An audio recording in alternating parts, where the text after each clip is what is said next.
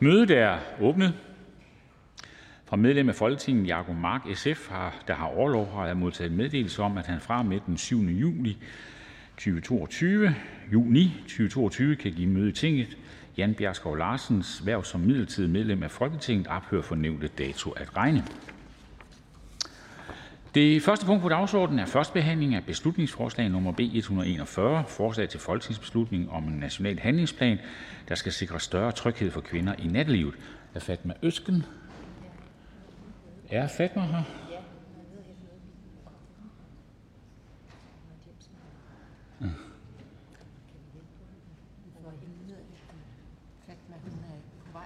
Ja. Men øh, det er måske lidt svært at... Ja, det forstår jeg. Ja. Jeg tror lige, vi alle sammen tager en dyb indånding.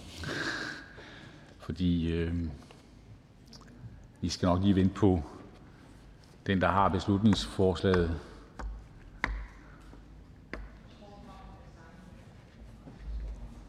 Er der nogen, der kan ringe til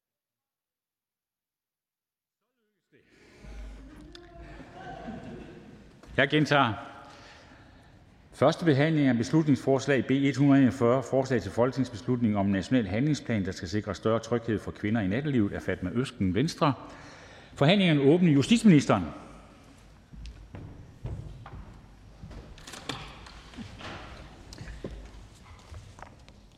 Tak til formanden for ordet og til Venstre for at stille beslutningsforslaget. Vi var i begyndelsen af 2022 vidne til et forfærdeligt drab på en uskyldig, uskyldig kvinde, der blot skulle hjem fra en bytur i Aalborg. Ingen kan være i tvivl om, at der er tale om en meningsløs og en dybt tragisk sag, som har rystet mange af os. Med beslutningsforslaget sætter Venstre fokus på en vigtig dagsorden, nemlig at alle kvinder skal kunne føle sig trygge i Danmark og i dansk natteliv, både ved højlys dag og om natten, som jeg nævnte før, i lyset fra gadelampen. Kvinders færden i nattelivet skal ikke være præget af frygt for at blive udsat for en forbrydelse. Og vi har ikke ligestilling, før kvinder kan være lige så trygge som mænd, ligegyldigt hvor de færdes. Og derfor er det også godt, at vi i Folketinget har et fælles mål om at komme den utryghed til livs. Vi er da også allerede godt i gang med at fremme trygheden i Danmark. Vi har sammen med flere af Folketingets partier iværksat en lang række initiativer for at sikre et tryggere Danmark, herunder tryggere natteliv. Jeg vil godt kort fremhæve nogle af de vigtigste initiativer. 1. januar 21 trådte en ny samtykkebaseret voldtægtsbestemmelse i kraft. Vigtigt skridt. Og tal fra politiet viser, at der siden indførelsen af den nye bestemmelse er sket en betydelig stigning i både antallet af anmeldelser og sigtelser for voldtægt. Vi har indført mulighed for at meddele visse dømte personer et opholdsforbud i nattelivet i op til to år efter dom. Vi har det her forår fremsat et lovforslag, som netop nu er under behandling her i Folketinget. Lovforslaget har til formål at skabe større tryghed i nattelivet. Med lovforslaget foreslår vi blandt andet flere dørmænd i nattelivet. Vi foreslår også at øge realtidsovervågning på S-togstationer og at give DSB mulighed for at bruge vagter på S-togstationer. Det skal gøre det mere trygt at tage hjem fra nattelivet i hovedstadsområdet, og jeg håber på en bred opbakning til lovforslaget, når det skal tredjebehandles i næste uge. Vi har derudover med flereårsaftalen for politiets økonomi og for anklagemyndighedens økonomi styrket politiets tilstedeværelse i Danmark. Der er indført ekstra lokalbetjente, flere beredskabspatruljer, og på landsplan vil vi samtidig sikre en mere robust politistyrke med i alt 450 ekstra betjente, og vi har indført en politigaranti, så politiet altid rykker ud med det samme i sager om vold og voldtægt. Derudover har vi styrket indsatsen mod stalking, som desværre også er en af de forbrydelser, der ofte rammer kvinder. Stalking er nu kriminaliseret, så det fremover kan straffes med fængsel uden et forudgående tilhold. Endelig arbejder vi netop nu på en national handlingsplan mod partnervold og partnerdrab på kvinder. Det er et arbejde, som jeg ved optager flere af Folketingets partier. Alle de initiativer har til formål at skabe et tryggere Danmark, blandt andet ved at sætte ind over for den utryghed, som mange oplever i nattelivet og på vej hjem derfra. Vi mangler stadig at se effekten af alle de vigtige initiativer, som regeringen sammen med flere andre partier har iværksat i løbet af de seneste år, men det betyder ikke, at vi er i mål. Der er stadig meget mere at gøre. Blot for at nævne et eksempel er udfordringen med drugging af kvinder i nattelivet, et emne, som en række af Folketingspartier er optaget af, og som jeg også selv mener er vigtigt, at vi får taget hånd om. Med beslutningsforslaget foreslår Venstre en handlingsplan, der blandt andet kan indeholde initiativer om bedre belysning, bedre brug af videoovervågning, flere natbusser, udvikling af opsporingsapps og bedre seksualundervisning i folkeskolen.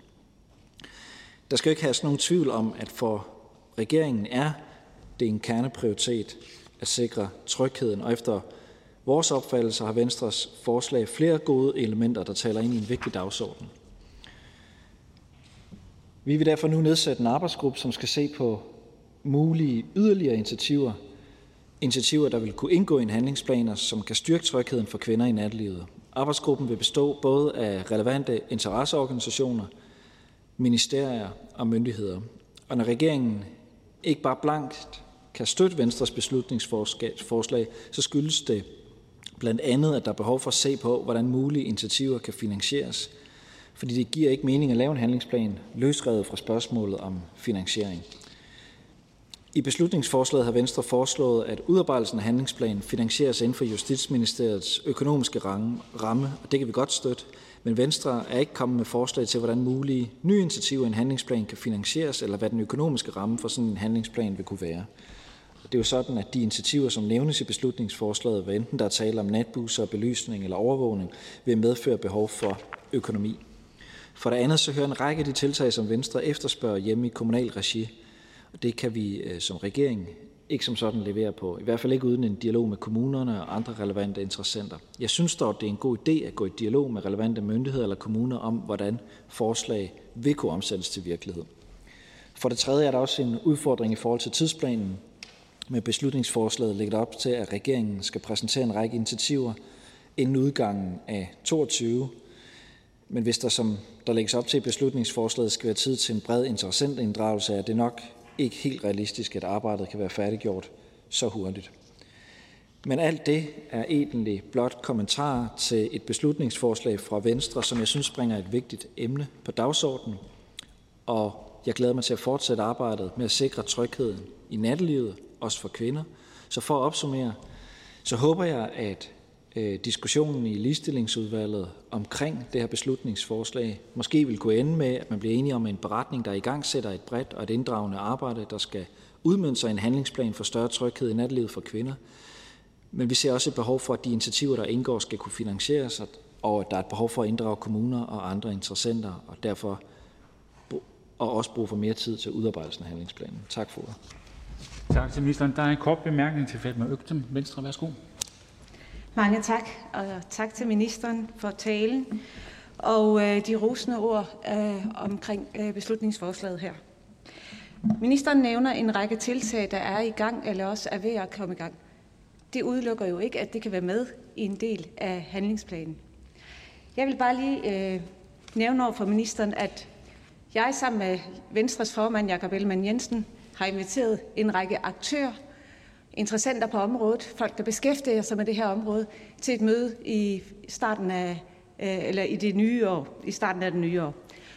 Og det hele panel, eller hele øh, forsamlingen efterlyste, var en fælles værktøjskasse.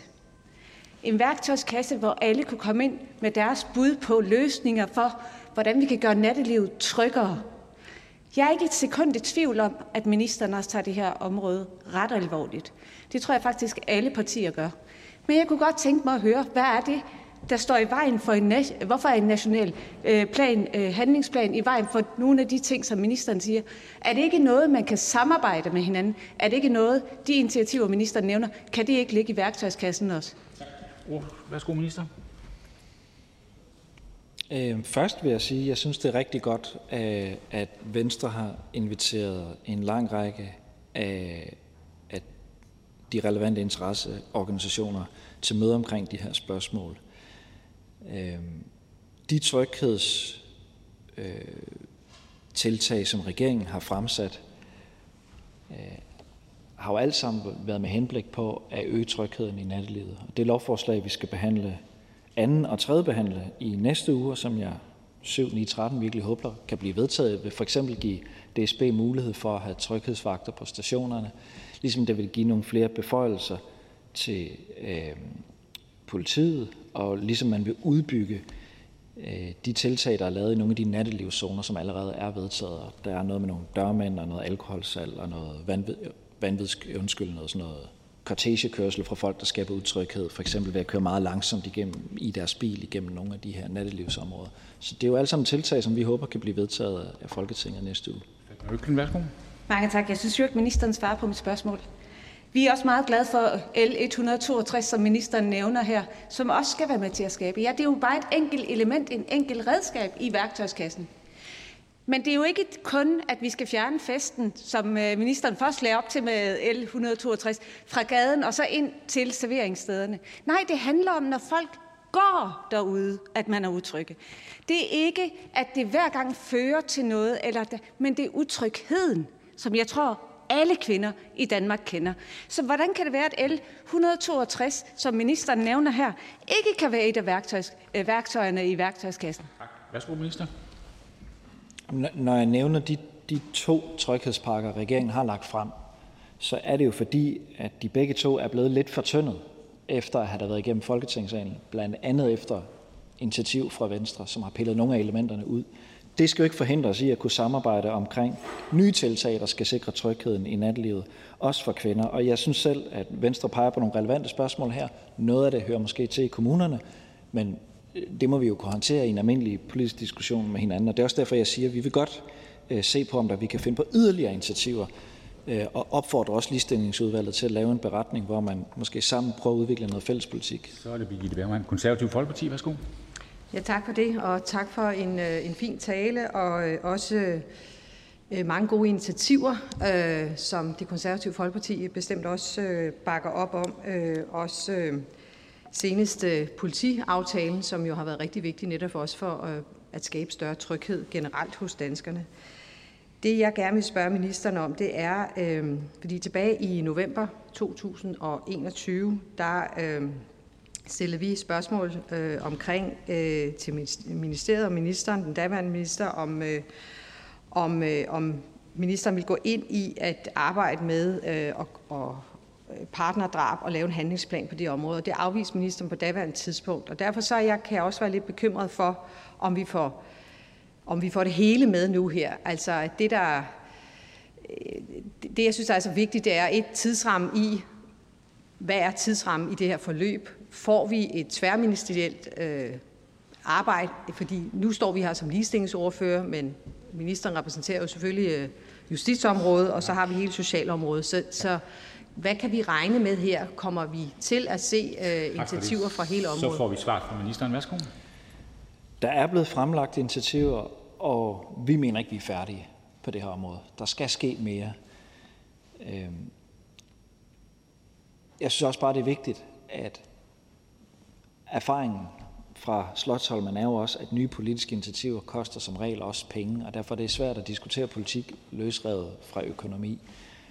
Øhm, i forbindelse med den sidste finanslov, der blev indgået, der aftalte regeringen sammen med de partier, der står bag øh, finansloven, at vi skal lave en handlingsplan mod racisme. Så bliver der afsat noget økonomi, så udvikler man noget politik, og får forhåbentlig udviklet nogle tiltag, som kan være med til at begrænse racismen i det danske samfund. Men der står økonomi bagved. Hvis man skal tage nye initiativer på det her område for at sikre yderligere tryghed i natlivet end de initiativer, der i forvejen er taget, så synes jeg kun, det kunne være positivt. Jeg er selv frustreret over, at øh, man skal være utryg ved kunne bevæge sig på nogle af S-togstationerne sent om aftenen, og jeg kan høre fra masser af mennesker, jeg kender, at de henter deres børn på S-togstationerne, hvor de selv, da de var unge, de gik selv frivilligt hjem. Så der er problemer. Alt koster bare penge, og derfor er det også vigtigt, at man diskuterer politik og økonomi sammen. Tak for det. Fru Birgitte Bergman, værsgo. Ja, bare lige kort opfølgende. Altså, skal jeg forstå det sådan så, at, øh, at ministeren kommer til at tænke den her handlingsplan netop for større tryghed for kvinder ind i den samlede, øh, det samlede udspil, der kommer? Øh, eller hvordan skal vi forstå det? Fordi så går der yderligere måske et år. Altså, vi har jo haft den her debat øh, i lang tid, øh, og, og jeg tror, vi alle sammen er enige om, at vi gerne vil have større tryghed for, for både kvinder, men også for, for, for alle øh, i, i både nattelivet, men også, øh, som ministeren selv siger, i det daglige. Så jeg er sådan lidt, hvor, hvor, hvor ender det her henne? Tak for det, minister. Værsgo. Det er nok også bare fordi, jeg selv tænker, at der er fremlagt to tryghedspakker med masser af konkrete politiske initiativer, der er finansieret, der er udarbejdet, der bliver behandlet i Folketingssalen. Den ene tryghedspakke bliver behandlet i næste uge, tirsdag og torsdag, anden og tredje behandlet i Folketingssalen.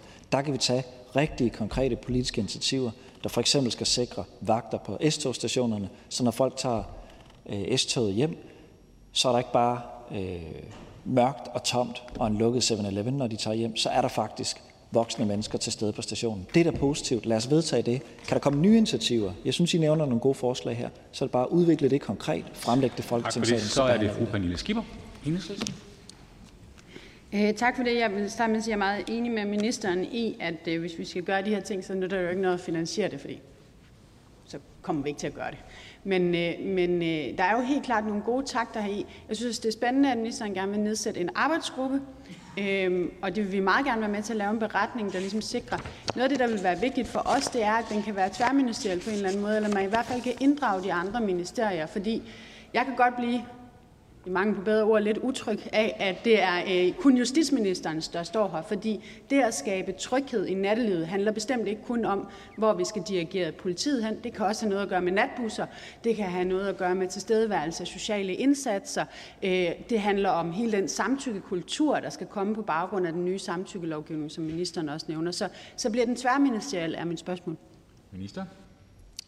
Ja, det er absolut tanken, at vi skal have andet end et, sådan et snævert retligt perspektiv ind på, hvordan vi håndterer det her. Jeg har, jeg har selv flere gange været med natteravnene ude at køre med S-tog øh, på Vestegnen, op og ned af Køgebugt og ind af, af linje B. Og det er jo meget tydeligt, at politiet spiller en virkelig vigtig rolle øh, i at sikre tryghed i natlivet. Men det er der også mange, masser af andre aktører, herunder en masse frivillige organisationer. Og når jeg taler med nogle af de mennesker, der er engageret i det, så er det ikke det er ikke kun, det er også synligt og tilstedeværende politi, men det er også meget andet, der er behov for. Og nogle af de initiativer, der er fremlagt fra regeringen i de her tryghedspakker, er jo fremsat af justitsministeren, og har derfor et meget øh, retligt justitsministerielt perspektiv. Jeg tror selv på noget af det sidste, fru Pernille Schieber nævner omkring kulturen. Øh, nu taler vi her om samtykkekultur i forbindelse med, hvordan mænd og kvinder eller andre er sammen i nattelivet. Det er jo også bare, hvordan opfører man sig i det hele taget, når man er ude og feste med vennerne. Fru Pernille Skipper. Jamen, det er jeg meget enig i, og det var egentlig også det, mit opfølgende spørgsmål skulle handle om. Fordi når jeg siger samtykkekultur, så mener jeg ikke kun i det sekund, man træder ind i soveværelset, at man skal være sikker på, at der er samtykke. Den diskussion om, hvad er, der en, hvad er en voldtægt, og hvad er ikke en voldtægt, den skal jo helst også føre til en diskussion om, hvordan vi opfører os over for hinanden. Og hvad det er okay at gøre ved andre mennesker, og ikke okay at gøre ved andre mennesker. Også når man er inde på et diskotek. Øh, ikke kun når man skal hjem alene om natten og være sikker på, at der ikke sker eller føle sig tryg ved, at der ikke sker det, som skete med Mia i Aalborg, men, men også, at man er generelt tryg i nattelivet. Og ja, ministeren har allerede bekræftet mig, så tak for det. Tak for det. Minister, værsgo. Øh, ikke så meget mere end at øh, vi, vi kommer meget hurtigt til, det er ikke en anklage øh, mod spørgeren, men bare, vi kommer meget hurtigt til at diskutere det her i sådan et, et strafferetligt perspektiv, som selvfølgelig er relevant. Men nu bor jeg selv et sted, hvor der er en S-togstation på Københavns Vestegn, og der tænker jeg nogle gange over, hvis jeg kommer hjem lidt sent om aftenen, hvad laver de 15 drenge klokken kvart over ni om aftenen? Render de bare rundt og keder sig? Alle, alle butikkerne er jo lukket. Skal de med toget? Nej, det skal de ikke. Det er bare fordi, der er andre mennesker der. Og de foretager sig ikke nødvendigvis noget ulovligt, men det skaber en enorm usikkerhed alligevel. Og sådan noget synes jeg kunne være interessant at Tak komme til af. ministeren. Der er ikke flere korte bemærkninger. Og så ligesom en serviceoplysning, måske til fat med økken, så er det sådan, at øh, det er forslagstilleren, der afslutter ordførerrunden, ligesom for at kunne samle debatten op. Så nu går vi videre til forhandlingerne, og så er det her Lars Aslan Rasmussen, der, får, øh, der kan samles op efterfølgende. Socialdemokratiet. Tak. For ordet, og tak til Venstre for at stille et beslutningsforslag, som sætter fokus på, øh, på kvinders tryghed. Alle har ret til at føle sig trygge i Danmark. Det gælder uanset køn. Vi skal kunne gå ned ad gaden, løbe en tur i en park eller tage toget, for det skal vi kunne gøre, uden at skulle være utrygge eller bange, og vores unge skal kunne gå en tur i byen og feste uden at frygte vold og overfald. Vi har desværre set nogle forfærdelige episoder, hvor uskyldige unge mennesker er blevet brutalt overfaldet i nattelivet.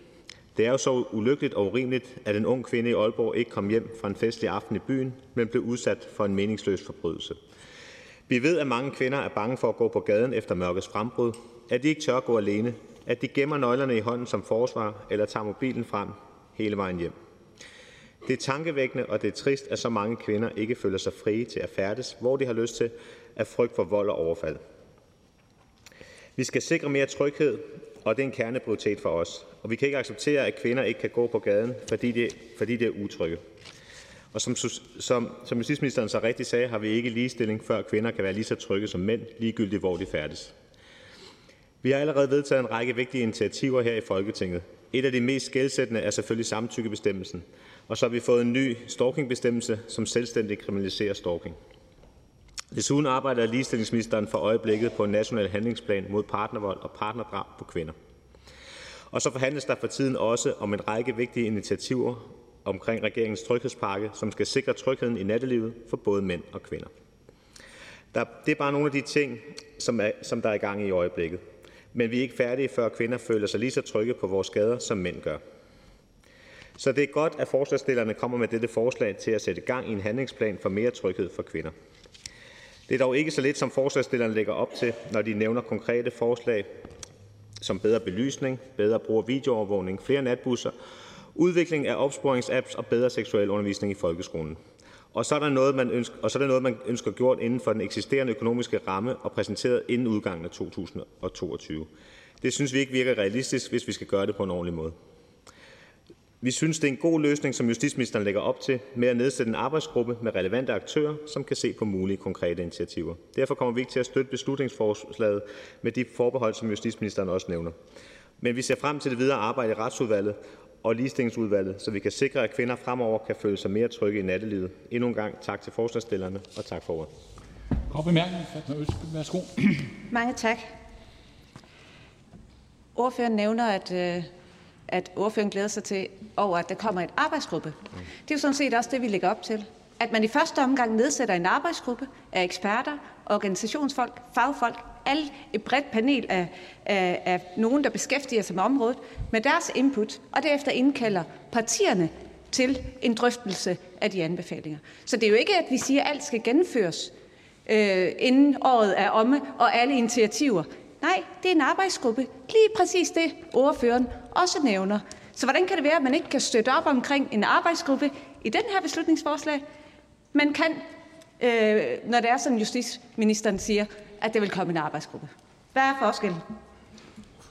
Jeg tror ikke, fru Fatma Økdem hørte det hele, fordi jeg sagde også, at der var nogle forbehold omkring det. Blandt andet tror jeg også, at fru Fatma Økdem har en, en fortid i noget regionspolitik eller kommunalpolitik, og må medgive, at der er en del ting her, som faktisk ligger under øh, kommuner.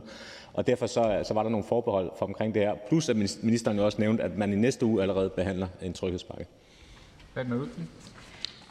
Ja, det er jeg også rigtig glad for. Vi er meget tilfredse med, at vi skal prøve at sikre større tryghed på alle områder. Øhm, men som nævnt, så er det jo ikke, altså det er en national handlingsplan, hvor der både kan være nationale tiltag og lokale. Så det vil sige, at når man skal have nogen ind med deres input, så skal det jo også være fra kommunerne. Så skal det jo også være fra regionerne, ligesom det skal være øh, organisationerne. Så jeg synes, det er ærgerligt, at Socialdemokratiet siger nej til en handlingsplan. Det vil sige en minimum for, hvad det er, tak for det. vi kan så forvente. får vi et svar fra ordføreren. Værsgo. Jamen, jeg, altså fru Fatma Økdom, jeg, jeg tænker, at Venstre som et ansvarligt parti også måske minimum kunne fremlægge en eller anden økonomisk ramme for det her, så, som, som, man, som man ikke har gjort. Nu får fru Fatma Økdom ordet bagefter og kan fortælle lidt om det. Plus der er en ret, ret mange ting, som ligger i, uh, i, i, i, i kommunerne, og at der bliver behandlet allerede en tryghedspakke i, i næste uge. Så jeg synes egentlig, at regeringen uh, gør alt, hvad man kan for at imødekomme Venstre. Ikke flere korte bemærkninger, så tak til ordføreren, og det betyder, at vi går videre til fru Astrid Karø. SF. Tak for det. Det er fuldstændig uacceptabelt, at kvinder chikaneres og udsættes for overgreb i nattelivet. Så tak til fru Fatma Øtgem for forslaget, som jeg har set frem til at diskutere her i, øh, i dag. Jeg tror, at de fleste kvinder har oplevet at gå en mørk vej gå på en mørk vej og føle sig utrygge, måske endda tage et nøglebund mellem fingrene klar til forsvar. Jeg har i hvert fald gjort det selv. Og for mange af os er det nok en ubevidst handling, men med bevægelsen Text Me When You Get Home har vi for alvor fået sat ord på de vaner, som kvinder gennem årtier har tillært sig selv og hinanden, fordi oplevelser i det offentlige rum har gjort os utrygge. Og det er jo desværre et faktum, at kvinder udsættes for diskrimination, overgreb og chikane i nattelivet. Utrygheden er helt reel. Og sådan skal det selvfølgelig ikke være, for alle skal kunne færdes frit i det offentlige rum, uden at være bange for overgreb. Og derfor er jeg også rigtig glad for, at vi de seneste år har sat massivt ind på det her område. Vi har fået vedtaget en ny samtykkelov og sikret en stærkere indsats mod stalking. For ganske nyligt vedtog vi her i Folketingssalen, at vi skal have en national handlingsplan mod partnerdrab, der blandt andet skal fokusere på voldsforebyggelse og på, hvordan vi får den rette viden om vold, så vi kan undgå den. Det er vigtige skridt. Men vi er ikke i mål endnu, og for os i SF er det her en rigtig vigtig dagsorden. Derfor så støtter vi bestemt også intentionerne bag det her forslag, for kvinder skal kunne færdes frit og trygt i det danske natteliv. Og der er brug for handling på området. I SF så vil vi gerne være med til at sikre, at vi får en ambitiøs strategi, plan, arbejdsgruppe, hvad det nu ender med at blive, øh, med et, med, hvor der også er fokus på forebyggelse. Øhm, der er dog nogle udfordringer i det her forslag. Blandt andet så øh, er det vigtigt for os, at finansieringen af de mulige initiativer, vi laver, er på plads, sådan så vi ikke risikerer, at noget af det kan blive ført ud i livet, og vi kan virkelig gøre det. Det vil være øh, spild af tid på et område, der kræver den hurtigst mulige og mest effektive indsats. Og derudover så er der også nogle af forslagene, som, som vi ikke Øh, helt er med på i SF. Vi er helt med på, at vi skal lave en forebyggende indsats, for eksempel med mere og bedre seksualundervisning. Det er også rigtig godt med generelt med mere belysning i nattelivet natbusser, selvom det ligger i kommunal regi, så kan vi jo godt nævne her, at det er en god idé. Øhm, der, hvor jeg er mere skeptisk, der er, det er blandt andet øh, i forhold til de her diskoteksruter, som der nævnes i forslaget. Øhm, jeg er i tvivl om, hvad det betyder for kvinder, der ikke bor på sådan en rute på vej hjem fra byen. Øh, hvad det betyder for kvinder, der ikke tager sådan en rute. Er der en risiko for, at det vil resultere i victim blaming, altså at man spørger kvinder, hvorfor gik du så ikke den rute, vi har lagt til dig? Og hvis du spørger mig, så er alle gader i en by øh, kvinders gader, ikke nogen specifikke ruter, man kan tage hjem fra byen. Øhm, og så er jeg også lidt i tvivl om, at den her op, øh, hvad hedder det, øh, opsporingsapp, der nævnes, øh, for lidt samme problematik. Hvad nu, hvis man som kvinde ikke har downloadet den, kan man så risikere at få at vide, jamen, så kunne vi jo ikke opspore dig. Og så er jeg egentlig også i tvivl om, om det er nødvendigt, for så vidt jeg har forstået, så kan politiet allerede i dag øh, opspore en telefon, hvis den er tændt, og hvis den ikke er tændt, så virker appen jo alligevel ikke. Øhm, ja, hvad hedder det? Så, så generelt synes jeg, det her er et rigtig vigtigt område. Der er noget med finansiering. Der er også nogle, nogle af de specifikke ting, som, som jeg er lidt bekymret over for. Øhm, og så tror jeg bare til sidst, jeg vil sige, at det vigtige for os er, at overgreb skal forebygges, og det er jo ikke øh, så meget en øhm, sådan adfærdsændring blandt offrene, men jo helst blandt voldsudøverne, vi skal have ændret adfærden, og det bliver afgørende for mig og SF i det her, at vi har fokus på det, når vi går videre med den her sag. Øhm, som sagt så håber jeg, at vi kan finde en løsning sammen i udvalget. Vi kommer ikke til at støtte op om det her specifikke forslag, hvis det går til afstemning, men jeg håber, at vi kan lave en beretning i udvalget, for jeg tror faktisk, at øh, vi sagtens kan nå til enighed, for eksempel med den her øh, arbejdsgruppe, som regeringen vil, vil nedsætte. Og til sidst så skal jeg bare lige hilse fra Radikale Venstre og sige, at de heller ikke kan støtte forslaget, men også håber på en beretning i udvalget. Venstre, værsgo. Mange tak. Nu ved jeg, at SF også har været medstiller på beslutningsforslaget B 73, øh, som Venstre påpegede, der manglede finansiering på. Men vi synes, at det var så vigtigt et område, fordi, og det kræver, at vi står sammen, for det handler om kulturændring. Mm. Derfor bakkede vi op. Så når ordføreren siger, at finansiering er en af de afgørende ting i beslutningsforslaget her, der gør, at ordføreren ikke stemmer for, så vil jeg høre, hvad er forskellen på B 173, hvor man ikke angiver finansiering, men siger, at der skal laves en vurdering, og så skal der indkaldes til forhandlinger efterfølgende. Og det er nok det, det samme, vi siger. Så hvad er forskellen? Er det her mindre vigtigt end B73. Øh, det synes vi jo ikke. Det synes vi ikke. Det var meget vigtigt, selvom finansieringen ikke var angivet, der bakkede vi op. Fordi det er vigtigt, at i så vigtige sager, der er samfundssager, problematikker, at vi står sammen. Ordfører, værsgo. Tak for det. Jeg kender ikke alle beslutningsforslag øh, i Folketinget, men går ud fra, at det er handlingsplanen mod partnerdrab, der bliver talt om. Ja. Øhm, hvad hedder det? Jeg, jeg, jeg er ikke lige klar over, hvordan finansieringen ligger med den. Jeg har ikke været ordfører på den. Øhm, jeg ved, at vi arbejder på at finde noget finansiering og går meget, altså er meget engageret i det i finansloven. Jeg vil bare sige til ordføreren, jeg tror ikke helt, du hørte hele min tale, eller ordføreren ikke hørte hele min tale, undskyld. Fordi selv hvis finansieringen var på plads, så er der altså også nogle ting i det her, hvor jeg synes, man lægger ansvaret over på offeren, offeret, eller øh, risikerer at sige, at offeret ikke har den her, den her adfærd, så, så kan vi ikke hjælpe vedkommende. Og det er mindst lige så problematisk. Øhm, men jeg synes også, at man skal have finansieret sine forslag. Det siger jeg hver gang, jeg er heroppe. Det er jo rart at høre, at noget er så vigtigt, at der bør, bør vi stå sammen, og så må vi finde ud af finansiering, ligesom handlingsplanen mod partnerdrab. Og det burde også være sådan med hensyn til tryghed i nattelivet for kvinderne. Jeg synes, det er ærgerligt, at SF ikke er med her. Det her det er forebyggende. Det her det er noget, hvor det kræver først og fremmest en kulturændring, og det kommer til at tage lang tid. Og vi har set, når vi står sammen, så når vi altså bredere ud. Og så er det der, vi kommer til at rykke. Øhm, det var det. Og så vil jeg bare lige fortælle ordføreren, at de forslag, der er, det er jo bare forslag. Tak for det. Det kan være, at arbejdsgruppen kommer frem til noget helt andet. Værsgo. Men det er stadig forslag, vi ville vedtage, hvis vi stemmer for det her beslutningsforslag. Jeg forstår ikke, hvorfor ordføreren ikke klapper i hænderne over, at man har et flertal for at lave en beretning, hvor vi kan blive enige øh, om de ting, vi er enige om, og så øh, erfare, at der er nogle ting, vi ikke er enige om på det her område. Jeg kunne også nævne, at øh, ordførens parti ikke vil være med til at lave et offentligt register over privat overvågning. Det tror jeg vil hjælpe rigtig meget, og det har Venstre jo sagt nej til. Men lad os prøve at finde de steder, hvor vi kan blive enige, for eksempel i en beretning i udvalget. Det synes jeg, der vil være bedst for alle. Tak til ordføreren. Der er ikke flere korte bemærkninger. Vi går videre i rækken til fru Pernille Skipper. Enhedslisten. tak.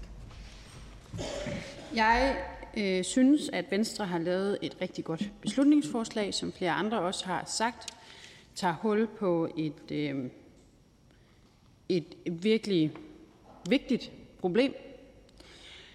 Øh, jeg synes, der er rigtig mange gode eksempler på tiltag, der kunne være i sådan en handleplan. Øh, særligt tror jeg, at sådan noget som at fremhæve natbusser, som Venstre også gør i det her forslag, er sindssygt vigtigt. Det der med at kunne komme hjem, det, øh, det betyder rigtig meget. Øh, da øh, Mia i Aalborg blev øh, slået ihjel, der øh, sad jeg og kiggede på et øh, kort, der tegnede hendes rute. Og den samme rute gik jeg hver fredag og lørdag, nogle gange torsdag. Da jeg øh, var øh, i slutningen af teenageårene og i starten af 20'erne og boede i Aalborg. Øh, og det var fordi, at øh, der gik ikke nogen natbusser, når man skulle gå hjem. Og der var ikke nok taxa. Så vi gik hele vejen ud af Vesterbro i Aalborg, ud forbi Hvide Hus, hvor det blev mørkt, og bygningerne blev færre, indtil vi til sidst kunne præge en taxa og komme hjem. Og det er præcis på den rute, hvor at Mia blev samlet op. Og derfor er det tanken om at tænke, at kunne hun have hoppet ind i en natbus, så havde hun måske stadigvæk været her i dag. Øhm, det, det behøver ikke at være mere avanceret end det. Og jeg tror faktisk, det er noget af det vigtigste, når man skal snakke om, hvad vi skal gøre, at vi ikke, som justitsministeren også sagde, altid bare snakker om længere straf og alt muligt andet. Altså, før, truslen om 40 års fængsel havde ikke fået det der forhindret. Det er der nogle andre ting, der skal til for. Så, øhm, så tak til Venstre for, for forslaget. Øh, vi kommer ikke til at stemme for, fordi der mangler noget finansiering til at gøre de her ting. Men jeg vil rigtig gerne, at vi enten får lavet en beretning, hvor at vi pålægger regeringen at indkalde forhandlinger, eller lave en arbejdsgruppe eller noget andet, hvor vi kan komme i gang med det her arbejde systematisk. Øh, selvom mange ting er sket, så vil det være rigtig godt at få det samlet. Øh, der er andre gode eksempler i forslaget, som jeg også kunne nævne.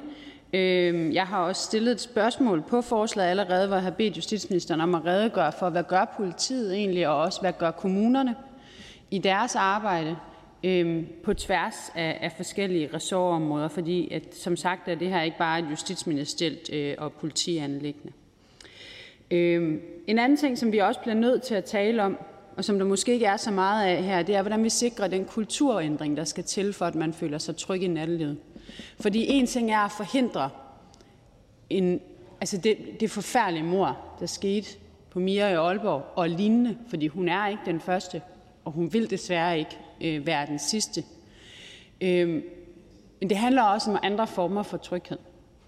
Det handler jo også om at sørge for, der var, jeg tror, det var fru Astrid Kragerø, der sagde det her med, at vi har alle sammen prøvet, eller også var det her Lars Aslan eller begge to, der, vi har alle sammen prøvet som kvinder at gå hjem fra byen med nøglerne i hånden og nøglestikken ud mellem to fingre, fordi man er bange.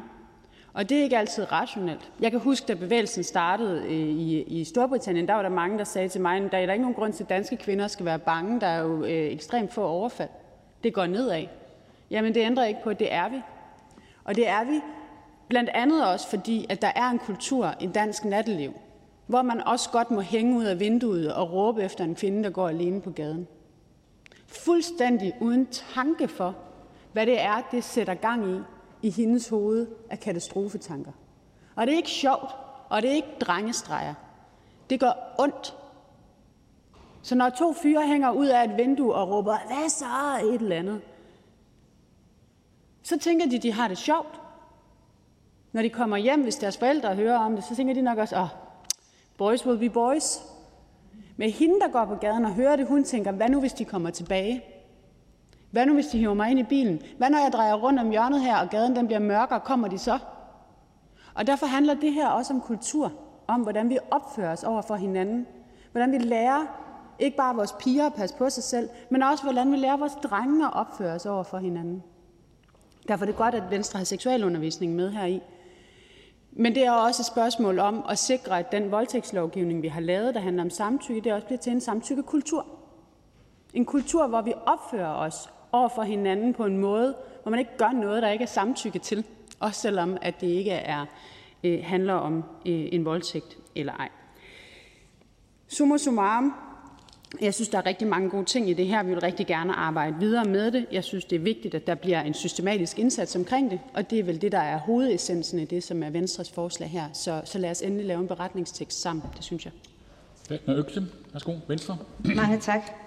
Tak til ordføreren for en meget fin tale, og tak for de pæne ord. Det kan jo ære mig, at fru Pernille Skipper siger, at det er på grund af finansiering. Og så er jeg nødt til at stille samme spørgsmål til fru Pernille Skipper, som jeg stillede til fru Astrid Karø. B73, der er en national handlingsplan for partnerdrab mod kvinder. Der var ingen finansiering. Og den smule, der var skrevet om det, det er nøjagtigt det, vi siger. En arbejdsgruppe inden for ministeriets rammer, og så må vi jo så vurdere de anbefalinger, der kommer. Men det er fuldstændig korrekt. Det skal jo være bredt. Det skal netop indbefatte forebyggelse, men det skal også række helt ud, så det bliver til en kulturændring. Men som jeg også tidligere sagde, er ordføreren ikke enig i, at kulturændringer, det sker, når det er sådan, at vi står samlet, og vi vil noget, og vi har en strategi og en plan for et område. Jo, det er jeg meget enig i. Altså, nu, ved, nu bliver det sådan lidt nitty gritty. Nej, det må, det, ikke, det må man ikke sige. Øh, det skal være dansk på Folketingets talerstol. Øh, nu bliver det sådan lidt øh, teknisk måske.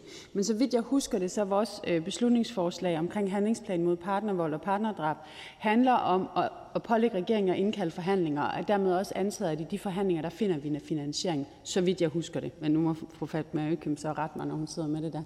Øhm, og det er jo i hvert fald enhedslistens intention også, at finansieringen til den handleplan den skal findes blandt andet i finansloven. Noget af det, vi har spurgt regeringen til rigtig, rigtig mange gange omkring øh, øh, handleplanen mod partnerdrab og partnervold, er, hvor finansieringen skal findes henne.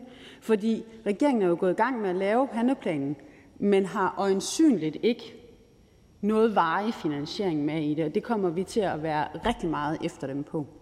Øh, men når jeg siger en beretning, så er det jo fordi, vi skal sørge for at finde en måde, hvor vi kommer derhen, hvor vi får forhandlet både initiativerne og hvordan vi finansierer dem. Så det vil jeg rigtig gerne. Når forslaget til handlingsplan ligger klar efter arbejdsgruppens arbejde, skal regeringen indkalde til forhandlinger. Øh, skal regeringen indkalde Folketingets partier? Hvad er forskellen? Altså et eller andet sted, så er jeg rigtig ked af, at det her det bliver sådan noget valgkampsnød. Er det fordi, det er Venstre, der kommer med det her? Jeg synes, det her område er alt for vigtigt og alt for alvorligt til, at vi kører valgkamp i det her. Fordi det er så små ting, det ordføreren siger, og som de tidligere ordfører siger. Der er efterlysning af en værktøjskasse med forskellige værktøjer. Så får vi et svar fra ordføreren. Værsgo. Fru Fatma Økkem burde lytte efter, hvad der bliver sagt. Fru Fatma Økkem burde høre, at det, der sker her, er, at fru Fatma Økkem bliver imødekommet af enhedslisten, af Socialdemokratiet, af SF. Nu er radikale her ikke, men lurer mig, om de ikke ville have gjort det også. Fru Fatma bliver imødekommet. Vi vil gerne det her. Vi skal finde pengene til det. Det er endda finanslovspartierne, der står og siger, at det skal vi.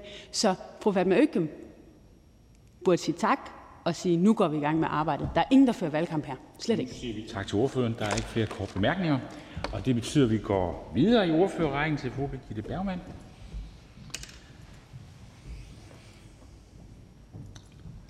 Konservativ Folkeparti.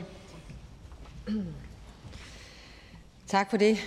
Hvis jeg ser lidt træt ud, så er det fordi, at øh, jeg er mor til to unge døtre, som har været ude og feste til Distortion i nat. Og, øh, og det, der er jo ikke noget, der kan holde en mor mere vågen om natten, end øh, når ens unge døtre går ud i nattelivet. En gang mor, altid mor. Øhm, de er heldigvis kommet godt hjem. Vi mennesker har behov for at føle os trygge. Vores børn og unge har behov for at føle sig trygge. Vi forældre har behov for at føle os trygge. Mænd og kvinder har behov for at føle sig trygge.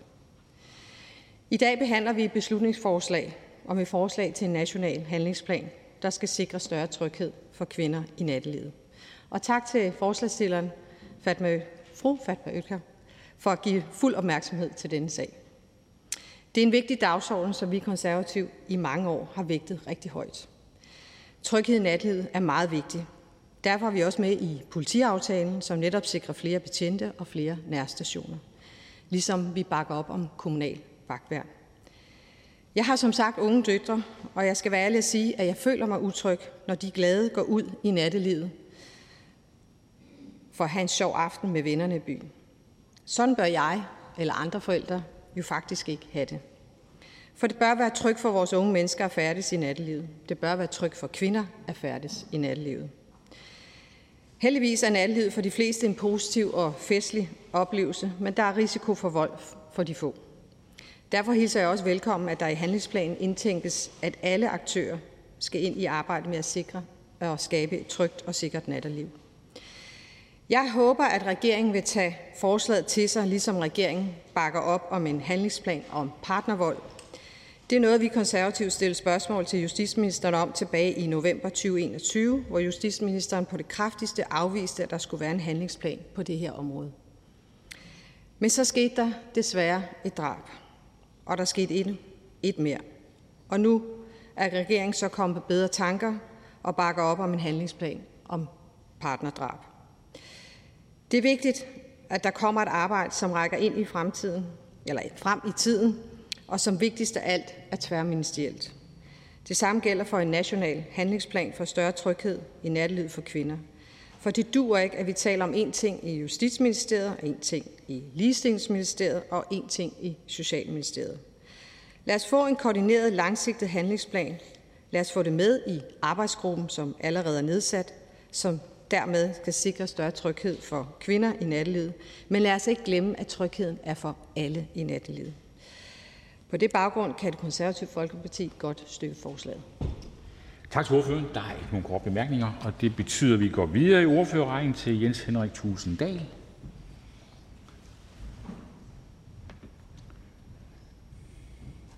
Dansk Folkeparti. Tak for det, formand.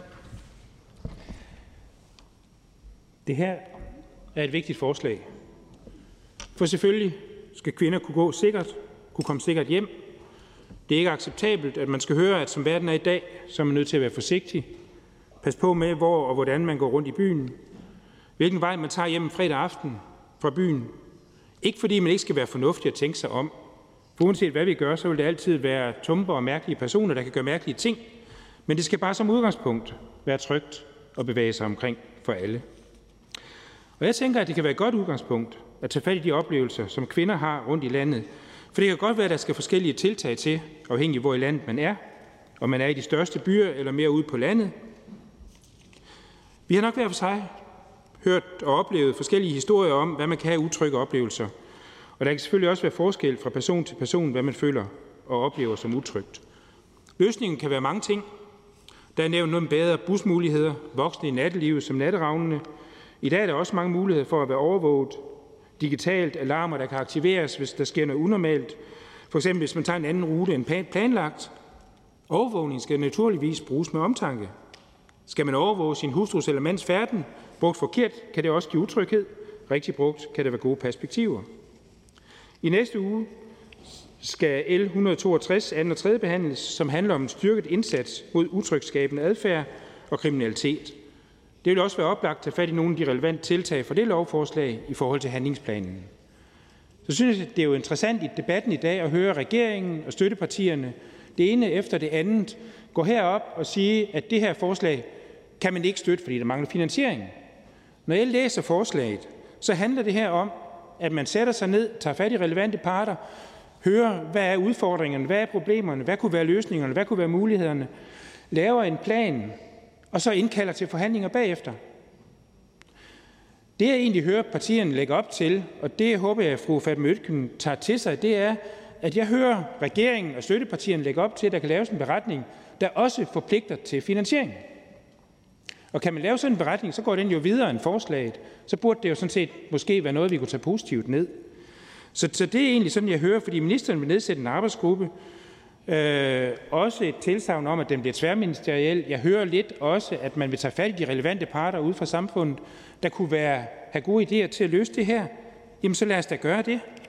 Lad os da få alle de gode forslag samlet sammen, og lad os da forpligte hinanden på at finde finansieringen, når vi kommer dertil.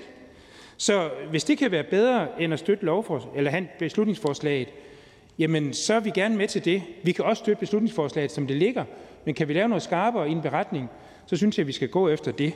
Så det vil vi meget gerne være med til, og jeg ser frem til det videre udvalgsarbejde. Tak for ordet. Tak til ordføreren. Der er ikke nogen korte bemærkninger, og det betyder, at vi går videre i ordførerrækken til hr. Lars Bøge Mathisen.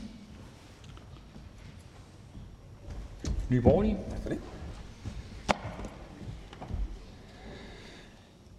Ja, så står vi her igen. Endnu en handlingsplan fra Folketinget.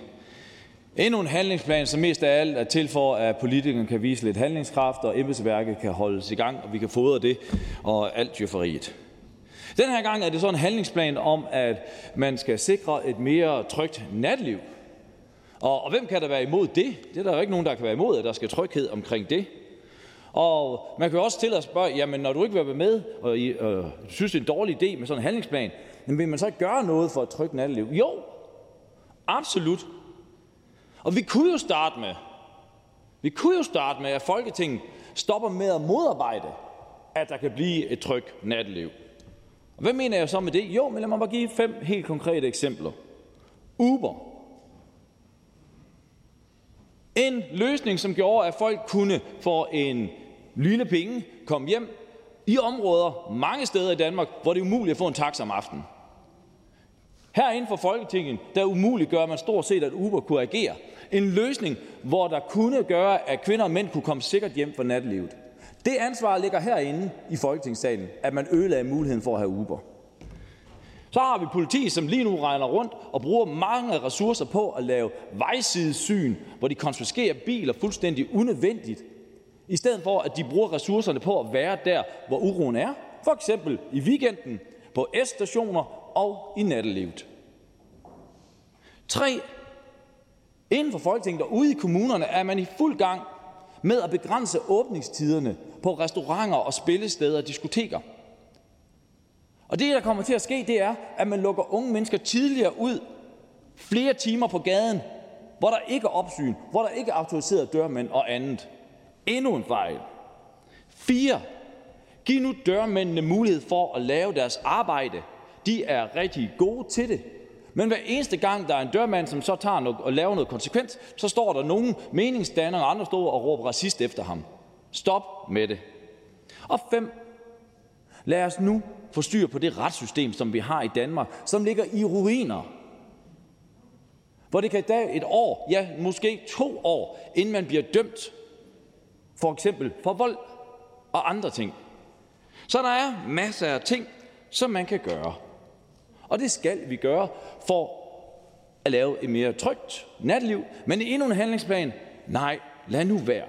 Og til sidst så kan jeg ikke lade være med at synes, det er mærkværdigt, at vi går stå her nu i en time og have en debat om et mere trygt natteliv og med ligestillingsdebat, og kvinder skal være trygge, uden at nævne udlændinge, indvandrere og efterkommere. Og det kulturproblem, som er hvad overvis af forfejlet indvandring, som i høj grad har gjort Danmark mere kriminelt, Danmark mere utrygt. Men ikke et ord fra nogen partier her i Folketinget, før Nye Borgerlige kom på talerstolen, om det problem, som Folketinget herinde i høj grad har skabt. Tak. Tak til ordføreren. Der er ikke nogen korte bemærkninger, og det betyder, at vi går videre til ordføreren for forslagsstillerne, fru Fatma Øktem. Sådan god nok. Nu må den gå nok. Værsgo. Venstre. Mange tak.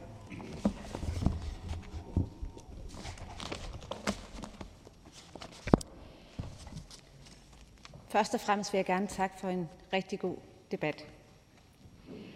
Skriv lige, når du er hjemme. Ja, hvor mange af os har ikke sagt det til en veninde, når vi siger farvel efter en middag eller en tur i byen? Hvor mange forældre siger det ikke til deres unge, når de skal en tur i byen? Udover en naturlig interesse har mange af os måske sagt det automatisk, fordi der er en indbygget utryghed i os.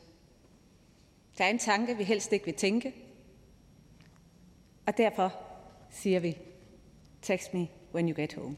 Eller som på dansk, skriv, når du er hjemme. Det var også derfor, at det hashtag fra England, og nu siger jeg det, hashtag text me when you get home, ramte os alle sammen så hårdt. Der kom pludselig spot på den her følelse, som vi alle sammen kender, som de fleste, ja næsten alle kvinder kender, og som er gået med.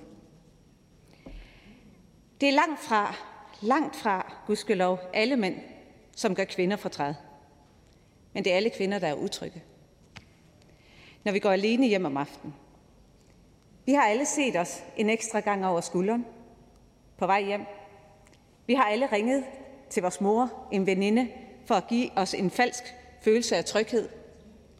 Vi har alle klemt, som fru Astrid Karø også var inde på, nøglerne mellem vores fingre til potentiel selvforsvar, hvis det skulle ske. Jeg tror, vi kender det alle sammen. Jeg kender det også. Det er ikke okay. Nattelivet skal være et trygt sted for alle. Derfor ønsker vi en national handlingsplan, som målrettes trygheden i nattelivet for alle. Handlingsplanen skal blandt andet bestå af en række redskaber, som kan implementeres nationalt, men som også kan bruges lokalt til at øge trygheden og sikkerheden i nattelivet. Den nationale handlingsplan skal sætte rammen for det politiske arbejde for at øge trygheden i nattelivet. Beslutningsforslaget skal derfor ses som en forebyggende indsats, der skal sikre, at politikerne forpligtes til initiativer øh, til tryghed i nattelivet. Vi, vi opfordrer til, at der inviteres til en bredt arbejdsgruppe, hvor som eksperter, forskere og interesseorganisationer. I Venstre har vi blandt andet foreslået bedre belysning i nattelivet eller oprettelse af tryghedslinje, som unge kan ringe til, når de føler sig utrygge i nattelivet. Fordi ret tit så hører vi også unge sige, vi ved ikke rigtig, hvem vi skal henvende os til, fordi hvis det er en utryghed, og det ikke er direkte øh, handling, at der ikke lige sker noget, men det er bare, bare er en utryghed, hvor ringer man så hen? Et trygt natteliv kræver mere end blot få tiltag. Det kræver fuldstændig kulturændring. En kulturændring, vi kun kan skabe øh, gennem brede politiske tiltag og igennem vedligeholdenhed. vedholdenhed. Det kræver, at vi allerede lærer vores børn om grænser og om forskellighed. Derfor foreslår vi blandt andet også at udvide seksuel undervisning i folkeskolen, gymnasierne. I dag er seksuel undervisning nemlig mangelfuld, især i folkeskolen, og begrænset af kun øh, for at være udskolingselever. Hvad hvis vi lærte vores børn at respektere andres grænser, samvær og hinandens forskelligheder allerede i børnehaven eller i folkeskolens indskolingsniveau. Hvad hvis vi lærer vores børn, at et nej er et nej, og hvis vi lærer vores børn, at man har ret, øh, retten til at bestemme over sin egen krop, ingen andre må bestemme over den. Tror I ikke, det vil afspejle sig i den kommende generation? Det tror jeg. Jeg tror på, at vi skaber bedre fremtid for vores børn ved at lære dem om grænser og samvær. Men som sagt, så er beslutningsforslaget her en anbefaling til, at vi får en arbejdsgruppe bredt, der kommer med nogle anbefalinger, og at regeringen derefter indkalder partierne til drøftelse af de anbefalinger. Jeg synes, det er ærgerligt, øh, at der ikke er en opbakning til det, men jeg synes jo også, og som jeg startede med at sige til ministeren, jeg tror ikke, der er et eneste parti herinde, der ikke ønsker det. Jeg tror ikke, at der er nogen, som ikke synes, vi skal have et tryggere natteliv. Men det er ikke kun den retlige del, som ministeren har været inde på, tryghedspakkerne. Fordi jeg vil bare lige minde på, at Emilie Meng blev dræbt, efter hun forlod stationen. Så det er ikke kun stationen. Det handler om trygheden, også når man går fra A til B. Men øh, jeg tager alle de positive ord med, og øh, jeg håber, at vi kan arbejde videre på den måde, at vi så kan få det gennemført, og at vi kan ende med bredt flertal omkring en national handlingsplan for mere tryghed. Og ikke, at det, der er lavet initiativer rundt omkring, men at vi samler den. For som jeg også sagde tidligere, så hører jeg aktørerne, organisationerne efterlyse en, redskabs, øh, en værktøjskasse med forskellige redskaber i. Men øh, tak for debatten. Og vi siger tak til ordføreren. Der er ikke nogen korte bemærkninger. Og da der er ikke flere, som har bedt ord om ordet, er forhandlingen sluttet. Jeg foreslår, at forslaget henvises til ligestillingsudvalget. Og hvis ingen gør indsigelse, vil jeg betragte det som vedtaget. Det er vedtaget. Det næste punkt på dagsordenen er første behandling af beslutningsforslag nummer B 145, forslag til folketingsbeslutning om hjælp frem for straf til stofbrugere af Karine Lorenz Denhardt, SF. Forhandlingen er åbnet. Social- og ældreministeren.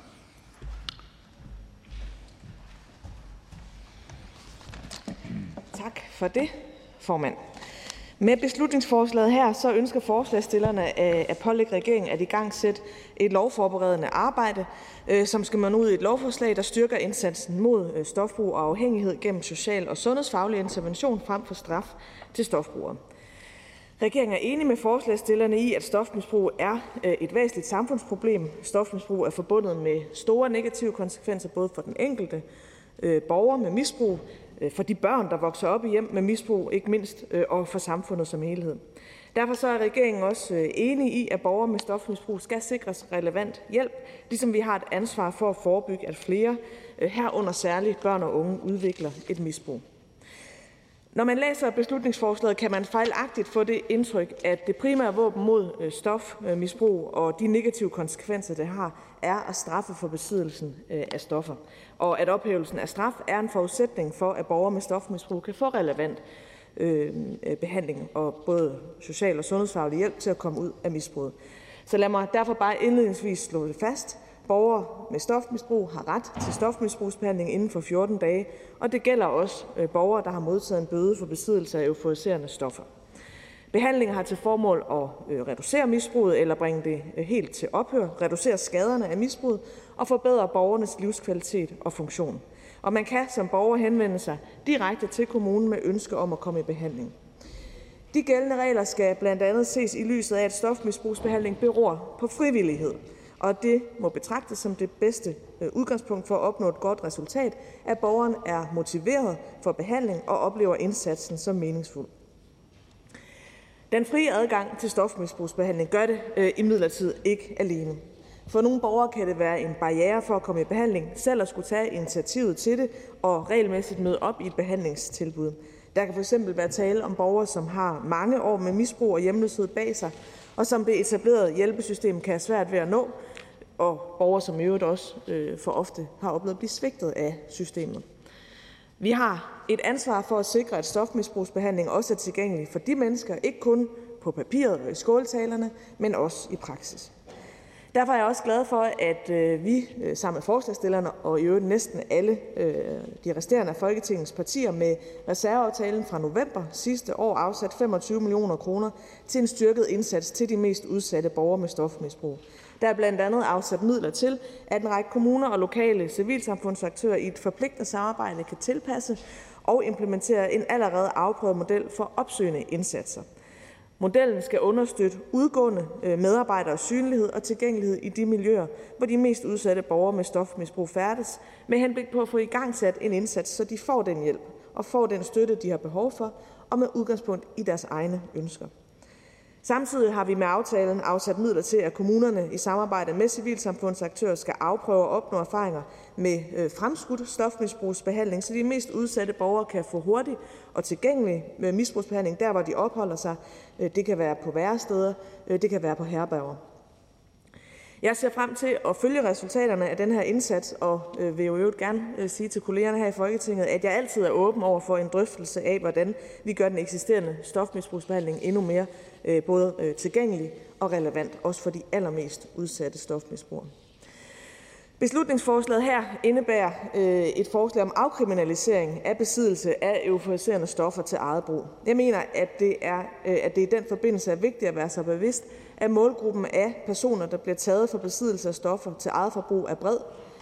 Helt fra øh, den unge, som kun lejlighedsvis for eksempel til fester i weekenden en gang imellem øh, bruger stoffer, til øh, meget, meget udsatte mennesker, som har et overlangt misbrug bag sig i kombination med andre svære livsomstændigheder. Det er regeringens holdning, at ulovlig besiddelse af euforiserende stoffer er en lovovertrædelse, som bør have konsekvenser, også når det kun er til eget forbrug.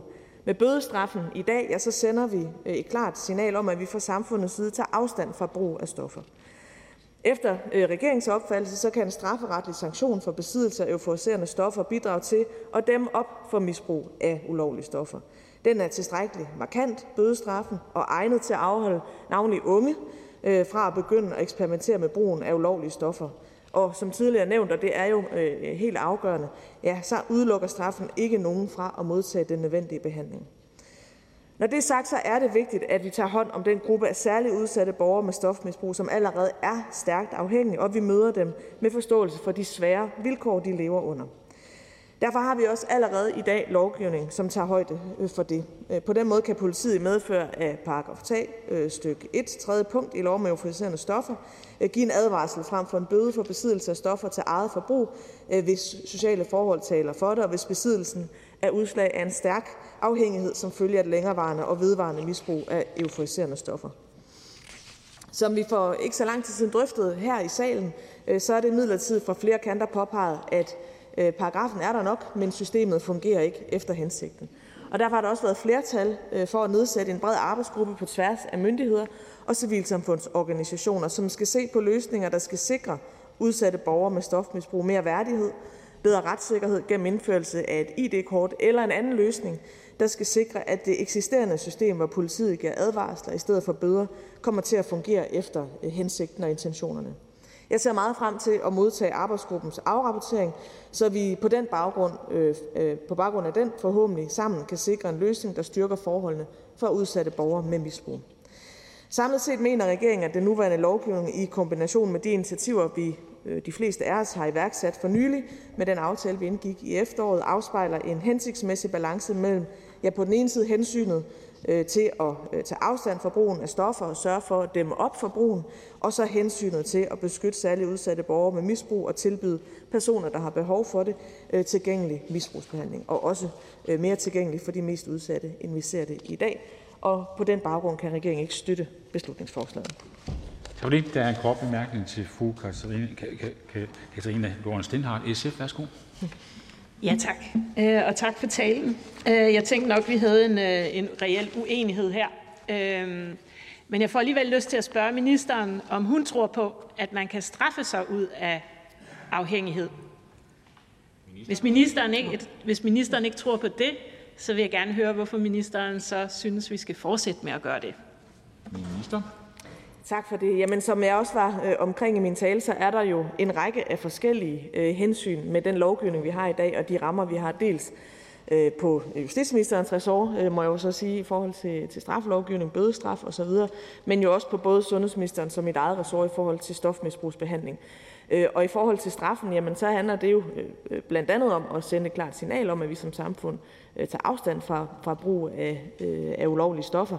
Men det handler jo også om at sørge for at dem op for, at flere faktisk begynder at misbruge stoffer. Og der ved vi jo, at, at særligt for, for unge, der er en prisfølsomhed, der betyder, der betyder det noget, både øh, det signal, man sender som samfund ved at tage klart afstand, men jo sådan set også, øh, når bødestørrelsen er en størrelse, hvor, øh, hvor, det, hvor det kan mærkes. Så, så det er klart, for den enkelte afhængige borger, jamen der vil det da ikke gøre det med straffelovens bestemmelser alene, der har vi da, eller lov med forsendte stoffer og de bestemmelser alene, der har vi jo brug for det sat op med, med, med, med stofmisbrugsbehandling, som er i regi af både øh, sundhedsministerens ressort og mit eget. Karina Lorenz Denhardt, værsgo. Ja, det blev jo ikke et helt klart svar øh, på, om øh, vi kommer et stykke af vejen ved fortsat øh, stadigvæk at straffe folk øh, for deres afhængighed. Men derfor vil jeg så lige spørge øh, ministeren om noget andet, nemlig når ministeren siger, at det kan afholde nogle unge, og det er vigtigt, hvad det er for nogle signaler, vi sender. Hvad er det så for en evidens, ministeren har? Øh, fordi den eneste evidens, jeg kan finde, det er for eksempel en fra Portugal, hvor man netop har gjort det, øh, som forslaget her handler om, og der er man faktisk lykkedes med at nedbringe både forbruget af hårde stoffer og cannabis. Der er faktisk evidens, men har ministeren evidens for sin påstand? Minister, værsgo. Tak skal du have. Jamen for det første vil jeg sige, at jeg tror, at den der diskussion med, om, om det er straffen, der gør det, altså det væsentlige er vel at få sagt, øh, at, øh, at straffen er jo ikke øh, noget, der udelukker nogen fra at modtage den nødvendige behandling. Jeg, jeg tror ikke, at, at ordføreren vil. Jeg har i hvert fald ikke styrt på nogen, der påstår, at det er straffen i sig selv, der hjælper øh, særligt de mest øh, hårdt belastede misbrugere ud af misbruget. Øh, og derfor er det jo væsentligt, at vi også har en tilgængelig øh, misbrugshandling, og vigtigt, at vi i fællesskab har lavet en aftale før jul, der gør det endnu mere tilgængeligt. Øh, og så tror jeg, at tiden er, gået i forhold til at begynde at tale om, Portugal. Og derfor er det nu fru Pernille Skipper, Enhedslisten. Øh, tak for svaret. Det var bare ikke det, øh, fru Karina Lorentzen spurgte om. Fru Karina Lorentzen hun spurgte om, om der var evidens for, at eksistensen af straf afholder unge fra øh, at, at tage stoffer. Altså, at det, at, der er, at det er strafbart at indtage narkotika, afholder, er der evidens for, at det afholder nogen fra at indtage narkotika? Minister? Øh, tak for det. Øh, jamen, den her diskussion har vi jo øh, øh, ofte på socialområdet med evidens, og eftersom vi ikke laver øh, de her klassiske forsøg, hvor vi siger, at der er en gruppe, hvor vi gør det, vi tror er rigtigt, og en gruppe, hvor vi, øh, hvor vi så undlader at gøre det, og så kan vi få sådan en, en hardcore evidens på det. Øh, det har vi jo ikke på den måde. Øh, det gør vi ikke af alle mulige etiske grunde. Øh, men det er øh, så, så sådan evidens i sådan klassisk videnskabelig forstand øh, skal jeg ikke øh, øh, stå og udelukke, at der kan være. Øh, det må jeg jo øh, gå tilbage og spørge også, fordi jeg vil sige, det er jo noget, der ligger lige på kanten af mit ressort, hvis vi snakker om det her med straf og Rigspolitiet. Men altså, jeg, jeg mener da, at det også er øh, myndighedernes vurdering, at det, øh, at det har øh, en del at skulle sige øh, om noget af strafbart. Og det man jo i hvert fald øh, kan se øh, fra, øh, fra de øh, de amerikanske stater og Canada, hvor man har legaliseret det, er, at brugen stiger. Anvendelsen af øh, stofferne stiger. Øh, så det er da i hvert fald en eller andet. Det er så ikke et forsøg, vi har lavet her øh, for at skaffe evidens i dansk kontekst, men vi kan jo kigge på nogle lande, der er gået i retning af afkriminalisering og legalisering. Skipper.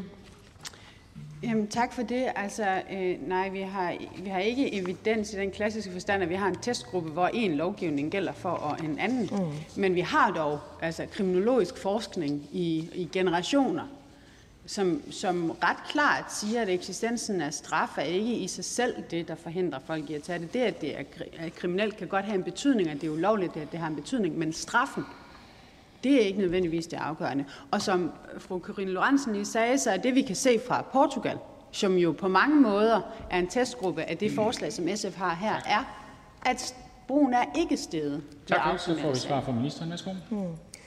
Men øh, uden at jeg overhovedet er øh, ekspert øh, i, i de portugisiske erfaringer, så, så er det vel øh, rigtigt, at, øh, øh, at øh, der var nogle, øh, nogle gode øh, træk. Der var også nogle træk, der, øh, der gik øh, den anden vej. Øh, hvis, hvis jeg forstår det rigtigt, så var der nogle former for kriminalitet, der steg, og nogle, der faldt, knyttet til stofmisbrug. Øh, og, og helt grundlæggende øh, vil jeg jo så bare igen pege på, at den her risiko for, at øh, den samlede øh, mængde af borgere, der anvender stoffer, stiger, som vi har kunne se nogle af de steder, hvor man har bevæget sig ind på en legalisering, øh, for mig er, øh, er udslagsgivende. Tak til ministeren.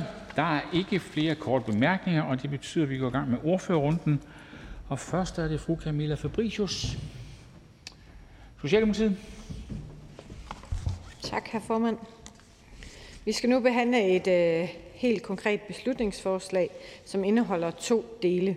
For det første så foreslås det, at stofbrugere, skal stoppes af, der stoppes af politiet med stof til eget forbrug, henvise til et fagligt udvalg efter portugisisk forbillede, og derudover, derudover foreslås det at afkriminalisere besiddelse af euforiserende stoffer til eget forbrug. Begrundelsen for, at vi, vi skulle kunne indføre de to forslag, lyder til dels, at der er for mange stofbrugere i Danmark, og det er vi faktisk i Socialdemokratiet helt enige i.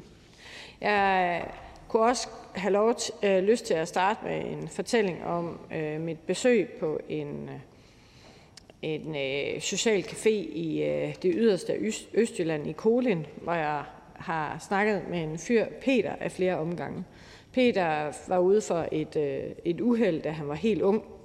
Øh, og han siger om sit, øh, sit uheld, at øh, han lå øh, skadet i tre måneder med brækket, øh, gennembrækket krop og fik øh, massiv øh, øh, smertebehandling via morfin, og han kom ud af sit for, øh, med, øh, morfinforbrug 32 år senere.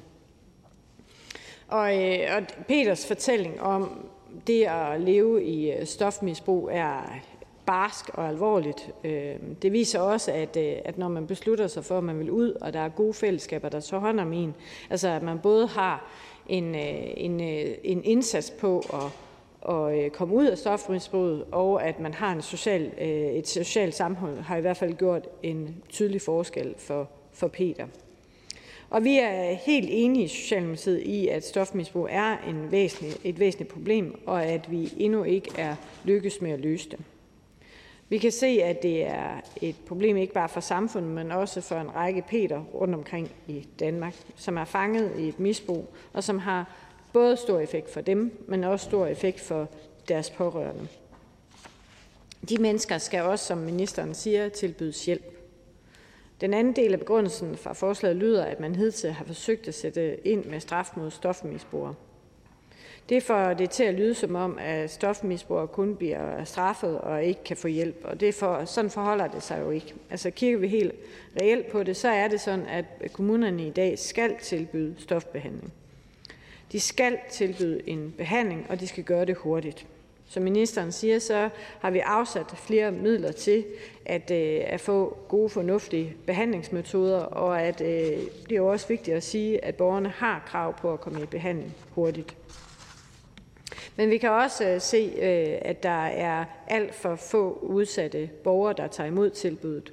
Og derfor har vi også sammen med forslagsstillerne allerede øh, gjort et forsøg på, at vi via de seneste reserveforhandlere har afsat midler til blandt andet opsøgende indsatser og få skudt misbrugsbehandling. Det er altså intentionen, at vi skal komme ud til stofbrugerne og ud med misbrugsbehandling, sådan så vi kan få en god misbrugsbehandling etableret.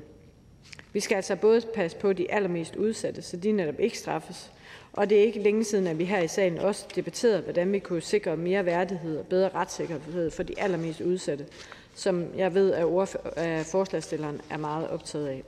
Og på den baggrund eller på, den, øh, på baggrund af den debat, der nedsatte ministeren også en bred arbejdsgruppe, som skal se på, hvordan vi blandt andet kan indføre ID-kort eller lignende, sådan så de allermest udsatte ikke oplever sanktioner med bøder og konfiskering af eget narko. Men vi ønsker ikke at afkriminalisere øh, besiddelsen af narkotika til eget forbrug. Vi ønsker ikke, at, øh, øh fordi vi mener, at det er uhensigtsmæssigt at gøre det nemmere at straffe, der indtages stoffer i festlige miljøer. Det er ikke vejen frem, at unge mennesker øh, bruger stoffer, og vi, er, vi er bekymret for, at det vil øge bruget af narkotika. Vi kan derfor i Socialdemokratiet ikke støtte op om forslaget, og tusind tak for ordet. Der lige der en kort bemærkning til fru Karina Lorentzen Denhardt. Værsgo, SF. Altså den der frygt for, at det øger forbruget af narkotika, hvis man går ind på at gøre det, som man har lavet i Portugal. Hvor stammer den fra? Hvad er det for en viden, man kan henvise til I Portugal er forbruget af hårde stoffer og af cannabis faldet som følge af, at man gør det her, fordi man netop, når man møder brugerne, jo tilbyder hjælp. Man havde så stort et narkoproblem, at man kunne ikke længere straffe sig ud af det. Man var simpelthen nødt til at gøre noget andet. Og nu har man rigtig, rigtig mange års erfaring. Man har masser af evidens for, at det her virker. Så kunne øh, ordføreren måske fremlægge, hvor kommer den frygt fra? Og du, ordføreren behøver ikke at henvise til USA, for USA har nemlig ikke indført den portugisiske model. Man mangler simpelthen aspektet af hjælp. Altså, jeg synes faktisk, at ministeren øh, redegjorde fint for, for det spørgsmål, som, som ordføreren her stiller, også fordi at det, det er jo en gentagelse. Jeg kan sige, at, øh, at der, hvor jeg i hvert fald selv har truffet direkte kontakt med det, har været, når jeg har været på patrulje med politiet i Aarhus, som øh, når de har lavet ratcher for unge mennesker, der snakker vi ikke om udsatte. Der snakker vi om unge mennesker i festmiljøet. Der tror jeg, det er, det er meget vigtigt at adskille de to grupper. Øhm, og vi ved jo også, at brug af narkotika øhm, kan, kan gå over i at blive udsat, hvis det er, at man ikke øh, har styr på det, og ens generelle livssituation ikke er styr på. Men altså, der, der øh, er jeg, har, har de betjente, jeg har været ude med, har sagt, at det første, de unge mennesker spørger om, det er, giver det straf? Og så må de jo sige, det giver en bøde. Altså, så vi kan se, at, det, at, at de unge mennesker faktisk er nysgerrige på, om hvorvidt det giver straf. Og det synes jeg er en klar indikator på, at, øh, at, at i, det, i de her øh, i den her del af det, der, der synes jeg, det er en meget tydelig retning. Tak for det. Karine Lorenz Denhardt, værsgo. Så ordføreren har nul evidens andet end nogle synsninger fra nogle politibetjente. Det synes jeg er vigtigt at holde fast i. Det må jo så stå over for, at vi rent faktisk har evidens fra Portugal om, at det her øh, det virker. Jeg har kun set stofforbruget gå en vej i Danmark, siden jeg var ung, og det var op. Er det ikke på tide at gøre noget andet i vores politik? Er det ikke på tide at læne os op af noget af den evidens, som rent faktisk er at hente fra andre lande, blandt andet den portugisiske model? Jeg har aldrig øh, stået øh, for en linje, der hedder, at man ikke skal blive klogere af andre menneskers arbejde. Og det gælder både politiet, og det gælder andre socialpolitiske tiltag. Øh, jeg synes, at, øh, at ministeren redegjorde meget godt for, at, øh, at man skal passe på med at sammenligne øh, kontrolgrupper, fordi det er det sociale område. Betyder det så, at man ikke også skal kigge ud over sit eget næsetip og sit eget land? Det synes jeg også er væsentligt. Men jeg synes også, det er væsentligt at høre de fagfolk, vi har, dem, der er direkte i kontakt med miljøet. Tak til ordføreren. Der er ikke flere korte bemærkninger. Og vi går videre i rækken til fru Fatma Øgtem, Venstre. Mange tak. Jeg har den store ære at være vikar for vores ordfører på området i dag i denne meget spændende beslutningsforslag. Forslaget, vi skal behandle i dag, lægger op til afkriminalisering af stoffer til eget forbrug. Konsekvensen vil udelukkende være en henvisning til hjælp og oplysning. I Venstre er vi enige i, at både hjælp og oplysning på området er et godt og effektivt tiltag. Vi frygter dog, at afkriminalisering af stoffer til eget forbrug vil risikere, at unge mennesker, som har hele deres liv foran, kommer til at ødelægge deres fremtid med diverse euforiserende stoffer. Med de nuværende regler kategoriseres det øh, stofferne på, til eget forbrug som værende mindre end 10 gram hash, 0,2 gram heroin og kokain, 0,5 gram amfetamin og 1-2 MDMA-piller, hvor straffen vil være en bøde. Mængder, som overstiger disse, kan straffes med op til to års fængsel. Helt konkret skaber forslaget en øh, fortælling om, at store mængder stoffer er skadelige og farlige, hvor de mindre mængder ikke er så farlige. Det er en forkert præmis, som vi ikke må plante i befolkningen. Spørgsmålet er derfor, om vi virkelig vil risikere, at flere brugere pådrager sig langvarige, uoprettelige skader. Når stofferne fra det ene øjeblik til det andet byttes eller deles med andre, er det ikke længere tale om et privat forbrug. Den nuværende straffeudmåling har den effekt, at afholde folk fra at benytte sig af de mange euforiserende stoffer, som florerer i samfundet. Venstre vil ikke gøre det nemmere for unge mennesker, som ønsker at eksperimentere med diverse stoffer. Men det er desværre det, forslaget et eller andet sted ligger op til. Desuden må vi ikke underkende signalværdien af straffen. Med straffen påpeges alvorligheden af stoffernes følgevirkninger. I Venstre anerkender vi, at der findes mennesker, hvor straf ikke er den bedste løsning. Og de mennesker skal selvfølgelig hjælpes med fokus på misbrugsafvinding. I Venstre hilser vi den del af forslaget hjertelig velkommen. Øh, den del, som ønsker at hjælpe stofmisbrugerne, men vi vil ikke acceptere en afkriminalisering af stoffer til eget forbrug. Den ene skal ikke udelukke det andet. Så selvom der er en bøde, er der også stadigvæk mulighed for vejledning og oplysning.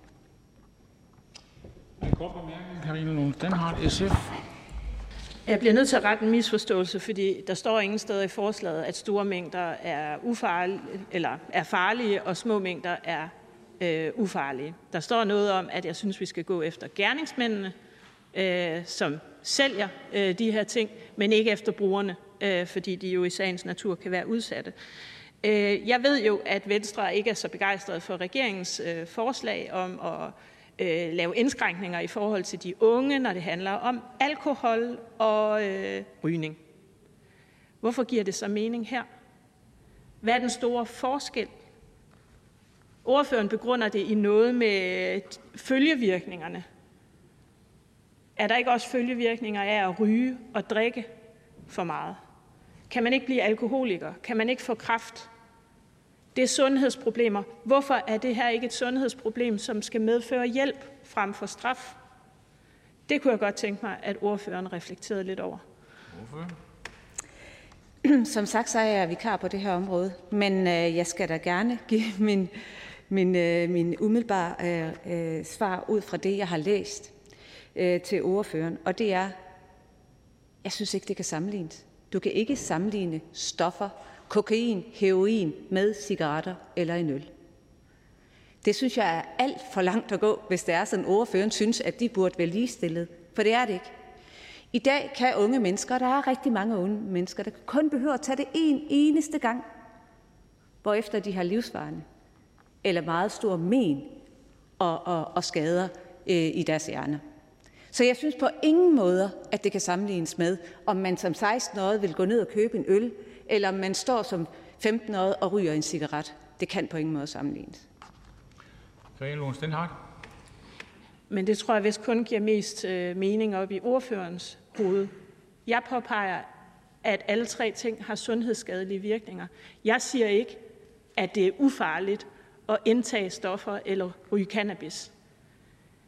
Der er masser af mennesker i det her samfund, som bogstaveligt talt drikker sig selv ihjel, fordi det er lovligt at købe øl.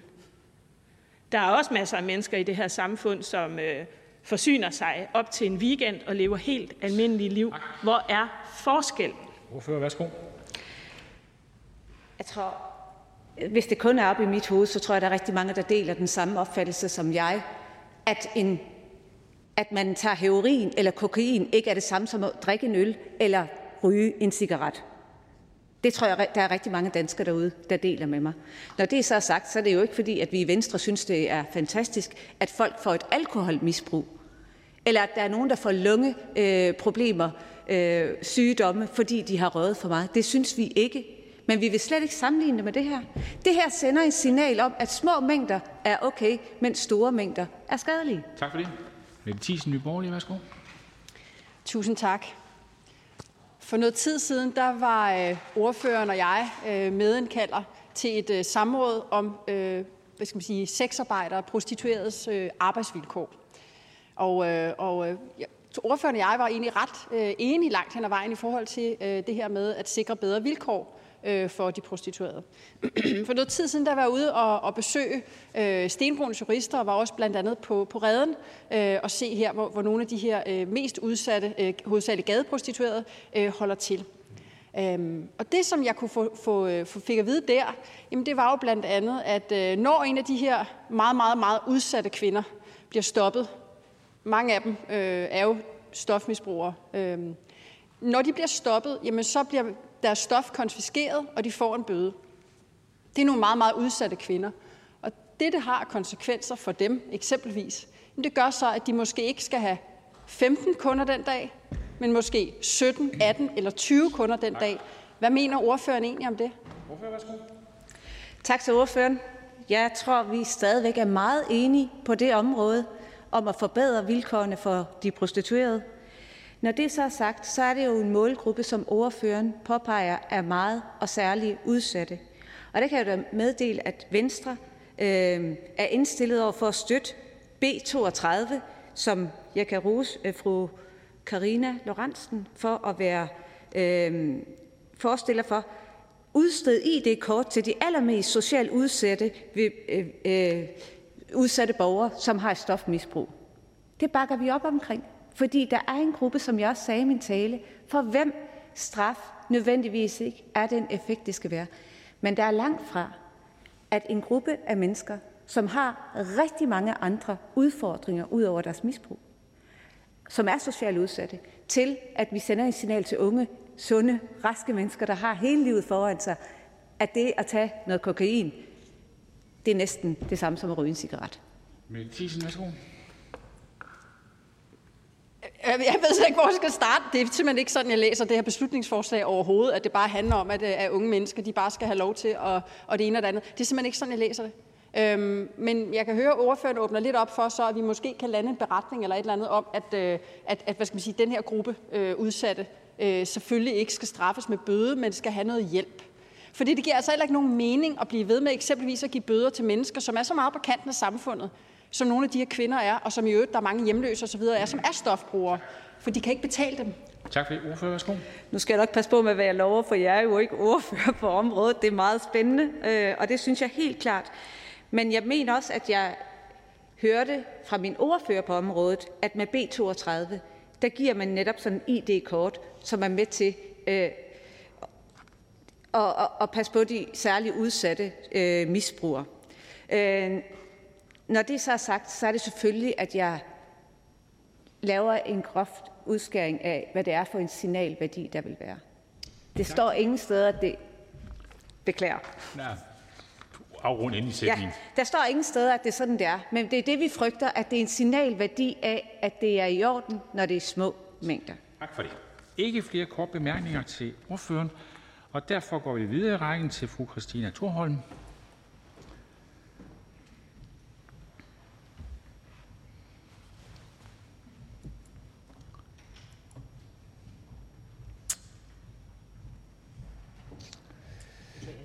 Radikale Venstre, det er okay. Ja, tak til SF for at stille forslaget, hvor vi kan styrke indsatsen mod øh, stofforbrug og afhængighed. Radikale Venstre bakker op om indsatser for social- og sundhedsfaglig intervention frem for straf til stofmisbrugere, og vi ser meget gerne på internationale erfaringer. Øh, vi hjælper ikke mennesker med stofmisbrugere, narkotikarelaterede problemer godt nok, selvom vi har sat mange initiativer i gang. Det er et stort problem. Vi har 80.000 mennesker med et højrisikoforbrug og 19.000, der er i behandling. Vi lader for mange i stikken, selvom at der er fri adgang til at få behandling. Vi har en øh, overdødelighed på 250 250 stofmisbrugere hvert år, som mister livet. Det må vi da kunne gøre bedre. Ja, der er brug for, at vi gør mere.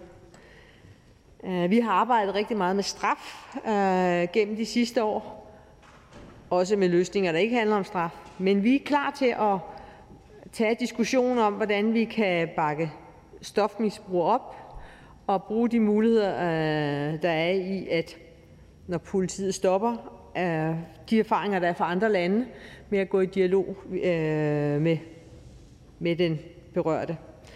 Men vi ved ikke, hvad det her koster, øh, og det er jo altid svært at sige ja til et initiativ, når man ikke ved, hvad det koster. Øh, så derfor vil vi gerne have det afklaret i processen, øh, med forslaget. Fordi hvis det her kan vise samme resultat som i Portugal, så hvor ja, før øh, det viste, at de misbruger misbrugere døde på gaden i øh, Portugal, altså vi har 250, der dør her i Danmark, så, så synes vi, det er en meget værdig indsats, men vi har brug for at få afklaret, hvad det koster. Tak for det. Der er ikke nogen kommentar. Vi hopper enhedslisten over, og så går vi videre til fru Brigitte Klintskov Jerkel, Konservativ Folkeparti. Værsgo.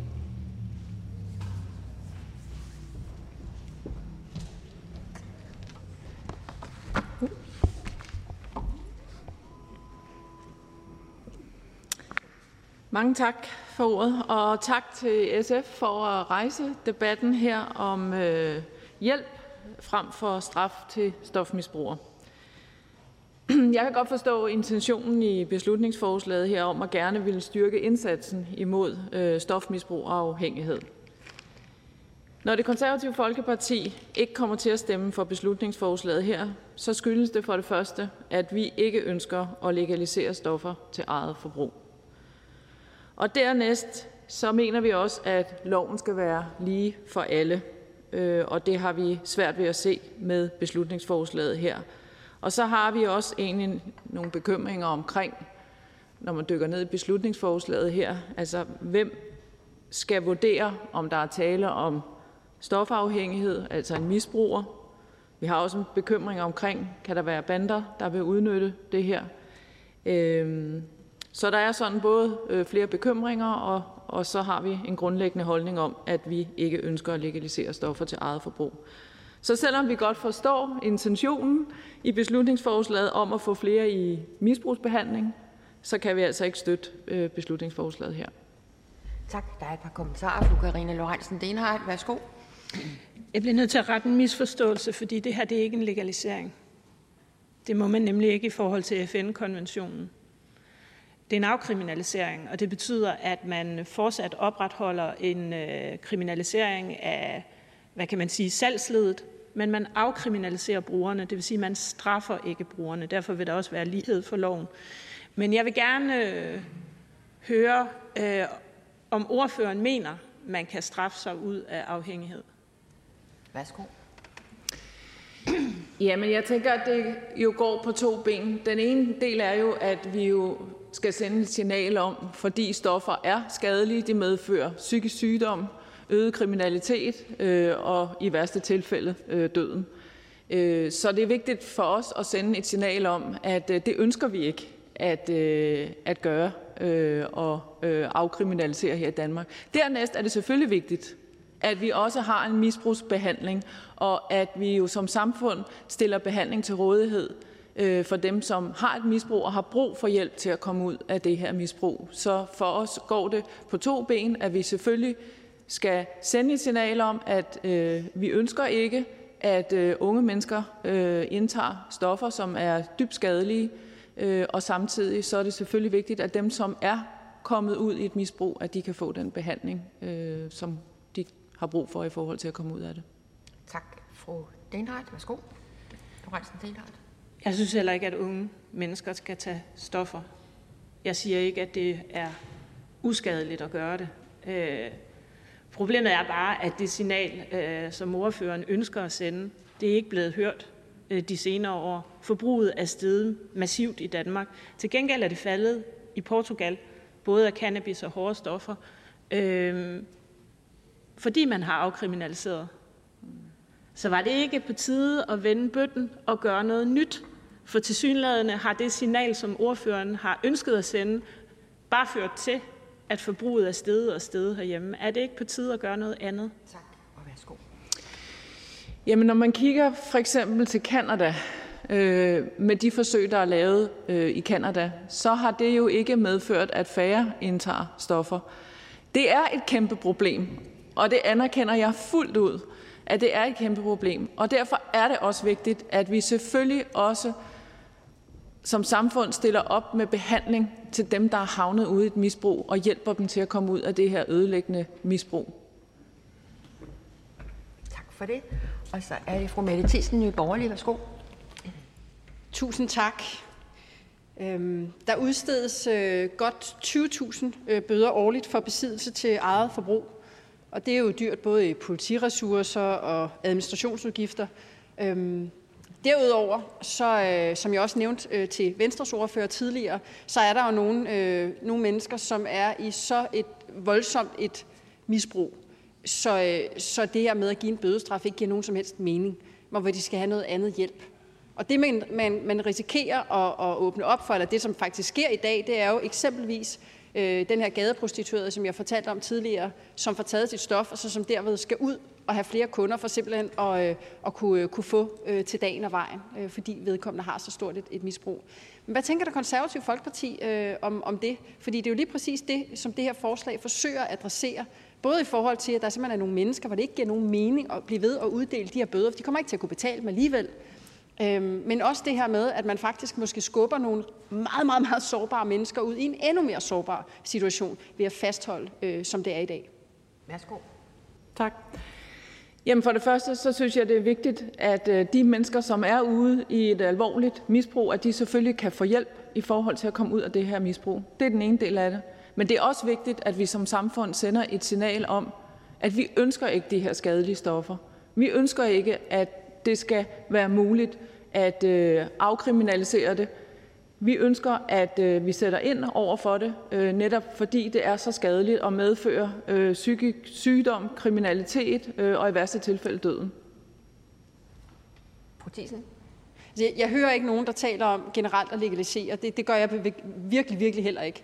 Øh, jeg synes, det er dybt alvorligt, øh, både for dem, som er ude i så massivt et misbrug, øh, som, som nogle af dem her, jeg nævner øh, tidligere, men også for unge mennesker, som måske bare prøver det første eller anden gang, og som kom, hvor det bliver en glidebane. Så det er sådan, overhovedet ikke det, jeg siger.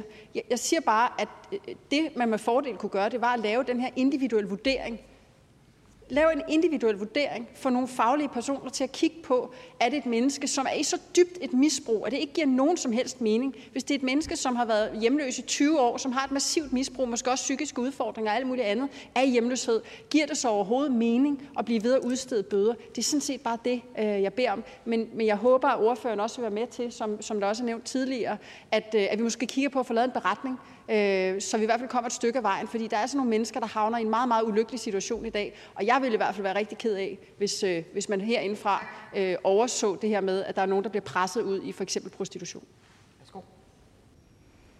Jamen helt sikkert, der skal vi selvfølgelig gøre, hvad vi kan for at hjælpe øh, de mennesker, som er havnet på kanten, og det vil vi selvfølgelig gerne være med til. Og kan vi enes om en beretning øh, omkring det, men hvor der selvfølgelig er taget hensyn til de synspunkter, vi har som parti, som jeg har givet udtryk for her, så synes jeg, det er ganske fint, fordi vi skal selvfølgelig gøre en indsats for, at mennesker, der er havnet på kanten og har brug for hjælp til at komme ud af et misbrug, at de selvfølgelig kan få den hjælp, og vi som samfund stiller den hjælp op, så de kan komme ud af det. Tak for det. Så er der ikke flere, der har kommentarer. Hr. Jens Henrik Thulesen Dahl, Dansk Folkeparti.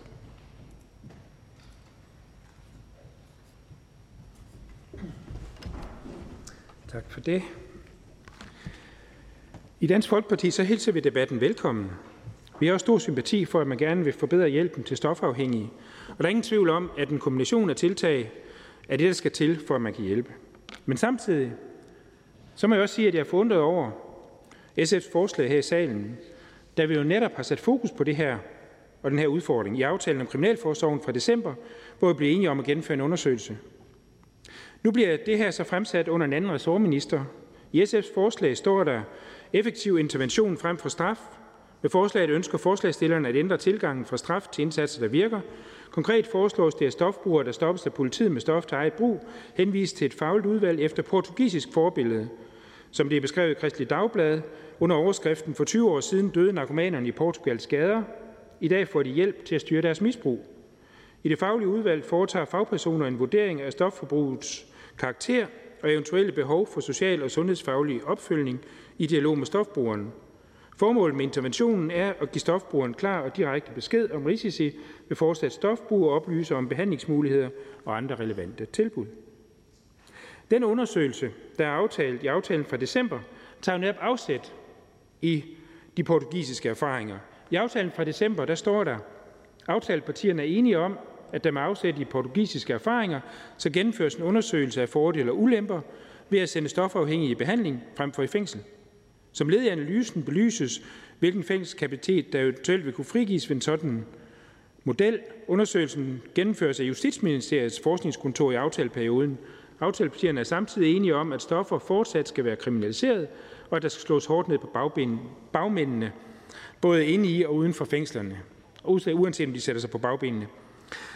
Vi kan selvfølgelig godt følge op på, om justitsministeren har fået iværksat undersøgelsen, og hvor langt det er. Men hvad er det, SF vil med nyt i det her forslag i forhold til det, vi er enige om? Det kan jeg ikke umiddelbart se. Hvis der er noget nyt og supplerende, så burde vi tage det op i forhold til den undersøgelse, vi jo har sat i gang. Men det går jeg ud fra, at SF's ordfører redegør for senere. Så tager vi gerne snak om, hvordan vi kan få det inkluderet i arbejdet. Men ellers tænker jeg, at vi afventer undersøgelsen i Justitsministeriet. Tak for ordet for det. Fru Karina Lorentzen Denhardt, værsgo. Jeg var jo selv med til at, at forhandle aftalen, så jeg kender egentlig godt uh, teksten. Uh, forslaget her er produceret uh, før uh, aftalen, og vi har haft et meget langt forløb i SF med konferencer og alt muligt andet. Men jeg vil bare høre, uh, om hvad der er vigtigst for Dansk Folkeparti. Er det, at det kan frigøre nogle fængselspladser, som jo er den tekst, som er indsat i flereårsaftalen?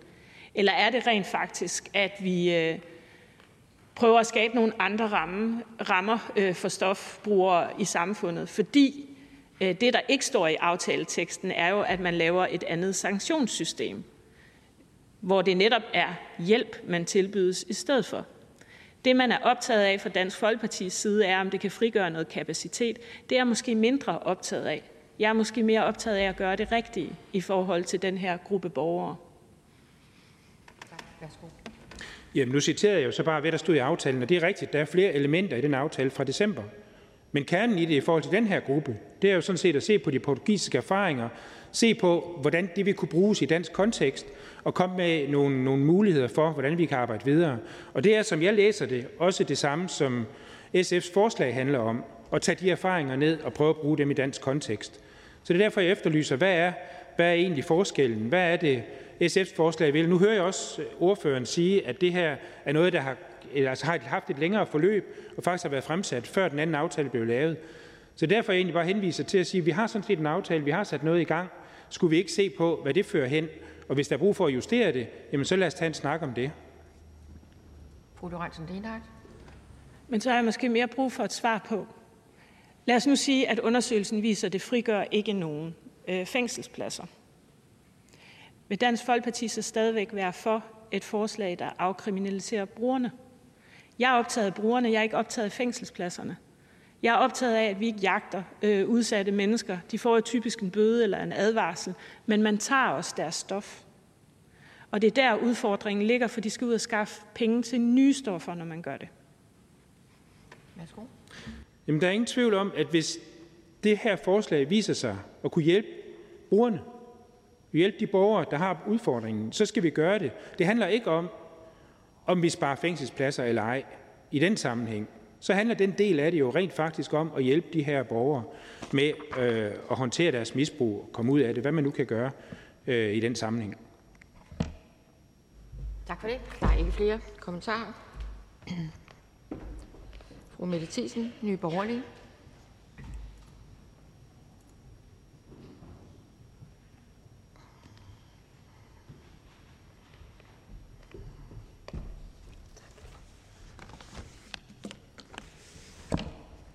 Tak til SF for at stille det her beslutningsforslag. Øh, vi har jo drøftet den her konkrete problematik også førhen øh, i forhold til det her med at, øh, at få et ID-kort for at sikre imod lige præcis den her problematik. Og jeg er faktisk rimelig glad for, at der sådan ret bredt i salen virker til at være en opbakning til, at at man, at man faktisk kan i hvert fald komme i nærheden af og forhåbentlig få løst den her problematik.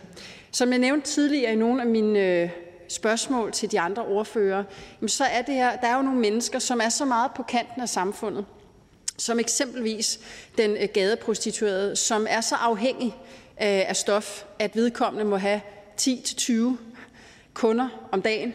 Og det kan være utrolig svært at forstå, at det overhovedet kan lade sig gøre. Men hvis vedkommende så også oven i købet bliver straffet og får frataget sit stof undervejs, så er det endnu flere kunder, som vedkommende skal ud øh, og have for at kunne, øh, kunne, kunne, hvad skal man sige, kunne betale for, for de stoffer, vedkommende skal bruge. Og det er bare sådan i dag, at det kan godt være, at det fungerer nogle steder. Eksempelvis i København, der kan man sige, at der er der nogle af de her gadebetjente, der kender, øh, kender de lokale øh, misbrugere. Så, øh, så det er sådan set én ting, men der er rigtig mange andre steder i landet, øh, hvor det her det også er en, er en rigtig stor udfordring. Og, øh, og så kan man samtidig også sige, nu er der mange, der har nævnt det her med de unge, Jamen altså, hvis ens øh, 15-årige bliver taget med, øh, med kokain på sig, øh, vil man så helst som forældre have en bøde fire måneder senere, eller vil man øh, inden for 24 timer have en øh, henvendelse øh, i forhold til at kunne, øh, kunne øh, hvad skal man sige, sætte ind med det samme? Øhm, så, så der er en hel masse øh, øh, hvad skal man sige, problematikker her, som jeg synes, man skal adressere. Det, der egentlig er vigtigst for mig, det er, at man ikke som stat koster meget, meget udsatte mennesker rundt og jagter dem Øh, fordi det er tydeligvis nogle mennesker, som er i, øh, i meget, meget stærkt øh, øh, misbrug, øh, og som har brug for hjælp, som ikke har brug for at blive ved øh, at få en, øh, en, en straf, og en, straf, øh, skal man sige, en bødestraf, som de nok højst sandsynligt heller aldrig nogensinde kommer til at kunne betale. Øh, så det er jo et spørgsmål om, hvordan bruger vi ressourcerne bedst muligt, øh, og jeg synes sådan set, at det er ganske almindelig øh, sund fornuft. Jeg håber, vi kan lande en, en beretning, øh, så vi kan få flest muligt med, så der kan blive sat lidt øh, skub i det her, så vi kan forhåbentlig få løst den her problematik. Det vil vi i hvert fald meget, meget gerne være med til i, i Nye Borgerlige. Så tak for, til SF for at stille forslaget, og vi glæder os til udvalgsbehandlingen. Tak for det. Der er ikke nogen kommentarer. Så nu er det ordføreren for forslagsstillerne, fru Karina Lorentzen Denhardt.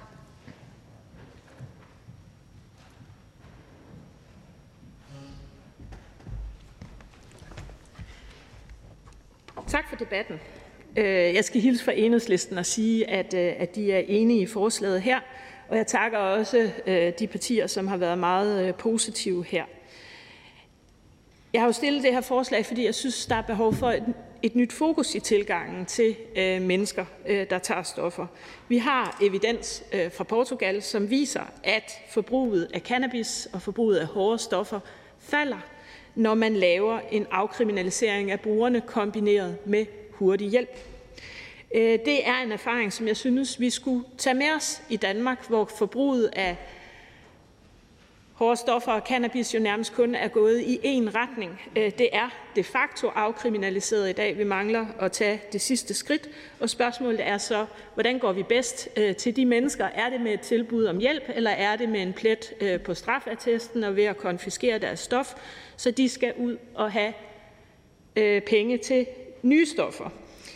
Ja, der er mit fokus i hvert fald klart. Jeg synes ikke, at vi skal straffe brugerne. Jeg synes, vi skal møde dem med hjælp.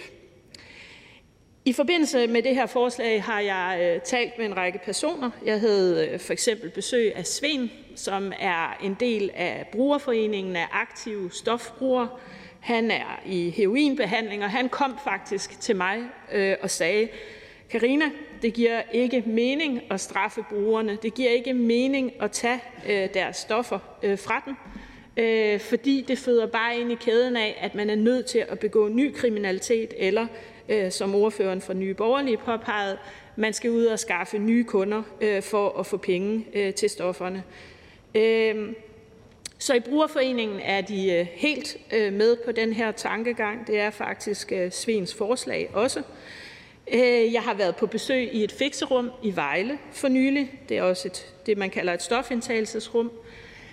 Der tror jeg bare heller ikke, at afvænding er første skridt for mange af de mennesker, der kommer der. Mange af dem er øh, ekstremt øh, socialt udsatte, øh, og der vil være forskellige, øh, hvad kan man sige, behandlingstilbud. Øh, Nogle øh, skal måske øh, i afvænding, øh, andre øh, skal i heroinbehandling, og nogen øh, vil nok bare øh, fortsætte med at, at komme i fikserummet og indtage de stoffer, de har. Og der skal ligesom være øh, plads til det hele, til hele paletten, synes jeg. Øh, jeg tror dybest set ikke på, at man kan straffe sig ud af afhængighed, øh, og derfor giver det ikke mening at opretholde det system, vi har i dag. Jeg har været på varmestuen i Esbjerg, øh, hvor rigtig mange har et misbrug eller et alkoholproblem. De har også meget ofte dobbeltdiagnoser, så de dulmer øh, hvad kan man sige, deres udfordringer øh, med stoffer. Jeg tror heller ikke, det ligger lige for øh, med, med afvending med dem. Men tænk sig, hvis vi, når vi mødte dem i gadebilledet, kunne møde dem med, at de skulle møde op et sted og få afklaret deres sociale udfordringer og deres sundhedsmæssige udfordringer, så vi kunne lægge den rigtige indsats og hjælpe dem øh, bedst muligt.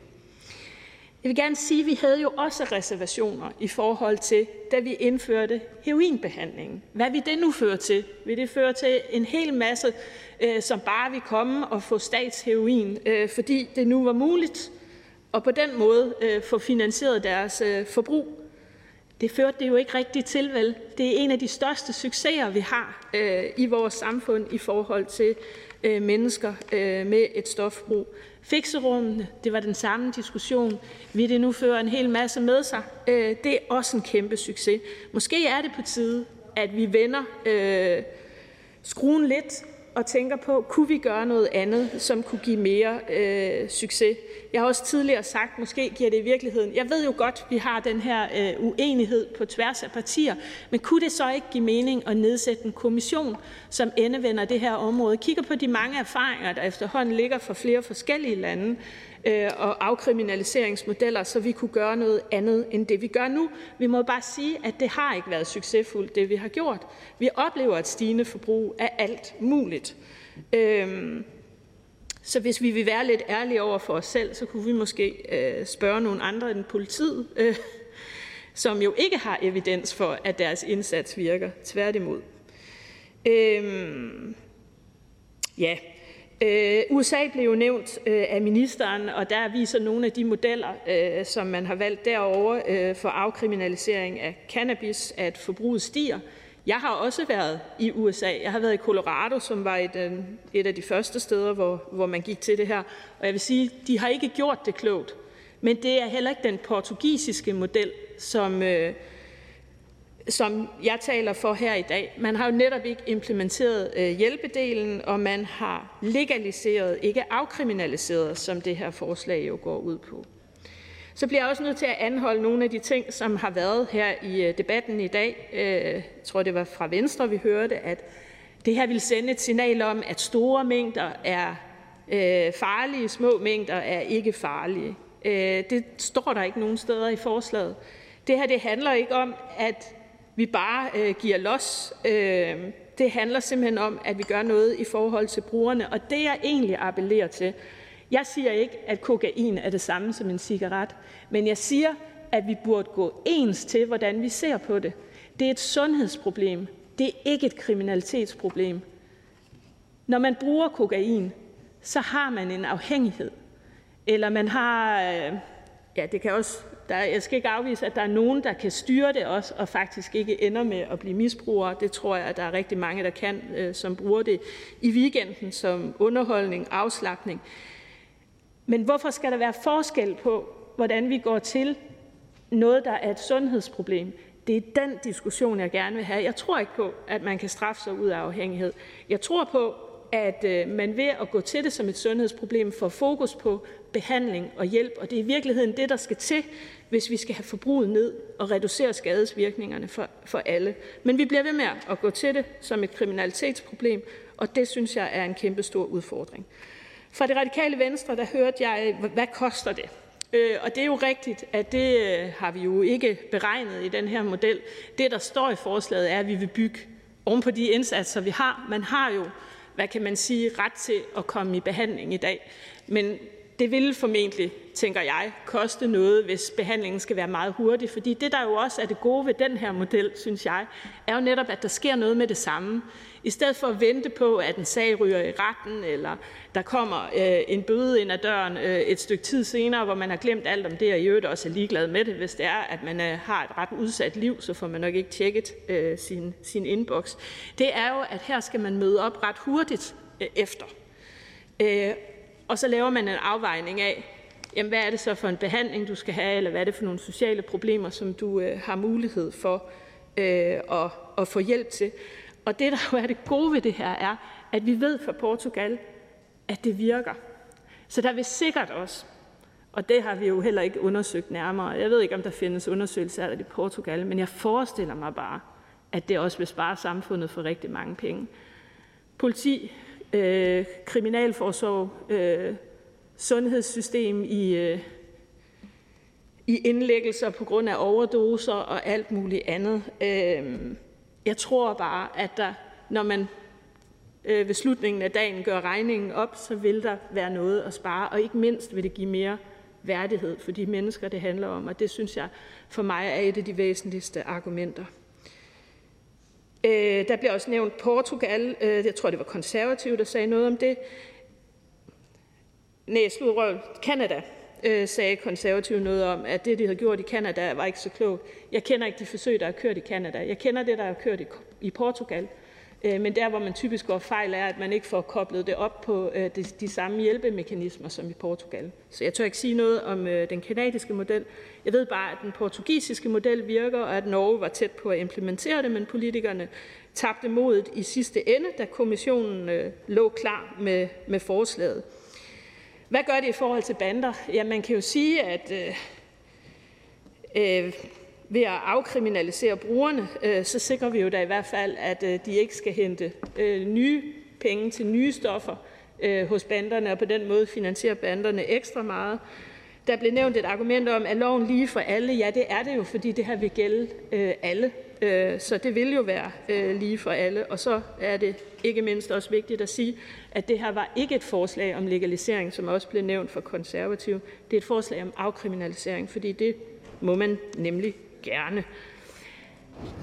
Jeg er ikke sikker på, at vi har bevæget debatten omkring det her ret meget i dag, desværre, øh, men jeg kommer til at holde fokus på det. Øh, og øh, man kan sige, at der kommer jo en undersøgelse i regi af Kriminalforsorgsaftalen.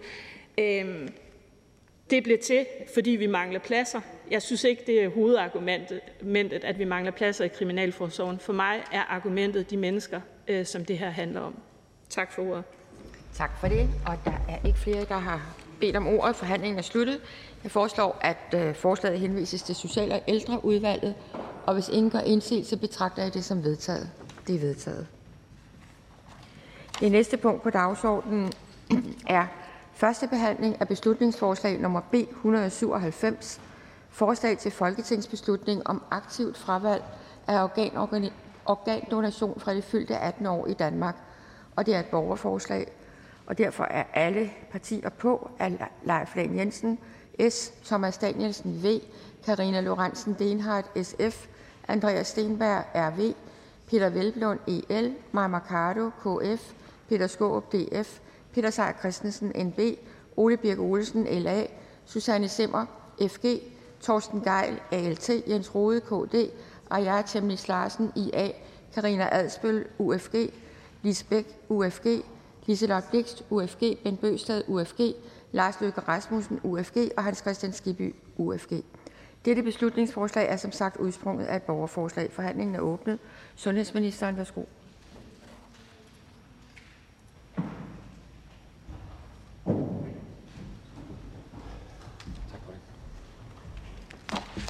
Ja, tak for det.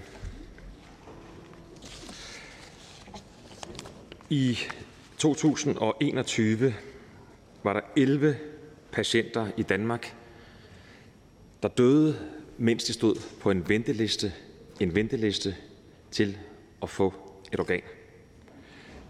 I to, året før, i 2020, der var det tal 18. I 2019 var det tal 17. I 2018 var det tal 40. Det er ikke sådan, at hver eneste af de dødsfald kunne være undgået, men langt de fleste af de dødsfald kunne være undgået, hvis de mennesker havde fået det organ, som, ville, som de ventede på at få, og som reddede deres liv. Når man spørger danskerne om de er tilhængere af organdonation, så er der en kæmpe, kæmpe stor opbakning til organdonation. Alligevel er det sådan, at vi har jo en ordning om, og vi opfordrer alt, hvad vi kan, til at melde sig til som øh, organdonor. Det er alligevel sådan, at øh, kun 1,3 millioner mennesker er tilmeldt registret. Af dem har 813.000 givet fuld tilladelse, øh, 176.000 plus fuld tilladelse plus forskning, 184.000 danskere har givet begrænset tilladelse til at bruge organer, 34.000 begrænset tilladelse plus forskning, og så er der 73.000, der har registreret sig med et forbud mod at bruge deres organer. Men de har taget stilling. men de har taget stilling. Og 22.000 har svaret, at de ved ikke, men altså også har, har markeret det, og dermed er det jo så op til de efterladte, hvis man står i en situation, hvor, øh, hvor man dør, og ens organer kan bruges til øh, at redde liv. Så tak til de 1,3 millioner mennesker, som har registreret sig. Tak til alle sammen, både dem, der har meldt med fuldt med begrænset tilladelse, men også dem, der har sagt, at mine organer skal ikke bruges. Også tak til dem for at træffe beslutningen, for det er meget, meget, meget hårde, vanskelige samtaler, der foregår mellem pårørende og læger, når man står i en sådan situation, som er jo næsten umulig at forberede sig på, men trods alt har man givet, øh, har man forberedt så godt som muligt ved at registrere sig her. Men når jeg sagde kun 1,3 millioner, så er det fordi, vi er altså et land øh, med mange flere. Og, der, og det går ikke. Og vi er, det går ikke, at der er så mange, der her øh, lurepasser og synes, at det er måske lidt udkæmt spørgsmål at svare på. Vi skal have det tal væsentligt højere op. Og vi kan jo ikke have, jeg mener ikke, det, det er ikke til at bære, at vi hvert år har så mange mennesker, så mange patienter, som dør, mens de venter på et livgivende organ. Og der har i den her øh, uge været en række øh, artikler i forskellige medier, hvor øh, en del af de her historier er blevet udfoldet. Hver eneste af dem berører mig dybt. Jeg ved, det berører alle partier, alle sundhedsordførerne dybt. Det er jo konkret Mads øh, Sebbelovs kæmpe store arbejde og store opbakning, øh, store folkelige opbakning, som gør, at vi har fokus på det her øh, emne i dag og i det her forår. Så tak for det store, store arbejde. Og jeg skal selv mødes med Mads Sebelov for at drøfte hans historie og hans, hans arbejde, men jo også for at men også vigtigt skal vi mødes i Folketingets partier på tirsdag øh, med eksperter, og de eksperter, vi indkalder, det er altså dem, der står for samtalerne. De er meget, meget svære og som sagt hårde samtaler med pårørende, for at finde ud af, hvad skal der ske? Hvordan kan vi lave det sammen, gøre noget, hvor vi får flere organdonorer? Skal vi have. Og samtidig ikke, ikke risikere at gøre deres arbejde vanskeligere eller sværere. Det må være det, vores øh, opgave øh, øh, går ud på. Jeg mener ikke, vi kan... Øh, man må sige, der arbejdes så hårdt, og det er imponerende arbejde, vi gør øh, i, i Danmark, og vores sundhedspersoner gør. Og hver eneste gang det lykkes, så redder vi liv. Det er flot arbejde, og, og, og, øh, og, og det kan man kun rose. Men vi må også se på reglerne, vi må se på lovgivningen, og vi må se på, øh, hvad kan vi gøre øh, for at, øh, at få flere mennesker til at tage stilling. Og vi kan opfordre, og sidste gang vi gjorde det for alvor systematisk, det var, da vi introducerede det øh, digitale sundhedskort som en app på vores øh, telefon, hvor vi havde sådan en pop-up tekst, hvor vi opfordrede folk til at øh, melde sig til, og der var øh, det, det var virkelig mange i de uger der, der meldte sig til, når de fik den app. Så det har altså en effekt, når vi har debatten, når vi har kommunikationen, men stadigvæk, altså vi er på de der 1,3 som sagt millioner, der, der er i det her, øh, der har registreret os, og det vil sige resten af befolkningen, der er det jo op til så de pårørende, hvis der skulle ske øh, noget, hvor øh, man altså afgår ved døden. Det er jo typisk en pludseligt. Øh, så skal de pårørende ikke kun håndtere det, så skal de også håndtere det svære spørgsmål, hvad gør vi med organer? Den her person, som øh, er jeres elskede, som ligger her, øh, har ikke taget stilling. Så hjælp alle, hjælp de pårørende, men selvfølgelig ikke mindst hjælp dem, der har der, de, de patienter med alvorlige sygdomme, som har brug for organerne, og, og gå ind og, øh, og registrere. Det må være en entydig opfordring. Men også for at sige her, det går ikke kun med opfordringer alene. Det går ikke kun med kampagner alene. Der er intet, der er fremmed for mig. Øh, og øh, jeg er med på at diskutere alle ting. Her konkret er der jo et forslag om en ny model.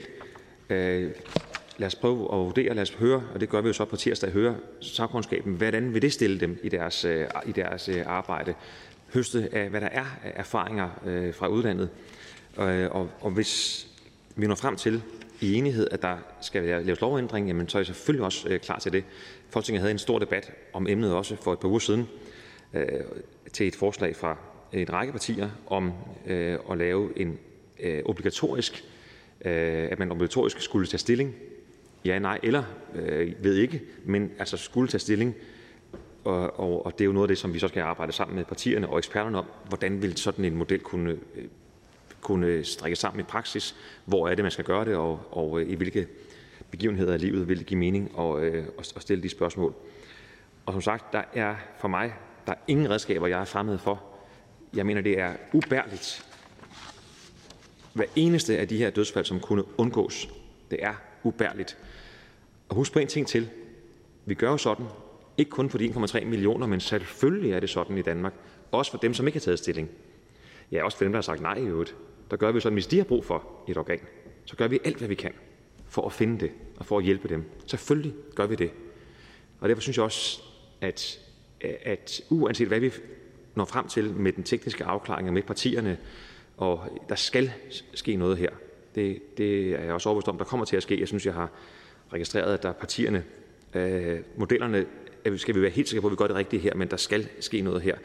Og, øh, men uanset hvad vi finder frem til, så der er jo ikke nogen lande, der har en perfekt løsning, så vi må jo gøre den bedre, end den er modellerne i Danmark, både lovgivningsmæssigt, øh, hvordan man laver samtalen. Der er mange ting, man, vi kan helt klart optimere og lære af udlandets øh, erfaringer, men uanset hvad, så det man kan som borger selv, det er at tage samtalen med, med øh, sin familie, Øh, venner, øh, pårørende og gå ind og, øh, og registrere sig. Det er det helt suverænt bedste, man selv kan gøre.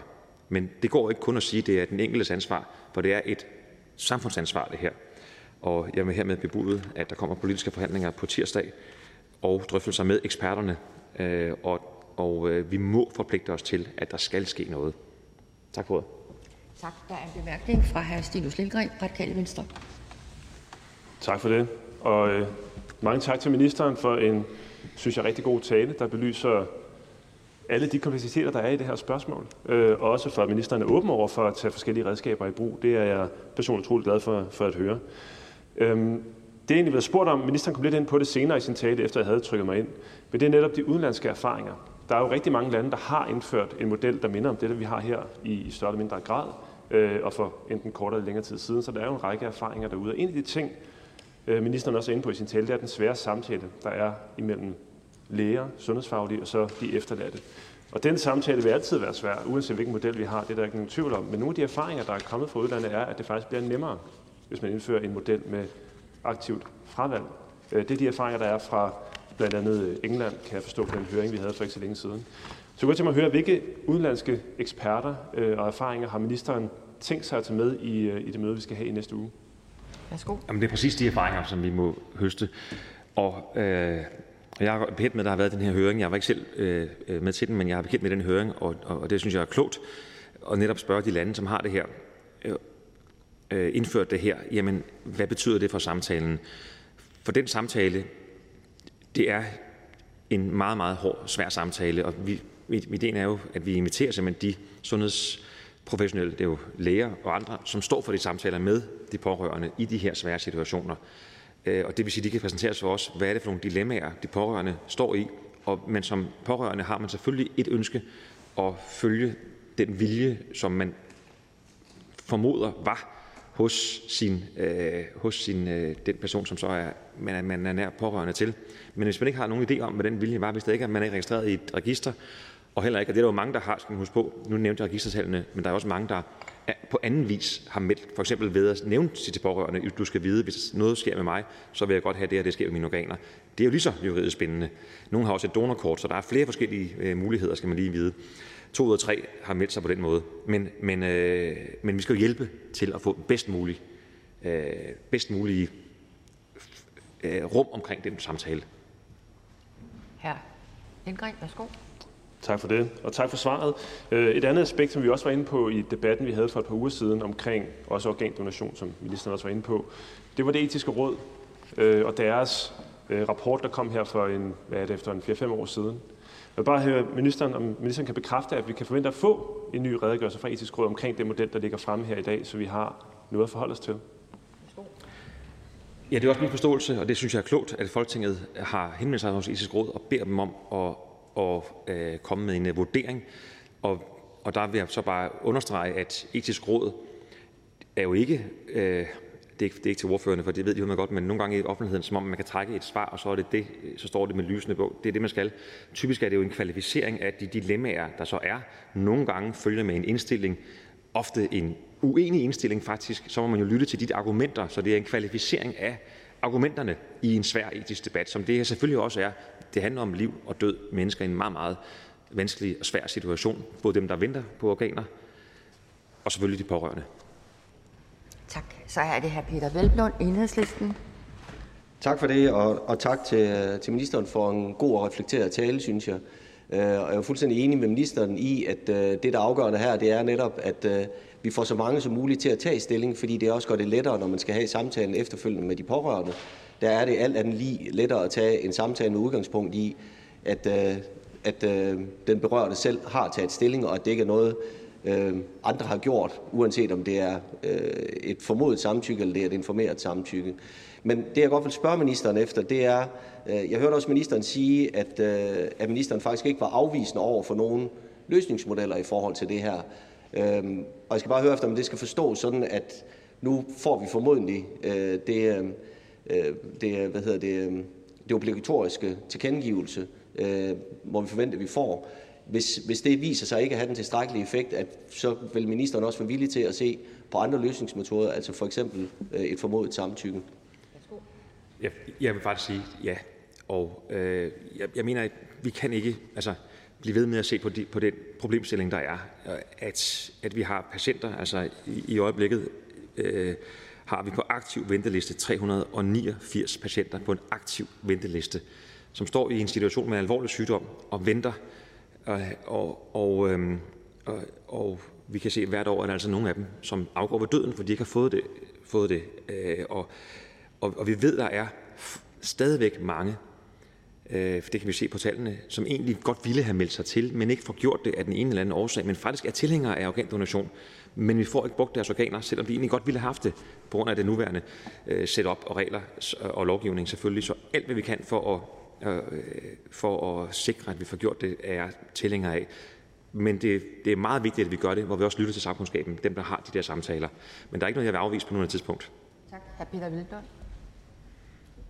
Jamen, det er jeg sådan set glad for at høre, fordi jeg synes, øh, altså der er jo nogle, der er jo nogle overvejelser, som det også er rigtig fornuftigt etisk råd for kigget på, men vi er jo fuldstændig enige om, hvad målet er, at vi skal sikre, at der bliver flere organer tilgængelige til organdonation. Øh, men der er det klart, der kan også være nogle usikkerheder på, og det er godt, det jeg godt lige vil høre ministerens overvejelser omkring, øh, det hvis man laver et formodet samtykke, om der så kan være en risiko for, at, at der er nogen, som, øh, som nærmest i trods så siger, at det her det ønsker man ikke, at andre skal blande sig i. Det er noget, man selv vil tage, tage stilling til, altså derfor øh, fremmelder øh, organdonation. Om det er noget, der har været nogle overvejelser omkring. Værsgo. Ja, det er jo lige præcis sådan nogle elementer, som vi må forsøge at indhente, indhente viden både fra udlandet og fra Danmark omkring det. Øhm, og jeg har lige behov for måske at præcisere, da jeg sagde, at der var ingen modeller, der var fremmed for mig, så er det modeller, der skal sikre, at vi får flest mulige organer.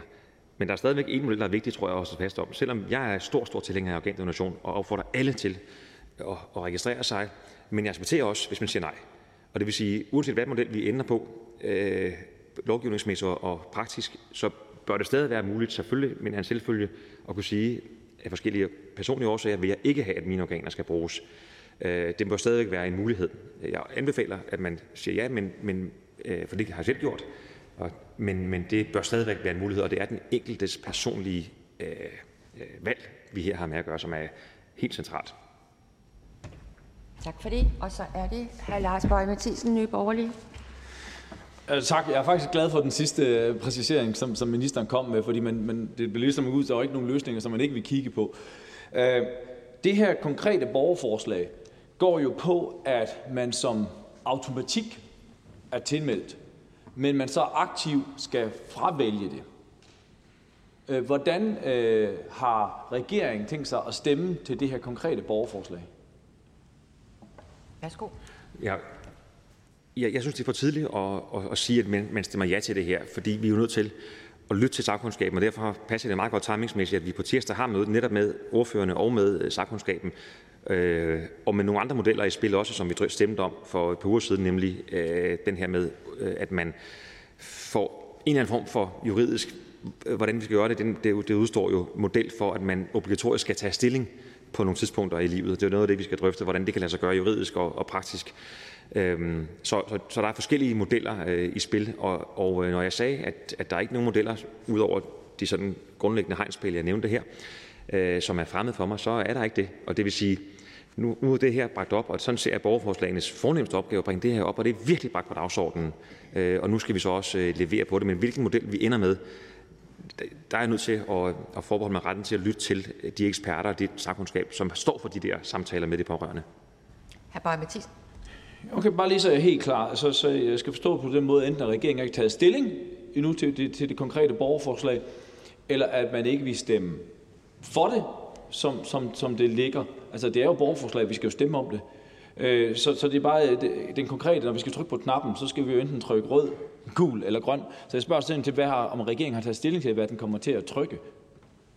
Værsgo. Jamen, som jeg forstår det, så har Sundhedsudvalget lavet en tidsplan, som, som handler om, at der er tid nu til at gå ind i det faglige arbejde med, med de her sundhedseksperter og, og se, hvad kan vi lave juridisk holdbar model. Øh, og, og det arbejde synes jeg, vi skal, vi, skal, vi skal fokusere på. Og det er der tid til at gøre, inden der skal, vil skulle stemmes, som jeg forstår det, vil der skulle stemmes til øh, næste samling, altså til, øh, til efterårssamlingen. Så til den tid vil vi kunne se, hvad har vi, har vi fået lavet et robust system, øh, som er et andet, eller har vi noget, der læner sig mere op af det her. Så det konkrete forslag, hvis vi stemmer om det i morgen, så vil jeg ikke stemme for det, fordi vi er i gang med det faglige arbejde. Øh, men men øh, fuldstændig enig i intentionen. Vi skal have flere organdonorer. Det synes jeg er vigtigt. Tak. Der er ikke flere, der har bedt om bemærkninger. Tak for det. Øhm, og så er det fru Camilla Fabricius, Socialdemokratiet. Tak, formand. Jeg skal lige, uh, lige have den her ned. Det, det ved jeg, at formanden også uh, har prøvet nogle gange. Det er ikke alle, der er over 71. Først og fremmest så vil jeg gerne hilse øh, fra vores sundhedsordfører, øh, som, ikke, øh, som jeg har taget over for i dag. Øh, og det var en, øh, en øh, anderledes tale, jeg fik hånden i første omgang. Og, og på kort tid i politik, så kan tingene også forandre sig til en virkelig øh, klog beslutning, som Sundhedsudvalget lavede øh, i går, nemlig at give øh, mere tid, så man kan få øh, gode, fornuftige output, input øh, og refleksioner og diskussioner omkring øh, organdonation. Bare lige for at sige, at, øh, at det, der er interessant ved forslaget her, er jo, at man øh, prøver at øh, vende organdonation på hovedet, sådan så man aktivt skal øh, melde fra, i stedet for aktivt at melde sig til. Og hele den diskussion af, hvordan er det, vi opnår flere organdonationer, øh, er interessant. Og det, at, øh, at borgerforslaget i virkeligheden giver os en mulighed for at diskutere organdonation, øh, er rigtig væsentligt. Øhm, der har også været faktisk ret mange kampagner på at få folk til at tage stilling, og det, øh, det har ikke øh, virket efter hensigten. Og som ministeren også øh, kan for, og som min gode kollega i salen også ved, så er der rigtig mange, der står på venteliste. Og udover at man øh, kan risikere at dø, mens man står på ventelisten, så er der også nogen, som oplever faktisk at være så lang tid på ventelisten, at de ikke længere Øh, kan, altså deres krop ikke længere faktisk kan håndtere, til trods for, at de faktisk havde en god mulighed til at starte på. Det tror jeg faktisk også er ret vigtigt at få med ind i hele drøftelsen. Altså at den tid, der går indtil, at der bliver et øh, hvad skal man sige, ledigt. Og så tror jeg også, det er vigtigt, at vi får taget en diskussion om både øh, det at være pårørende, altså både det, at øh, når man mister en, hvor man skal give, give lov til at give organerne videre, men jo også alle, alle dem, der har været pårørende til en, som står og venter, at det også er en vigtig diskussion at få. Og derfor så, øh, så bakker vi også op i Socialdemokratiet for den øh, proces, øh, som Sundhedsudvalget har aftalt, øh, og glæder os meget til at diskutere yderligere, og i øvrigt øh, er glade for, at også ministeren øh, var klar over, eller gjorde opmærksom på, at det her også handler om muligheden for forskning. Altså det er også organdonation, men det her med, at vi også får en lejlighed for at diskutere, hvad gør man til, at man kan blive klogere på forskningsdelen. Det var det. Tak for det. Der er ikke nogen kommentar. Så er det her Martin Gertsen, Venstre.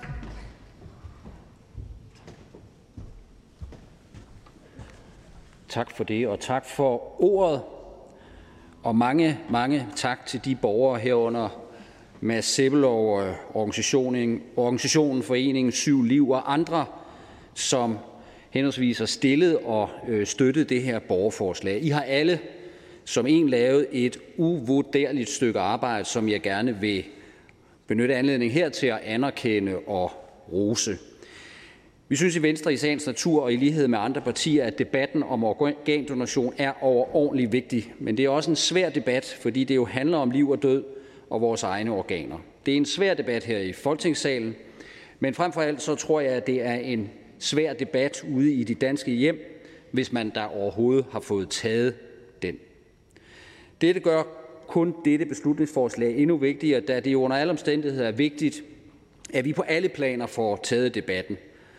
Men debat, med debatten får vi jo også i sig selv skærpet opmærksomheden på manglen på organer.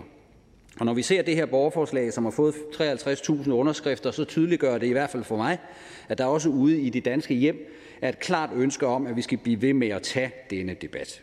Vi kan jo se, at langt de fleste danskere er positive over for at donere deres organer, men kun en fjerdedel har fået registreret deres stillingtagen. Og når nu så mange har taget stilling, men under halvdelen af dem, der har taget stilling, har fået det registreret, så kan der altså gøres mere. Og når man laver meningsmålinger og spørger folk, om de er villige til at donere deres organer, så er det jo helt op til 85 procent, som gerne vil bistå andre mennesker i en svær og livstruende situation. Og derfor er det selvfølgelig ikke tilstrækkeligt, at de her mange positive tilkendegivelser ikke omsættes i flere organdonorer. Min klare opfattelse efter vores sidste debat om organdonation her i salen er, at et meget markant flertal her i salen håber og tror på, at vi med politiske virkemidler kan hjælpe flere af dem, som ønsker at være organdonor, til at blive det. Og i Venstre tilslutter vi os fuldstændig ambitionen om, at flere skal tage stilling. Vores folketingsgruppe bakker dermed også fuldt og helt op om det beslutningsforslag, som var til afstemning for nylig. Det var det beslutningsforslag, som handlede om, at når man som borger i dette land for eksempel skal bestille et nyt kørekort, pas, sygesikringsbevis eller lignende, ja, så bliver man via en dialogboks eller lignende på nettet opfordret til at tage stilling til, om man vil være organdonor. Og nu står vi så med borgerforslaget om formodet samtykke. Og som jeg forstår beslutningsforslagsstillerne, så opererer det med en såkaldt soft opt-out-model. Godt, at Mads Sebelov nikker, hvilket betyder, at så fremt afdøde ikke har taget stilling inden sin død, ja, så er det fortsat de efterladte pårørende, som skal tage stilling til spørgsmålet om donation. Og det tror jeg er overordentligt vigtigt at understrege. Altså en soft opt-out-model i modsætning til en hard opt-out-model, hvor de pårørende ikke vil blive konsulteret ved manglende stillingtag. Det gør altså det hele lidt mindre dramatisk, end man umiddelbart ved første øjekast skulle få indtryk af. Vi har drøftet spørgsmål om formodet samtykke uhyre indgående i Venstres folketingsgruppe over en hel del gruppemøder, og jeg skal understrege for dem, der måtte have behov for at spekulere i den slags, at det er foregået i en meget god, ordentlig og høflig tone. Vi har for det første set hinanden i øjnene og blevet enige om, og jeg understreger enige om, uanset ståsted i denne sag, at vi ikke nødvendigvis kommer til at stemme som en samlet gruppe lige præcis i dette spørgsmål. Som jeg nævnte indledningsvis, er der i høj grad tale om et etisk spørgsmål, et samvittighedsspørgsmål, et spørgsmål om liv, død og vores egne organer. En del af Venstres folketingsgruppe er således positiv over for nærværende forslag om formodet samtykke og ser det som et væsentligt bidrag til, at flere mennesker får taget aktiv stilling til spørgsmål om organdonation. Denne del af Venstres folketingsgruppe lægger samtidig vægt på, at forslaget skal ses i tæt sammenhæng med spørgsmålet om en soft opt-out-model. Altså, som jeg nævnte før, at har man ikke fået taget stilling inden sin død, ja, så er det altså fortsat de pårørende, som konsulteres præcis som i dag.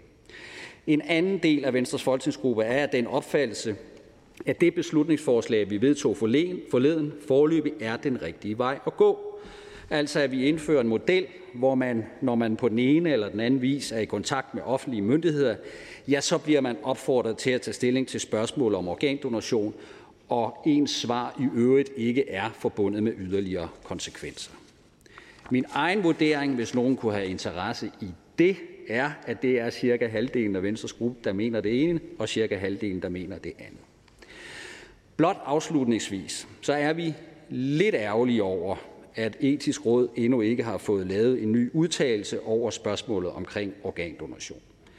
Vi var i Venstres folketingsgruppe, uanset ståsted, sådan set klar til at stemme i den kommende uge og altså inden sommerferien. Men har forstået det derhen, at etisk råd afgiver en udtalelse senest i september måned, som vi så venter på, inden vi stemmer om dette forslag. Tak for ordet. Tak for det. Hr. Peter Velblund, Enhedslisten, har bedt om en kommentar. Ja, tak for det, øh, og tak for en, en rigtig god og, og reflekteret tale, synes jeg. Når jeg tager ordet, er egentlig mest bare lige for at få det også det processuelle på plads, fordi det er jo klart, det har en stor interesse for en stor gruppe borgere. Øh, så jeg skal bare bede øh, hr. Martin Geertsen om at bekræfte, at vi i Sundhedsudvalget i, i enighed er blevet, øh, har besluttet, at vi afventer den stillingtagen, der kommer fra Etisk Råd i september måned, og at det derfor så først vil blive den nye samling, at der vil komme en konkret afstemning om det her forslag. Øh, så der kommer en afstemning, men med den tidsplan, der er vedtaget i, øh, i et enigt sundhedsudvalg, så bliver det så først efter næste folketingssamling er indtrådt, altså i, i oktober måned. Det øh, kan jeg fuldt ud bekræfte. Det afholder mig da ikke fra, som jeg også sagde i min tale her før, at være en lille smule ærgerlig over, at Etisk Råd ikke har afgivet øh, den udtalelse og først kommer med en udtalelse i øh, september måned. Det har jo altså været en Øh, Øh, debat, der har været pågående længe. Øh, borgerforslaget har været længe undervejs, så derfor er jeg ærgerlig over, øh, at den udtalelse ikke ligger der i dag.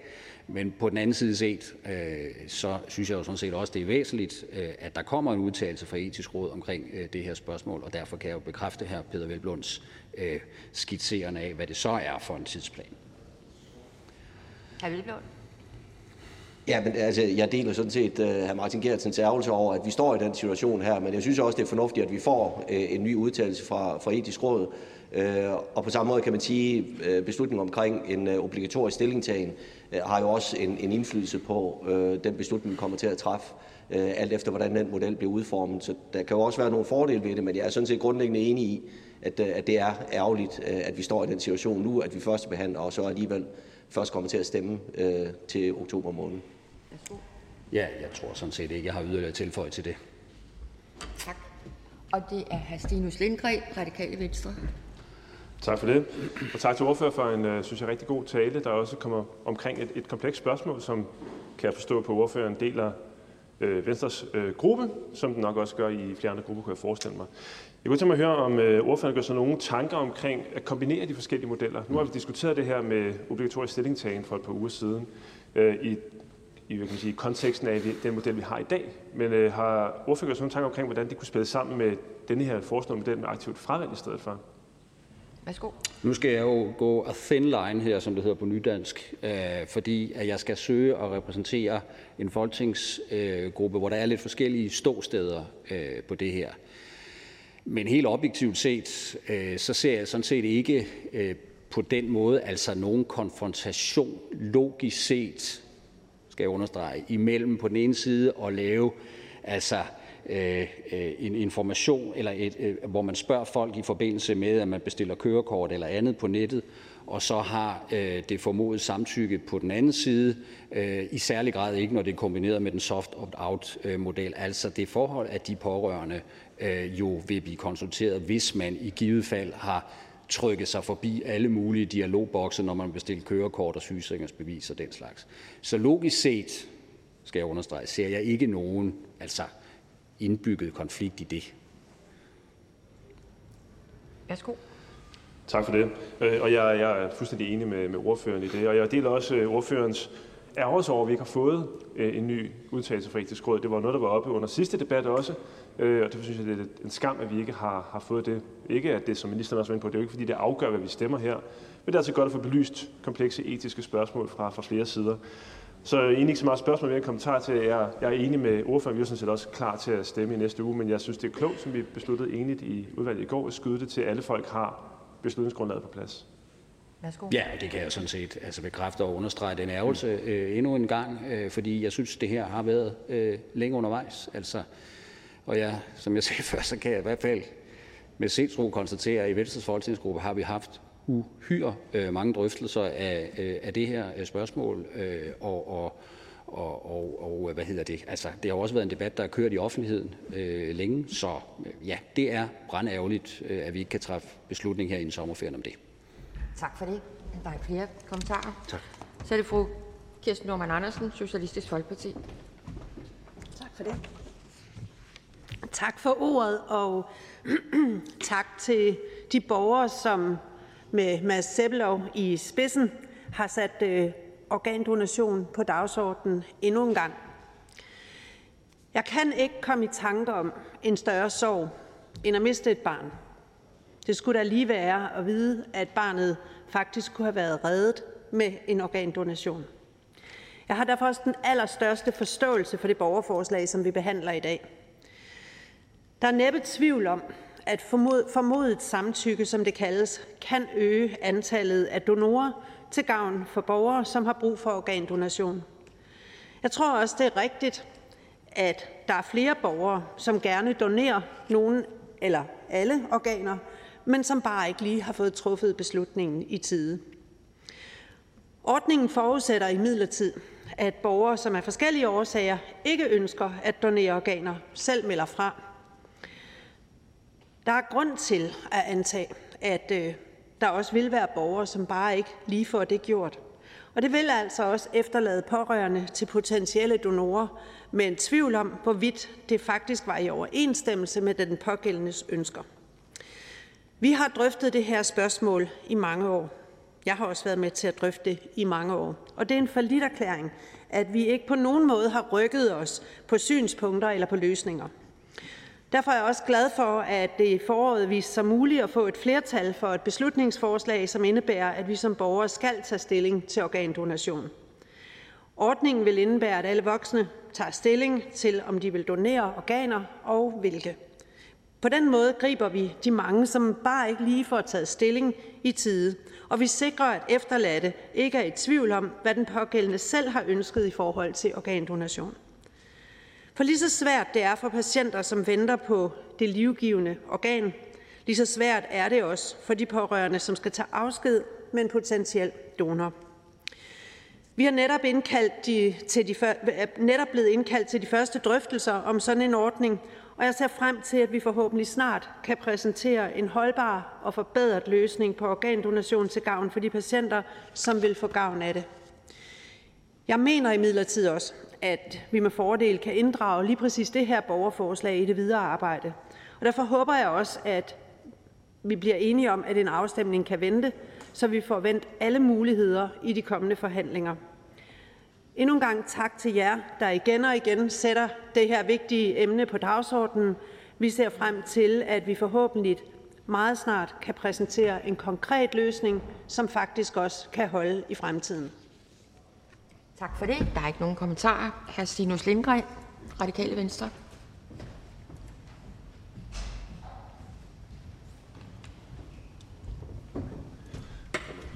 Tak for det. Mange tak, formand. Ja, jeg vil gerne starte med at sige uh, tillykke, særligt til Mads Sebbelov, for at have fået samlet nok underskrifter til at få borgerforslaget her debatteret i Folketingssalen. Men også tillykke til alle jer andre, der har bakket op undervejs. Det er i sig selv en stor præstation. Jeg husker stadig tydeligt den første gang, jeg snakkede med Mads, øh, og han fortalte mig om Josefine. Det har kun været godt et halvt års tid efter, at jeg havde mistet sin datter alt, alt for tidligt som kun 15-årig. Den samtale gjorde et meget stort indtryk på mig, og enhver forælder kan uden tvivl instinktivt sætte sig ind i, hvor ubeskriveligt ondt det må gøre. Josefine døde, som vi alle sammen ved, mens hun ventede på et nyt hjerte. Og på baggrund af Josefines alt for tidlige død har Mads arbejdet ihærdigt for at sikre flere organdonorer i Danmark. At han har været i stand til det, så kort efter at have mistet sin egen datter, er for mig dybt imponerende. I dag kan vi så i politikken læse om Julie, der også støtter forslaget, vi diskuterer her i dag. Hun mistede sin 9-årige søn Theodor, men, men valgte at lade hans organer redde fire andre menneskers liv. Det er på samme tid smukt og tragisk, og det viser, hvorfor denne debat er så utrolig vigtig. Men det er ikke første gang, at jeg stifter bekendtskab med den model, der bliver foreslået her. Og faktisk har jeg også selv bevæget mig på spørgsmålet. Jeg blev først opmærksom på den foreslåede model med aktivt fravalg fra Lasse Heidelberg og hans organisation. Min første rygmavsreaktion var modstand. Med meget de samme begrundelser, som jeg også hører flere steder i debatten i dag. Vi er ikke reservelager. Staten ejer ikke min krop, og vi skal have kropslig autonomi. Og alt det er jeg fuldstændig enig i. Og jo mere jeg gravede mig ned i forslaget her, jo klarere blev det, at der ikke er en modsætning. Der er ikke tale om tvang, og den enkelte kan altid selv bestemme over egen krop. Det ændres der ikke ved. Jeg kan også høre, at der på tværs af partier er sympati for målet om at sikre flere organdonorer, men måske ikke helt om vejen derhen. Det er jo ikke så længe siden, vi her i sagen diskuterede et forslag om at gøre det obligatorisk at tage stilling til organdonation. Og på den baggrund er vi jo som bekendt alle blevet inviteret til forhandlinger i næste uge. I dag har vi et system i Danmark, hvor man aktivt skal sige ja til at være organdonor. Samtidig kan vi se, at selvom langt, langt de fleste af os gerne vil være organdonorer, så er der stadig rigtig mange, der ikke lige har fået det registreret. Og det er helt oplagt svagheden ved det aktive tilvalg, som vi jo har i dag. Borgerforslaget går ud på at vende modellen om og antage, at man som udgangspunkt gerne vil være organdonor, men at man naturligvis kan vælge at sige nej. Vil dette forslag så løse alle udfordringer, vi har? Nej. Men erfaringerne fra de mange lande, der allerede har indført denne model, de viser, at det vil gøre en markant forskel.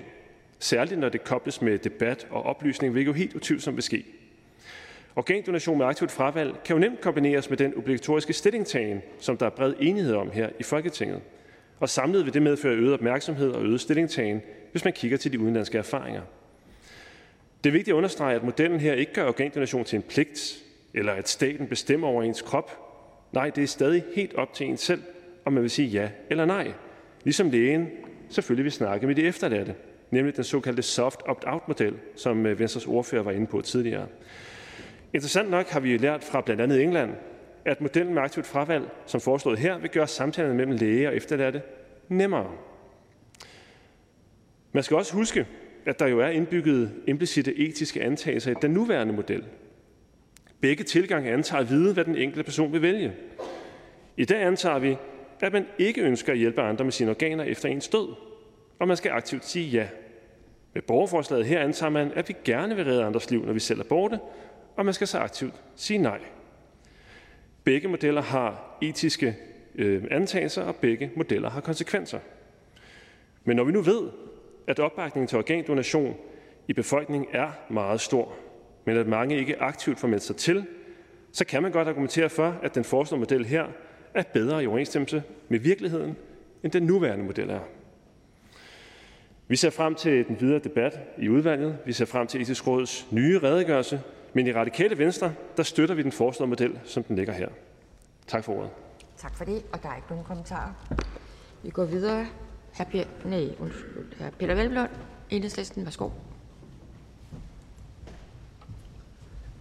Tak for det, formand. Og tusind tak til forslagsstillerne for at rejse, det her, øh, rejse den her debat igen. Øh, og det er klart, det, jeg tror, det er noget, vi alle sammen bliver dybt berørt af, øh, både når debatten kommer op, men selvfølgelig også især med baggrund øh, i den historie, der ligger forud for det her beslutningsforslag, og selvfølgelig også de historier, vi, vi løbende ser i dagspressen. Øh, jeg tror sådan set, det allermest positive ved, at det bliver bragt op, det er, at vi får øh, debatten igen. Fordi noget af det, der er tydeligt at se, det er, at hver gang vi diskuterer det her emne, så har det en konkret betydning for, hvor mange der tager stilling til, om man ønsker at tilmelde sig som organdonor eller ej. Og jeg vil sige, for enhedslisten og for mig, der er det helt afgørende, det er, at det her det bliver et spørgsmål om, at man også personligt tager stilling. At det er et spørgsmål, man selv overvejer, men at det også er et spørgsmål, man drøfter med sine nærmeste. Fordi uanset hvad, så er det jo de nærmeste, der bliver allermest ramt, når man står i situationen. Det ved vi fra det konkrete tilfælde her, det ved vi generelt. Og når man skal træffe den beslutning, så er det jo altså rart, at man ved, hvad den berørte selv havde af ønsker i forhold til det. Og det er sådan set uanset, om vi ender på et informeret samtykke eller et formodet samtykke, fordi uanset hvad, så er det jo fordi, der er nogen, der på forhånd har taget stilling, nemlig til, at man enten som udgangspunkt gerne vil donere, eller man som udgangspunkt ikke vil donere. Øh, og derfor så synes jeg, at det, der er det helt afgørende, det er, at så mange som overhovedet muligt får taget stilling. Og det er jo det, vi også skal til at drøfte her øh, i næste uge, og jeg er rigtig glad for det beslutningsforslag, som blev vedtaget, som omhandler øh, det obligatoriske stillingtagen, øh, fordi det netop sikrer, at den effekt, vi kan se, hver gang vi har debatten, ja, den, den, den sørger vi så for, at den bliver vedvarende, fordi folk bliver hele tiden bedt om at tage stilling. Og, og der synes jeg, fordi det er etisk svært det her, og jeg er faktisk også tilhænger af, at folk skal have muligheden for at kunne sige, jamen jeg har ikke taget stilling, jeg ønsker ikke at tage stilling endnu, men at man så hele tiden bliver mindet om det, og man bliver bedt om at tage stilling.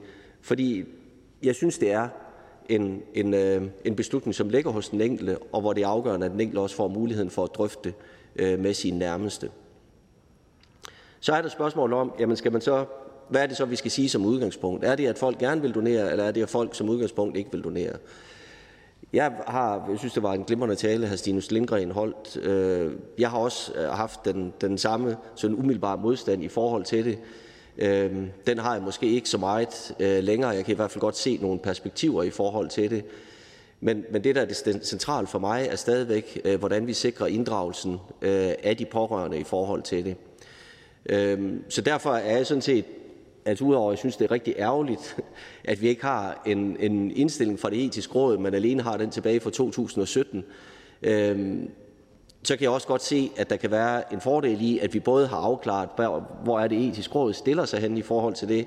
Ikke at de skal være definerende for, hvad vi beslutter, men det er dog rart at have øh, deres overvejelse til det. Øh, det er jo det, vi også øh, har dem for. Men at vi også får udformet en konkret model for øh, obligatorisk stillingtagen, øh, Øh, fordi det jo også har en, en effekt i forhold til, øh, hvad det betyder i forhold til, om vi vælger mellem informeret eller formodet samtykke. Så jeg ser frem til, at vi får øh, taget stilling til det, og jeg synes under alle omstændigheder, så er der jo muligheden for, at når vi laver øh, en ny lovgivning i forhold til, til, øh, til obligatorisk stillingtagen, at vi også kan se, hvordan, øh, hvordan, udvikler, øh, eller hvordan er udviklingen så i forhold af tilmeldte til donorregisteret, og hvis det så ikke øh, har den ønskede eller tilstrækkelige effekt, jeg så synes jeg absolut, at det her det er et, øh, et glimrende forslag at kunne, øh, at kunne gå videre med. Og, og så tror jeg også bare afslutningsvis, det er vigtigt at huske på, at det her det er jo ikke sådan, at det bare er en kamp om at komme hen til, det rigtige, øh, til den rigtige løsning. Fordi jeg tror, der altid vil være diskussion om, hvad den rigtige løsning er. Så, så det er jo hele tiden en, en dynamisk diskussion om, hvordan øh, sikrer vi, at vi løser den her problemstilling bedst? Hvordan sikrer vi, at vi får mest mulig inddragelse af pårørende? Hvordan sikrer vi, at vi får flest mulige tilmeldte til, til donorregisteret? Øh, og derfor så handler det måske heller ikke kun om modellen. Det handler også om, hvad er det for en tilgang, vi har til det, og hvad er det for en diskussion, vi har det. Og der er det i hvert fald fuldstændig uvurderligt, at der er borgere, som har overskud til, selvom man står i en personlig krise, også at bringe det her op på det samfundsmæssige niveau, så vi netop får diskussionen også her i Folketingssalen. Tak. Tak for det. Hr. Stinus Lindgreen, værsgo. Tak for det, og tak for en rigtig god tale til hr. Peter Velblom. Jeg tror, ordføreren har helt ret i, at der ikke er én ting, der løser de problemer, vi står i her. Der er mange ting, som samlet kan give den effekt, vi har. Jeg er også enig med ordføreren i, som jeg, hvis jeg har hørt ordføreren korrekt, at målet sådan set ikke er, at vi skal alle til at sige ja, men vi skal have folk til at tage stilling. Og ja og nej er begge to helt legitime svar, ligesom det er helt legitimt ikke at vide, hvor man stiller sig hen endnu. Fuldstændig enig med ordføreren.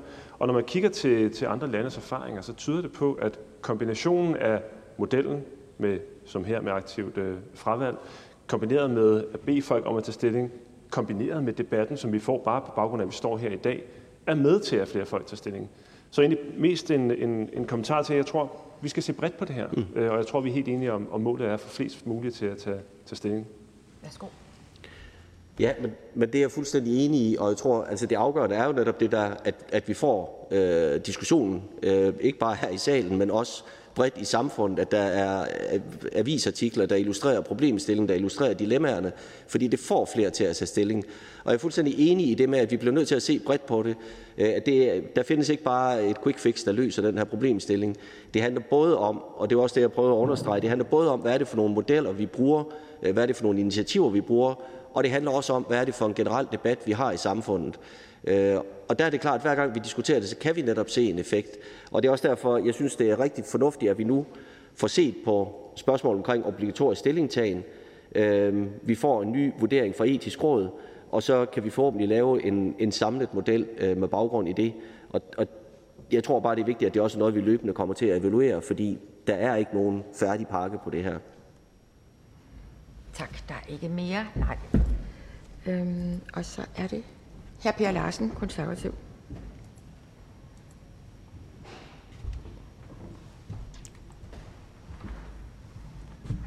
Tak for det, formand, og tak til forslagsstillerne for at bringe det her øh, forslag herind i Folketingssalen. Det har under alle omstændigheder også, som andre har været inde på, en, en stor værdi, fordi at øh, jo mere debat, jo flere donorer. Fordi det er jo det, det handler om. Det er jo, at vi skal have så mange til at tage stilling som overhovedet muligt. Og øh, vi har jo for ganske nyligt fået vedtaget et øh, beslutningsforslag her i Folketingssalen, øh, som jo øh, også andre har øh, refereret til, der går ud på, at man jævnligt skal øh, blive påmindet om, at man skal tage stilling, når man er i forbindelse med det offentlige. Og det er jo øh, andet, når man fylder 18, og det offentlige sender øh, et eksemplar af grundloven til unge mennesker, øh, det kan være, når nu at øh, man erhverver sig et kørekort, sygesikringsbevis, fornyer sit pas eller på anden måde, så bliver man lige mindet om, at man skal altså lige tage stilling, enten ved at sige, jeg vil gerne være organdonor, jeg vil ikke være organdonor, eller jeg ved det ikke. Det synes vi i det konservative Folkeparti er en rigtig god model, Øh, som vi jo faktisk har kæmpet for i rigtig lang tid, og nu er det så endelig lykkedes, og det er vi glade for. Fordi det vil helt sikkert give væsentligt flere organdonorer end øh, det, vi har set øh, hidtil, øh, hvor det er øh, gået lidt træt. Men vi er rimelig optimistiske i forhold til, at den model den kommer til at give væsentligt flere. Vi så det jo i forhold til, øh, til appen, øh, der blev lanceret, hvor, at der var, øh, hvor man lige spørger, og så, så, så giver det altså nogle flere. Så det, at folk de bliver opmærksom på, at de skal lige tage stilling, det giver altså nogle flere øh, donorer. Det er jo hjerteskærende øh, at stå i en situation, hvor at, øh, så, ja, det var faktisk øh, fru Kirsten Norman Andersen, der sagde det øh, så, så flot, at øh, og det er jo forfærdeligt, når, hvis man skal sige farvel til et barn øh, og mister et barn. Men endnu værre er det jo, hvis det var sådan, der havde været en mulighed for, at man kunne have reddet det barn, og den er blevet forpasset af den ene eller anden årsag. Det var ganske forfærdeligt. Så vi skal have så mange til at melde sig øh, enten fra eller til, og vi ved jo, at øh, alle undersøgelser viser, at der er rigtig mange, der gerne vil melde sig til, men de har bare ikke øh, fået det gjort, og det skal vi hjælpe dem med, og det gør beslutningsforslaget B65. Så er der så sat en proces i gang, som andre har sagt, i øh, forhold til, at Sundhedsudvalget i går havde en drøftelse øh, med etisk råd, og nu beder vi så dem om at komme med en udtalelse.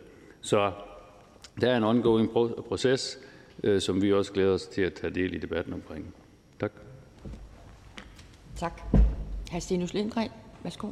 Tak for det, og tak til, til ordføreren. Det er en, en, en svær sag, det her. Øh, det tror jeg, vi er som er fuldstændig enige om. Det er kompleks etiske spørgsmål, vi står og diskuterer her. Ordføreren siger, at øh, vi skal sikre flest muligt tager stilling. Det er jeg fuldstændig enig i. Øh, ordføreren var med til i hvert fald noget af høringen. Jeg kan ikke huske, øh, om hr. Per Larsen var med til hele høringen, vi havde her for noget tid siden. Men en af de ting, der blev nævnt, var fra Island, så vidt jeg husker, hvor man havde vurderet, om øh, obligatorisk stillingtagen var nok i sig selv, eller om man skulle bruge den model, som vi har her. Man valgte så det sidste, fordi erfaringen var, at det var ikke nok med, med, med obligatorisk stillingtagen. Så når man kigger ud i verden, så lader det til, at kombinationen af de to tiltag, altså både at have aktivt fravalg og bede folk om at tage stilling, faktisk giver den bedste effekt. Har, har Per Larsen, undskyld, har her, her Per Larsen nogen øh, kommentar til det? Jamen, jeg synes jo som udgangspunkt, vi skal gøre alt, hvad vi kan men når jeg så har sagt det, så er der altså også en grænse, og det er det der med, at man øh, per automatik er organdonor. Det synes jeg som udgangspunkt, at det er et øh, dilemmafyldt øh, farvand at sejle ud i, fordi det kan altså give nogle problemstillinger, som, øh, som er uhensigtsmæssige. Øh, og det er også derfor, vi holder så hårdt på, at man skal simpelthen tage valget. Den enkelte skal tage valget. Øh, det skal man selv gøre, det skal øh, ens pårørende også gøre og det skal vi alle sammen gøre. Tag valget. Vil vi, eller vil vi ikke? Eller vil vi helst være fri for at tage beslutningen selv og overlade til, til dem, der så vil komme til at tage beslutningen? Sinus Lindgren. Tak for det. Og det er jeg helt enig i. Det er øh, en svær diskussion, og det er svært for de efterladte. Øh, og jeg er helt enig med ordføreren i, at selvfølgelig skal det altid være personen selv, der bestemmer. Øhm, og jeg tror, vi, det er vigtigt, at vi, når vi har den her debat, sørger for at formidle det ud til befolkningen. Det handler ikke om, at vi skal bestemme over borgernes kroppe. Det er altid borgerens mm. selvbestemmelse i sidste ende, og de efterladte, der, der vurderer, hvad der skal ske. Så jeg vil blot høre, om, om ordføreren ikke er enig i, at selv hvis det ender med en model som det her med aktivt fravalg, så er det altid en selv, der bestemmer, om det skal være ja eller nej. Jo, det er jo for så vidt enig i, så langt, at øh, det jo så også betinger, at man får taget stilling. Og det er jo der, øh, hvor der godt kan være nogen, som måske ikke får det gjort, og så har vi, øh, kan man så sige, problemet. Tak. Og så er der ikke flere men, øh, kommentarer til ordføreren. Der er en ny ordfører, hr. Jens Henrik Thulesen Dahl, Dansk Folkeparti.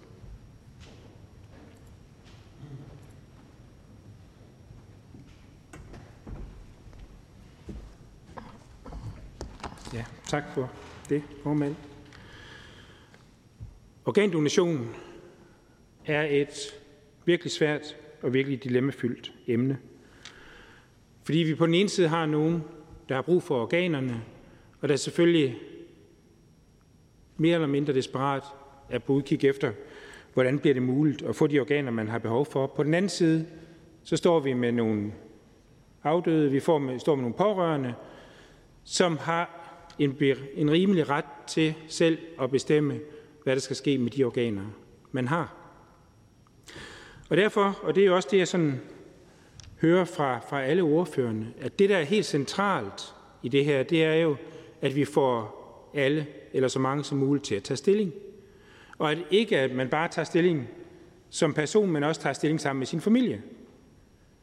Fordi det ulykkelige er jo også, hvis man som person har taget stilling, og familien så bagefter skal forholde sig til noget, de ikke vidste noget om, så står man også i et svært dilemma. Det er også det, jeg læser af det forslag, vi behandler her i dag, at man egentlig beskriver, hvor vigtigt det er, at man træffer den her overvejelse og beslutning, ikke bare med sig selv, men gør det øh, i fællesskab med sine pårørende, så alle er informeret om, hvad er det, man gerne vil som person, og de pårørende også er involveret i at kunne tage stilling til, hvad de vil mene, når de står efterfølgende og skal tage stilling. Jeg prøvede, da jeg nu sad hernede under debatten, og lige at se, fordi hvor nemt er det nu at komme ind og tage stilling? Hvis man går ind på borger.dk, skal man faktisk søge lidt for at finde noget om organdonation. Hvis man går ind på sundhed.dk, er det det samme. Der er ikke nogen af stederne, hvor vi sådan lige har lagt ind, at det er nemt at komme ind og læse noget om, det er nemt at komme ind og få noget, altså få noget information om, og det er nemt at få lov at tage stilling. Fordi vi synes i Dansk Folkeparti, at det beslutningsforslag, som vi også havde til debat for nylig, B65, der netop handler om at stille krav om, at man skal tage stilling, er rigtig centralt. Og debatten er rigtig central. Altså det, der er hele kernen i det her, det er jo, at vi får også den debat, vi får i dag, den er også med til at få nogen til at tage overvejelsen og gå hjem til familien, tage diskussionen og få taget stilling.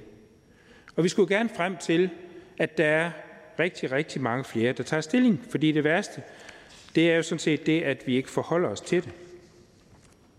Så derfor ser jeg også frem til, at vi har udskudt anden behandling og en afstemning om det her forslag, til vi har haft en bredere debat, til vi har fået etisk råd til at komme med en ny udtalelse og en ny vurdering af, hvordan ser de på de her forhold. At vi kan tage den diskussion med de forskellige parter, som ministeren har inviteret til i næste uge, så vi rent faktisk bliver klædt på. Man kunne sige, at vi burde være klædt på, vi burde tage den her diskussion lang tid i forvejen. Men nu, når vi gør det nu, så synes jeg også, at vi skal gøre det ordentligt. Jeg synes også, at vi skal give os tiden til at sige, at nu har vi et par måneder til at diskutere det her, og så tager vi lige præcis det her forslag op igen her i salen og får en behandling af det igen og får en afstemning. Øh, og jeg tænker, det er sådan set ikke afstemningen, jeg interesserer mig for. Jeg interesserer mig mere for, at vi finder nogle løsninger, der egentlig skaber debatten, skaber interessen og skaber det, at flere og flere tager stilling. Det må være det, der er kernen i det her. Så det vil jeg egentlig bare se frem til, at vi får en, en god behandling af, en god diskussion af, øh, til alles bedste. Tak for Tak for det. Der er ikke nogen kommentarer. Den næste er hr. Lars Bøge Mathisen, Nye Borgerlige. Da jeg kyssede øh, mine, øh, mine to små piger, Anna og Agnes på 5 og 8, øh, farvel her i morges, sådan cirka kvart over fem, øh, kørte jeg i bilen tværs over i øh, Jylland og Fyn, og Sjælland kom herover. Øh, og så hørte jeg øh, Pet morgen, hvor, hvor, hvor, hvor Mads Sæbling var i med at fortælle sin historie, også omkring, at i dag vi skulle have det her borgerforslag. Og jeg tror, at man skal være frygtelig kynisk, hvis, øh, hvis, øh, hvis fortællingen øh, ikke, ikke rørte og ramte. Og det gjorde det også for mig, som jeg sad der i bilen og sagde farvel til mine børn fra morgenen af og, og kørte hjem, hjem fra dem. Så det gør det. Jeg har også øh, altid besluttet mig for, da jeg gik ind i politik, at det der med, at man ikke må, må ændre holdning, hvis man har lyst til det, og, og, og hvis man synes, man bliver klogere med at høre nogle argumenter, som, som gør, eller verden forandrer sig, som man ændrer. Det vil jeg altid tillade mig at gøre. Jeg kommer ikke til at stå fast på noget, hvis jeg synes, der er en argumentation, som, som, eller nogle retningslinjer, som går den anden vej. Jeg vil tillade mig at blive klogere, jeg vil tillade mig at, at ændre mine holdninger. Øh, og så kan folk skyde mig alt i skyen, jeg har, har, har skiftet holdning noget. Det gør jeg gerne, hvis jeg synes, jeg er blevet klogere. Det konkrete borgerforslag, som det ligger, som det udformer her, kan jeg ikke støtte. Og, og det kan jeg ikke, fordi at for mig er det noget helt fundamentalt. Man skal huske på, på at borgerforslag går på, at man aktivt skal sige nej til, at man ikke længere, at man ikke ønsker at være donor. Og så bliver det noget helt fundamentalt for mig. Fordi vores liv og organer, det er vores egne. Og det er hverken statens eller noget andet fællesskabs. Og det skal og må være udgangspunktet. Man kan sige, at vores krop er på den måde vores, vores ejendom. Og derfor er de principper om den øh, retten til ejendommen også gældende her i min forståelse. Og hvis man ønsker at give afkald på sådan en helt grundlæggende rettighed, som man har, altså ejendommen over egen krop, så mener jeg, at det skal kræve et aktivt samtykke til det, et aktivt valg. Borgerforslaget er indrettet på den måde, at det går den modsatte vej. Og her er dine organer grundlæggende fællesskabets, statens og ikke din egen. Og det kan jeg ikke støtte på den måde, som det er formuleret der. Tak. Tak for det. Der er ikke nogen kommentarer. Og der er ikke flere ordfører til stede. Øhm, så forhandlingen er sluttet. Jeg foreslår, at forslaget henvises til Sundhedsudvalget, og hvis ingen gør indsigelse, så betragter jeg det som vedtaget. Det er vedtaget. Det sidste punkt på dagsordenen er forslag til folketingsbeslutning om bedre hjælp til ufrivilligt barnløse af Malene Ambo Rasmussen, Venstre med flere. Forhandlingen er åbnet. Det er sundhedsministeren.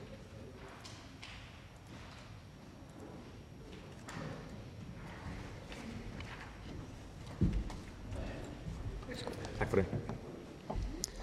Tak for det. Ja, punktet her øh, lægger op til, at regeringen senest i oktober i år skal fremsætte et lovforslag om ufrivillig øh, barnløse. Og lad mig starte med at sige, det er vigtigt, der er mulighed for, at ufrivillige barnløse kan få fertilitetsbehandling. Det betyder jo, at de kvinder, de par, der ikke selv kan få børn, hjælpes til at kunne få børn. Det er noget, vi er blevet dygtigere til. Det er positivt. Øh, øh, det er til gavn for de her øh, jo mennesker, som brændende ønsker sig at blive forældre. Øh, selvfølgelig også de børn, der vi får ud af det her. For samfundet som helhed er det også til gavn. Øh, derfor intentionen, det er jeg helt enig i, altså intentionen om at sikre gode vilkår for og hjælp til øh, ufrivillig barnløse. Og vi er enige i, at der er behov for at styrke indsatsen over for netop ufrivillig barnløse, og det mener vi skal gøres ved at sikre, at, at fertilitetsområdet i Danmark er indrettet på en sådan måde, at de ressourcer, vi har, bliver anvendt bedst muligt til gavn for de berørte kvinder og par. Hvis man ser på fertiliteten i Danmark, så er den dalende, ikke kun i Danmark, det er den i en lang række lande, øh, og man må konstatere, at ufrivillig barnløshed er blevet en folkesygdom, og øh, det går den forkerte vej. I 2019, de seneste tal jeg har, der blev øh, cirka hver tiende barn øh, kom til verden som et resultat af en eller anden form for fertilitetsbehandling. Og hvis man sammenligner det bare med øh, i 2013, så var det være 12. barn. Så det vil sige, at det går altså øh, temmelig hastigt i en retning, hvor flere og flere skal have hjælp. Øh, eksperterne har jo mange forskellige forklaringer, men blandt andet øh, henviser de jo til, at vi altså også i den periode har stigende gennemsnitsalder for øh, førstegangsfødende.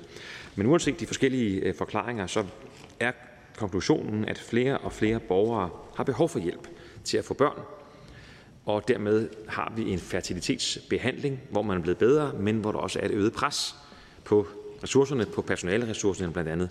Og derfor altså, at vi skal tænke os om, øh, og, og det er for mig altså ikke nogen mulighed bare at gøre mere af det samme. Vi er også nødt til at tænke nyt. Og lad os prøve at zoome ind på selve det her forslag, om det så lever op til det. Første del af forslaget handler om øh, det, der beskrives som en udrednings- og behandlingsgaranti. Det vil så betyde, at man øh, øger en inddragelse af de private fertilitetsklinikker. Det vil jo blive den helt logiske konsekvens, hvis man indførte en sådan øh, ordning. Men vil det så løse problemet med øh, nedbringe ventetider på fertilitetsbehandling? Når vi ved, at der er begrænsede ressourcer, begrænsede personalemæssige ressourcer her i Danmark. Øhm, personalet er en helt afgørende forudsætning for, at fertilitetsbehandling kan gennemføres.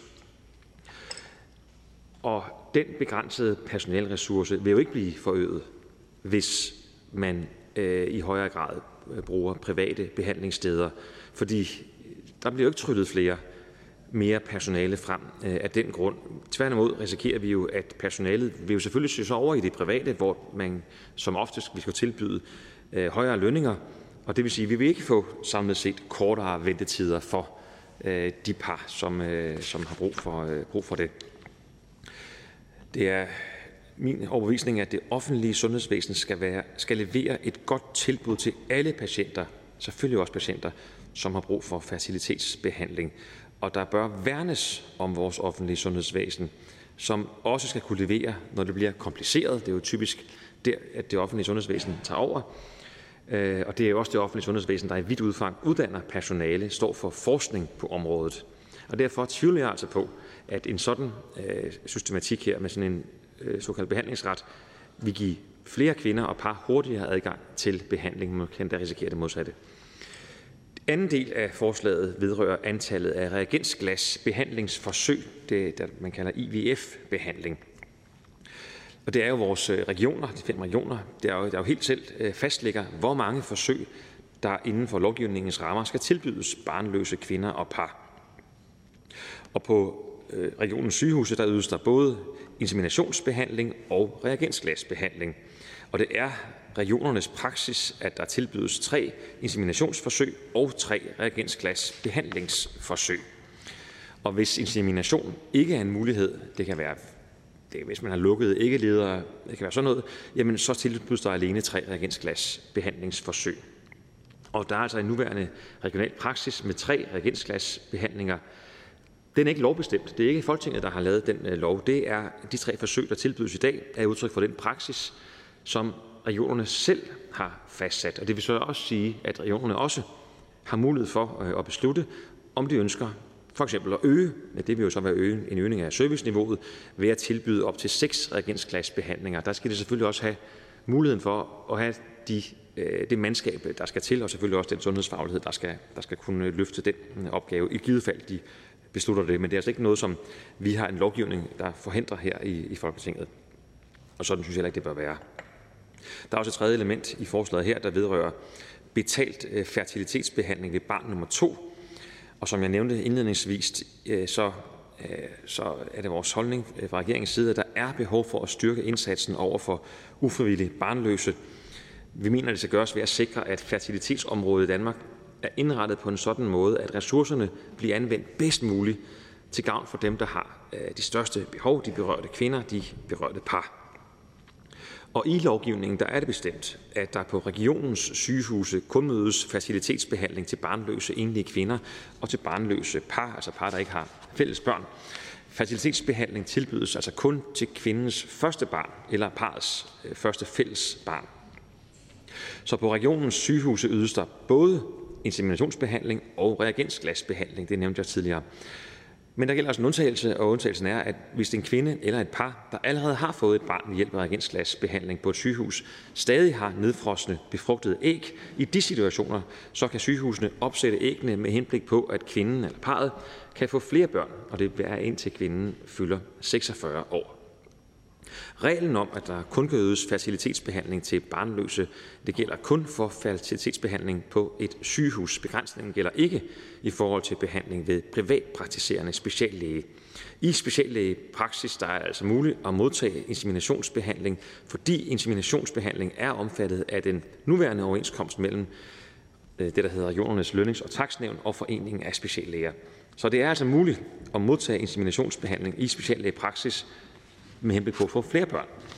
Men det er ikke omfattet af øh, reagensglasbehandlinger er ikke omfattet af speciallægeoverenskomsten, så hvis en patient vælger at modtage reagensglasbehandling i speciallægepraksis, så skal patienten jo selv så betale for behandlingen.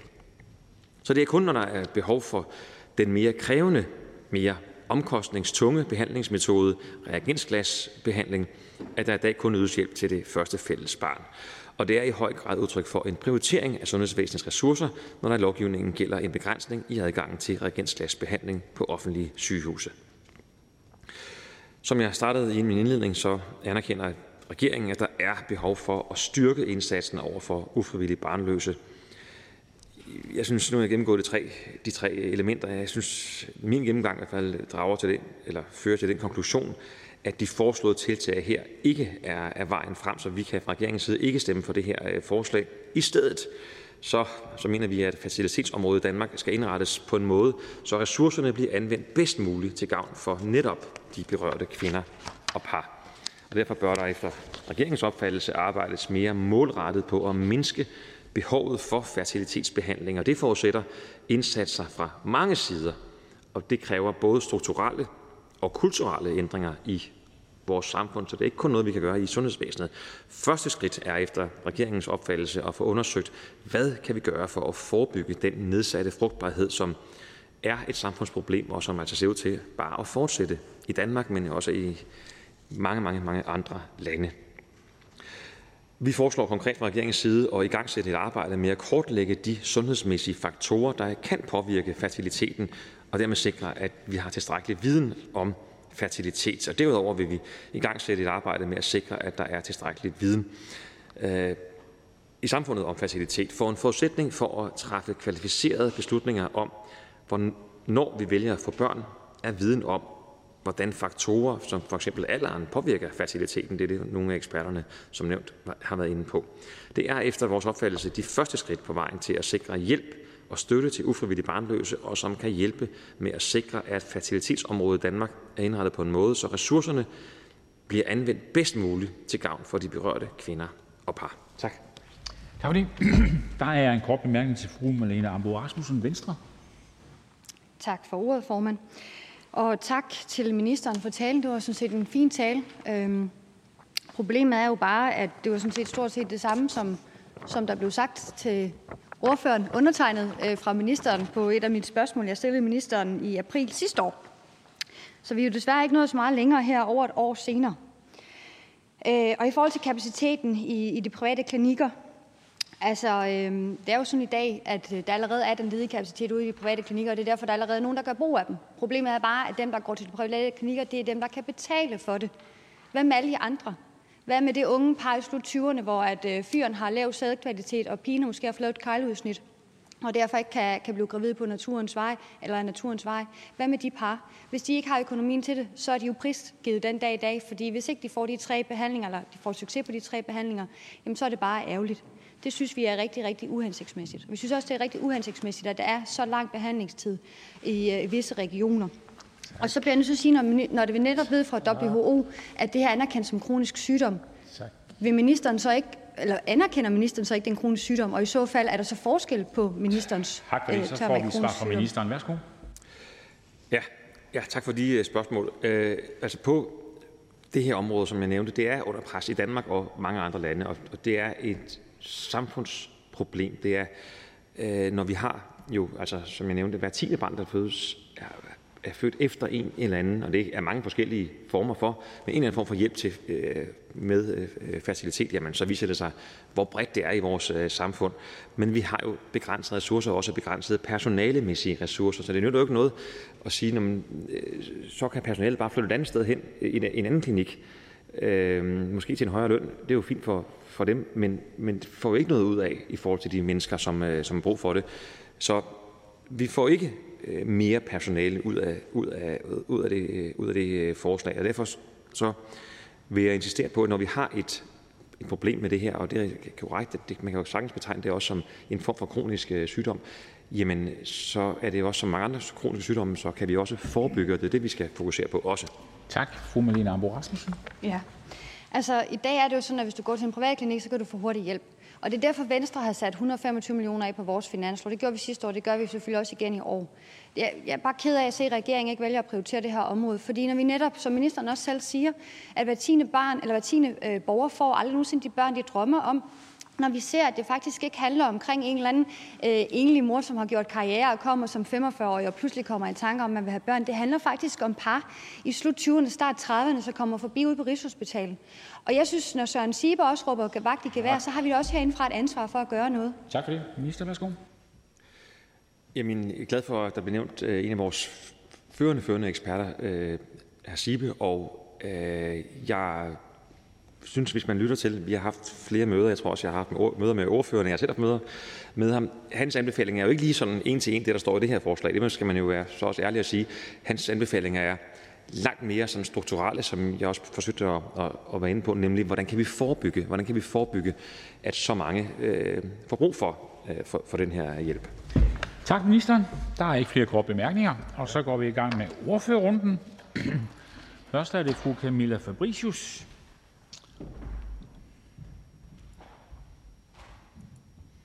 I når det.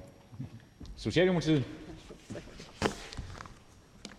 bliver altid så overrasket over, hvor høj han er.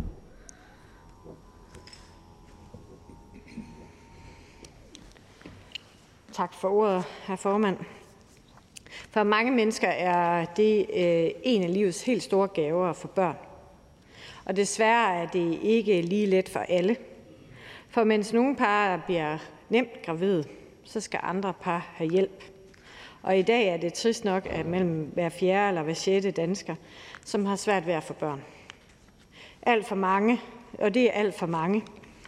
Og den dalende fertilitet i Danmark har konsekvenser for, at øh, rigtig mange står i den ulykkelige situation, at de ikke kan få børn. Men det er også ulykkeligt for vores samfund. Derfor så hilser jeg også øh, grundtanken velkommen bag beslutningsforslaget fra øh, Marlene Ambo og Venstre, nemlig at vi øh, samlet set får sat fokus på familiepolitikken og får bedre forhold, øh, bedre muligheder for at få børn. Men når vi snakker om ufrivillig barnløshed, så skal vi huske, at det ikke bare handler om at bringe et æg og en sædcelle sammen, men at det er en lang række strukturelle udfordringer, der har konsekvenser for fertiliteten, og det er centralt, at vi bliver klogere på det. I den forlængelse mener jeg også, at beslutningsforslaget har en lang række udfordringer og mangler. For det første, for først og fremmest vil en indførelse af en udredning behandlingsgaranti resultere, også som ministeren har sagt, en øget inddragelse af eksempelvis private fødeklinikker, fertilitetsklinikker, og det er problematisk i forhold til de i forvejen meget begrænsede personaleressourcer, vi har. Vi mangler simpelthen hænder, og derfor vil beslutningsforslaget blot flytte kapaciteten fra fællesskabets sundhedssystem øh, og over på andre steder. Og på den måde så vil kapaciteten altså ikke blive øget, øhm, og derfor så får vi ikke flere behandlinger. For det andet så er også den klare overbevisning, at, øh, at øh, hjælp til flere Øh, at, at for at hjælpe flere til at blive forældre, så er vi også nødt til at begynde at fokusere på de forebyggende indsatser og viden om, hvorfor flere og flere har svært ved at få børn. En årsag, vi allerede ved, er, at øh, fertilitet bliver påvirket af alder. At både kvinders æg og mænds sædceller bliver påvirket af at blive ældre. Derfor så er det også en stor udfordring, at vi generelt set bliver væsentligt ældre, før vi begynder at overveje at få børn og at man nu kan se, at aldersgennemsnittet fra det første barn er rykket med 6 år. Så for 30 år siden så var man 24, og nu er man næsten 30. Det er altså væsentligt i debatten at få den bredt ud, så vi begynder at fortælle om, hvad er det for nogle barriere, der ligger for unge familier, sådan så at de begynder at få børn tidligere. Det er også væsentligt, at vi får set på, hvad det er for nogle sygdomme og, øhm, øh, og konsekvenser, der ellers er for at øh, for børn. Eksempelvis så øh, øh er der kvindesygdomme, som for eksempel endometriose, hvor tusindvis af danskere lider af, og danske tal viser, at op mod 40 procent af patienter med endometriose får problemer med at blive gravide.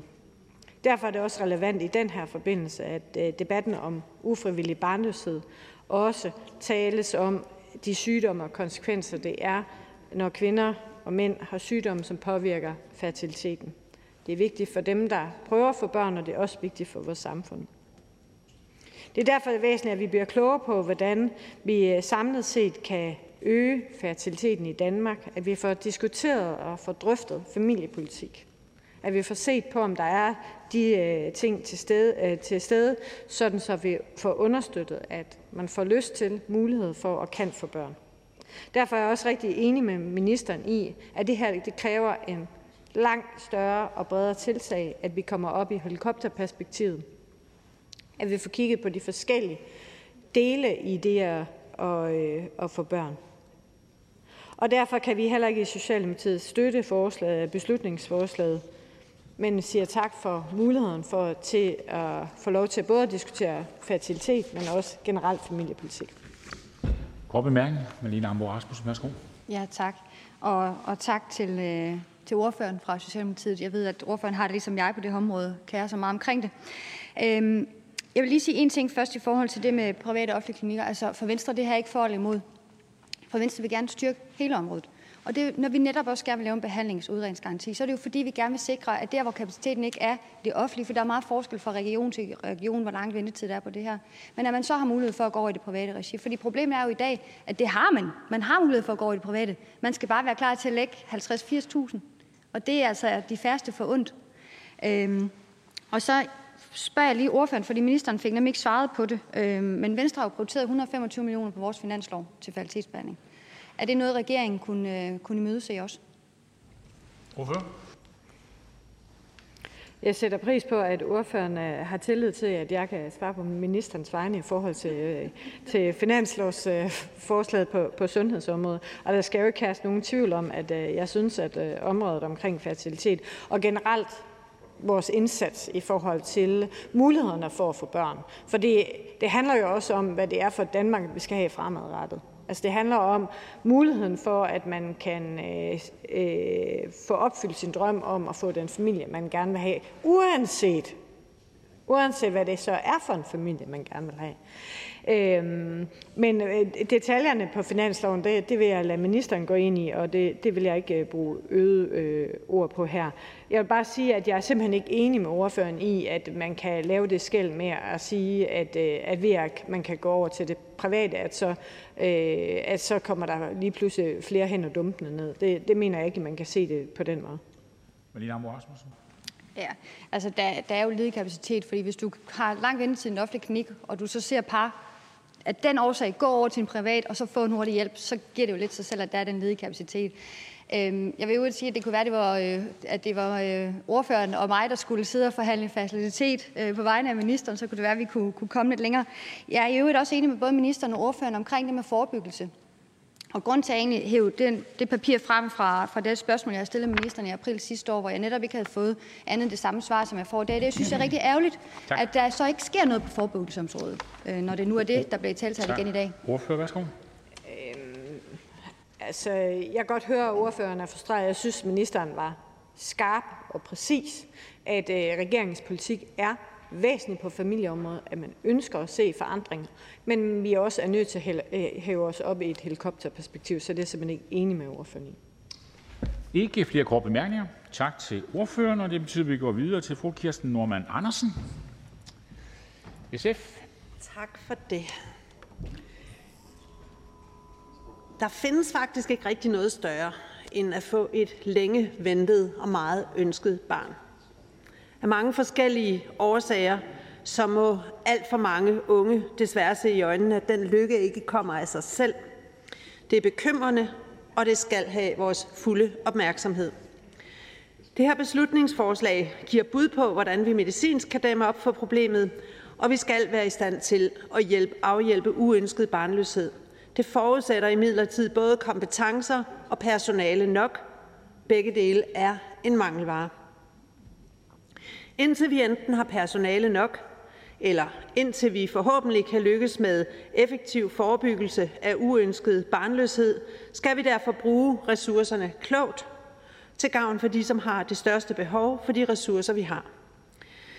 Jeg håber, at den kommission, som vi nedsatte, da vi for nyligt indgik en aftale om en sundhedsreform, kan være med til at dæmme op for udfordringerne med rekrutteringen og fastholdelsen i sundhedssektoren, både ved hjælp af mere tværfaglighed og ved hjælp af en klog prioritering. Den kloge prioritering er altså ikke mere privatisering. Det skaber ikke flere ressourcer, og det flytter desværre bare flere og flere ressourcer fra de akutte områder til andre områder. Det er skævt, og det øger presset på de i forvejen travle ansatte på akutområderne. Til gengæld mener jeg også, at vi skal have en plan, som fjerner de strukturelle barriere for, at unge kan få børn, mens de er unge, og mens fertiliteten er størst, og det gælder både for kvinder og mænd. Arbejdsmarkedet kan, kan og skal også bidrage her. Jeg ved af erfaring, at det er svært for unge, især kvinder, at få job, hvis de måtte ønske at stifte familie. Jeg tror, vi får dæmmet op for uligheden mellem mænd og kvinder, når, både, når mænd øh, i fremtiden også skal påtage sig deres del øh, af barslen, men der er fortsat en udfordring, at unge vælges fra, fordi at de prioriterer at øh, øh, stifte familie. Og det er en medvirkende årsag til, at flere unge venter alt for længe med at stifte familie. Vi kan i øvrigt med stor fordel, synes jeg, gøre det lettere for unge studerende at stifte familie, mens de studerer. Vi ved desværre, at fertiliteten falder med alderen, og det kan vi jo nok næppe ændre på. Men endelig skal vi også sætte turbo på forskning, som kan afsløre øh, hormonforstyrrende stoffer, stress eller hvad i alverden det nu måtte være, som påvirker unges fertilitet negativt. Vi kan og må ikke bare lade stå til. Barnløshed er et problem, som vi skal tage alvorligt. Der er bare ingen lette løsninger, og det her beslutningsforslag løser heller ikke problemet. At flytte ressourcer skaber nemlig bare nye problemer, og derfor så stemmer SF heller ikke for forslaget. Men vi er indstillet på, at der skal findes holdbare løsninger for fremtiden. Tak for ordet. Tak for ordet, og øh, tak til øh, ordføreren fra SF for, for talen. Der var jo mange gode elementer i, både i forhold til de strukturelle barriere, der er jeg enig med ordføreren i, det skal vi også have kigget på. Det har vi faktisk diskuteret tidligere, ordføreren og, og undertegnet her. Øh, forebyggelsesdelen er jeg også enig med ordføreren i, men så skal vi dele også til at skubbe på regeringen, for jeg synes godt nok, at vi har snakket omkring det her område rigtig lang tid, uden at vi har rykket os. Og igen, det er derfor, jeg henviser til den besvarelse fra april sidste år, hvor der blev lovet guld og grønne skove fra ministeren. Jeg synes, det er mega ærgerligt, at vi står her året efter. Og jeg kommer med beslutningsforslag i salen, som i det mindste så kan bevæge sig ind i en eller anden grad af, at man tager det her område alvorligt i forhold til ufrivillig barnløshed. Men forebyggelsesdelen, det nytter ikke noget, vi bliver med at snakke om det, hvis ikke vi gør noget ved det. Øh, og derfor vil jeg bare lige hurtigt spørge en ting i forhold til, altså jeg synes, det er ærgerligt, at man at, at frygten for privatisering det skal stå i vejen, fordi det er netop nogle af de ting, hvor vi kan sende vores ufrivilligt barnløse hurtigt videre i forløbet. Øh, men, men lad nu det ligge. En meget hurtigt spørgsmål. Hvis vi netop går fra 3 til 6 behandlinger, så styrer, eller stiger succesraten væsentligt.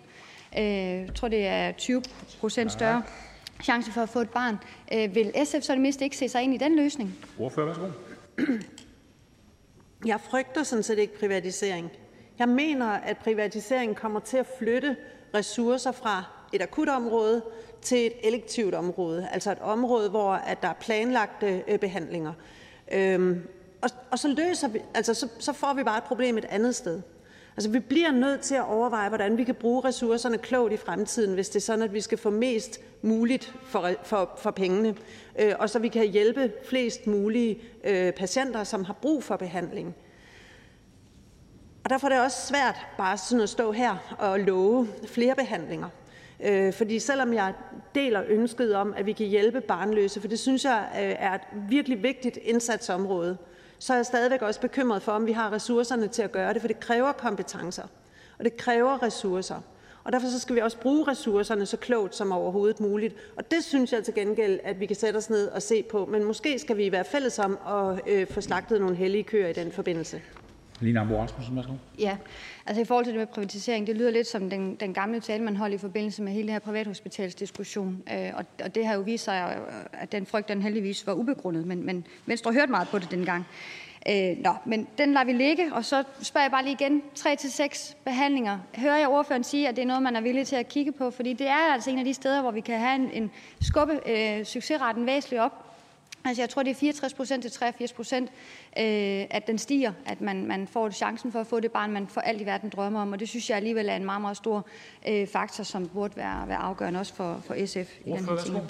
Jamen, øh, ordføreren hørte mig sige, at vi er indstillet på at prøve at finde løsninger på et rigtigt problem. Men det nytter jo ikke noget, at jeg står her på talerstolen og siger skal, hvis det er sådan, at vi ikke kan. Og derfor bliver øh, forslagsstilleren også nødt til at forholde sig til, at ressourcerne skal være der, hvis det er sådan, at det her projekt det skal lykkes. Og, og, og der tror jeg bare ikke, at det hjælper, at vi ligesom siger, at vi privatiserer bare noget mere. Øh, det får man ikke flere ressourcer af. Der flytter man bare nogle ressourcer fra et akutområde, som også er trængte. Tak til ordføreren. Ikke flere korte bemærkninger. Og den næste ordfører, jeg ser i salen, er hr. Peder Velblund.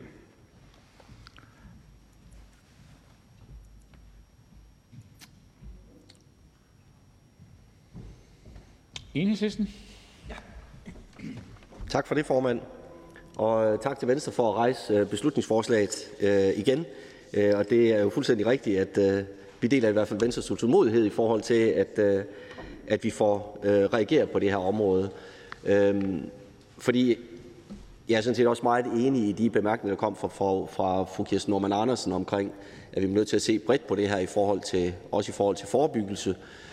Øh, men der er jo ikke nogen tvivl om, at de punkter, som, som Venstre her rejser i forhold til, til det beslutningsforslag her, øh, er helt øh, legitime og fuldstændig rigtige, altså muligheden for at få seks reagensgasbehandlinger øh, offentligt finansieret og, og adgang øh, til, til betalt behandling også ved barn nummer to, øh, synes jeg er nogle helt fornuftige krav.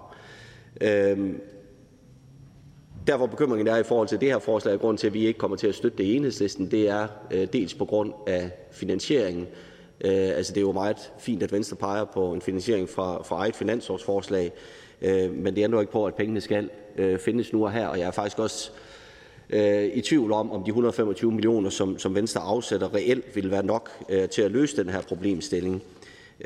Men den anden grund er jo, som fru Kirsten Norman Andersen også var inde på, at det her det er jo også et spørgsmål om, hvordan vi sikrer ressourcer. Det er jo ikke nok at Øh, udelukkende at tilføre midler, og det er i hvert fald slet ikke nok at sige, at, øh, at, man, øh, at man så laver en, øh, en behandlings- og en udredningsgaranti, hvis det alene har som konsekvens, at man så flytter øh, ressourcer fra andre områder i de forvejen udsultet sundhedsvæsen.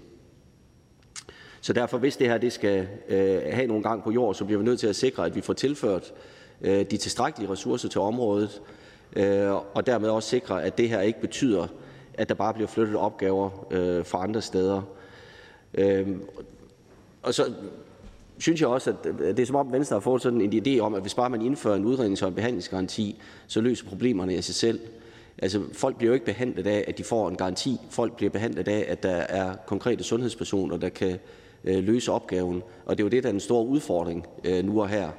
Øh, så hvis vi giver en garanti, og det så bare betyder, at så kan der flyttes ressourcer fra et offentligt sundhedsvæsen, som i forvejen lider, øh, og så over til, til private løsninger, ja, så kommer det jo ikke til at løse noget. Øh, så løser det i hvert fald kun noget i forhold til, at vi flytter opgaver, og at vi flytter opgaver fra øh, noget af det, der kan være mere kompliceret, over til noget af det, der er mindre kompliceret. Og det kommer vi i enhedslisten ikke til at, at bakke op om. Så vi bakker fuldstændig op om de øh, problemstillinger, der bliver skitseret, og sådan set også de løsninger, der er på det. Men på grund af, af finansieringen øh, og den model, man skitserer, øh, så kommer enhedslisten ikke til at bakke op om forslaget. Kort bemærkning, Malene Amor Rasmussen, Venstre. øh, tak til øh, enhedslistens ordfører for talen. Øh, nu blev der lige sagt stille øh, forslaget en gang til.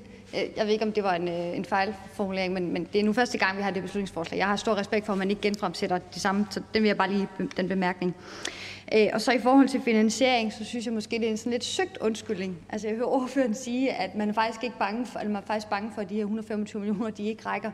Men skal jeg så forstå ordføreren, så er det bedre, at man bare afsætter 0 Ordfører? Nej, den kritik, jeg har i forhold til finansiering, det er dels, at jeg er bekymret for, om det her det er tilstrækkeligt. Øh, og så er det fordi, at Venstre anviser jo ikke, hvor pengene skal komme fra. Altså Venstre skriver bare, at de kommer fra Venstres eget finanslovsforslag. Øh, men hvis vi skal gøre det her, og hvis vi vedtog det, så skulle pengene jo findes. Øh, og hvis ikke der er anvist, hvor de 125 millioner kommer fra, ja, så kommer de jo fra sundhedsvæsenets eget budget, og det betyder så, at, at så er der andre opgaver, der så ikke bliver løst i de forvejen presset sundhedsvæsen. Lene Ambo Rasmussen. Ja. Øh, nu vil jeg lige svare på det, som jeg fik skrevet ned, som ordføreren ikke øh, svarede på i første omgang heller. Altså, øh, ordføreren siger, det løser jo ikke noget. Øh, jo, det gør det, fordi det giver flere par, som ender med aldrig at få børn, muligheden for at få børn. Øh, så så det, det passer jo simpelthen ikke. Og så i forhold til det, ordføreren siger nu i forhold til finansieringen. Altså, vi prioriterede det på vores finanslov sidste år. Det gjorde regeringen ikke. Nu spørger jeg så i dag, har man lyst fra støttepartierne fra regeringens side af, har man lyst til at prioritere det her område til næste års, eller til næste finanslov, kommende finanslov, der, der, der fremlægger, der er alle muligheder for at prioritere det område. Tak. Hun... tak. Så får vi ordfører til at svare. Værsgo. Jamen det er jo sympatisk, at, øh, at ordføreren vil flytte finanslovsforhandlingerne hernede i salen. Øh, sådan kommer det selvfølgelig ikke til at foregå. Jeg kan sige, at øh, det her det er et område, vi har fokus på. Jeg er sådan set enig i de, i de forslag, der er skitseret her, altså de seks uh, mulighed for op til seks uh, reagensglasbehandlinger, og, og også muligheden for, for betalt behandling for, uh, ved, ved anden barn. Det er jeg fuldstændig enig i, og det synes jeg også skal prioriteres. Uh, men det er klart, at det kommer til at indgå i den samlede vurdering i forbindelse med en finansårsforhandling. Jeg kan ikke helt finde ud af, om hr. Lars Boje Mathiesen ønsker ordet eller tale i telefon. Hr. Lars Boje Mathiesen.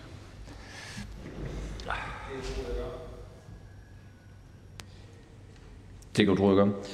Øh, det er fordi, at nu kan jeg høre både SF's ordfører og også enhedslistens ordfører sige det med, at det er fint, at vi stiller op, stiller krav herinde fra Folketinget, men der skal også være mennesker til at kunne løfte opgaverne. Jeg synes egentlig, at det er et fair argumentation. Men vil det så ikke også være fair, hvis den argumentation gælder, når det handler for eksempel om minimumsnormeringer i, for, på, på øh, dagstilbud, eller når det gælder øh, mindste krav til øh, ældreplejen?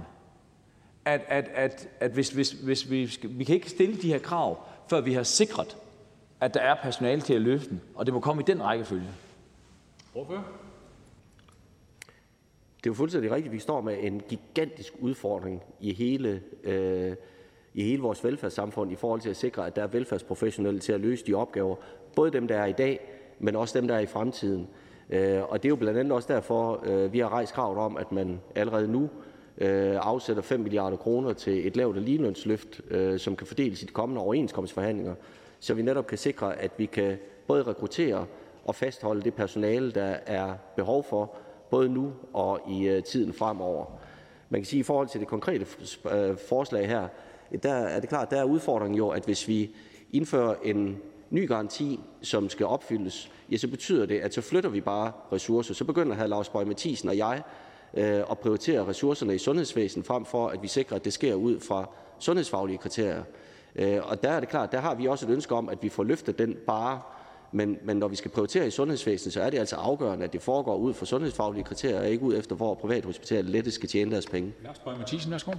Mm, nej, men, men argumentationen for at, at ikke stemme for, det, det er bare, at argumentationen er, at, at vi kan ikke sætte nye krav, vi kan ikke lave sådan en garanti, hvis vi ikke er sikre, at der er personale til at løse opgaven. Og det jo, har været så været argumentationen for os, hvorfor man ikke kan støtte det, blandt andet. Og så siger jeg bare, jamen det må jo så være det princip, vi også kører med fremadrettet, når man kommer med andre velfærdstiltag. Og så forstår jeg godt, at enhedslisten har et ønske om, at der så skal følges øh, penge med, at der skal være flere offentlige ansatte. Men indtil det sker, så skal man jo heller ikke komme med nye forslag, medmindre de er finansieret både med kroner og øre, men også med personale. Nu er det en, en temmelig interessant udlægning, her Lars Bøge Mathisen laver af min begrundelse for, hvorfor vi ikke støtter det her forslag. Men lad os nu købe præmissen, Øh, og så sige, at øh, selvfølgelig skal vi finde ressourcerne til det. Og det er jo præcis det, vi har gjort, både i Enhedslisten, og hvor det faktisk også er lykkedes at få presset regeringen til nu at sige, at vi skal følge demografien. Altså i takt med, at der kommer flere ældre, at der kommer flere børn og unge, så skal der følge midler med ud til kommunerne. Og det, at der følger midler med ud, er jo også betydende for, hvad er det for et arbejdsmiljø, vi skaber.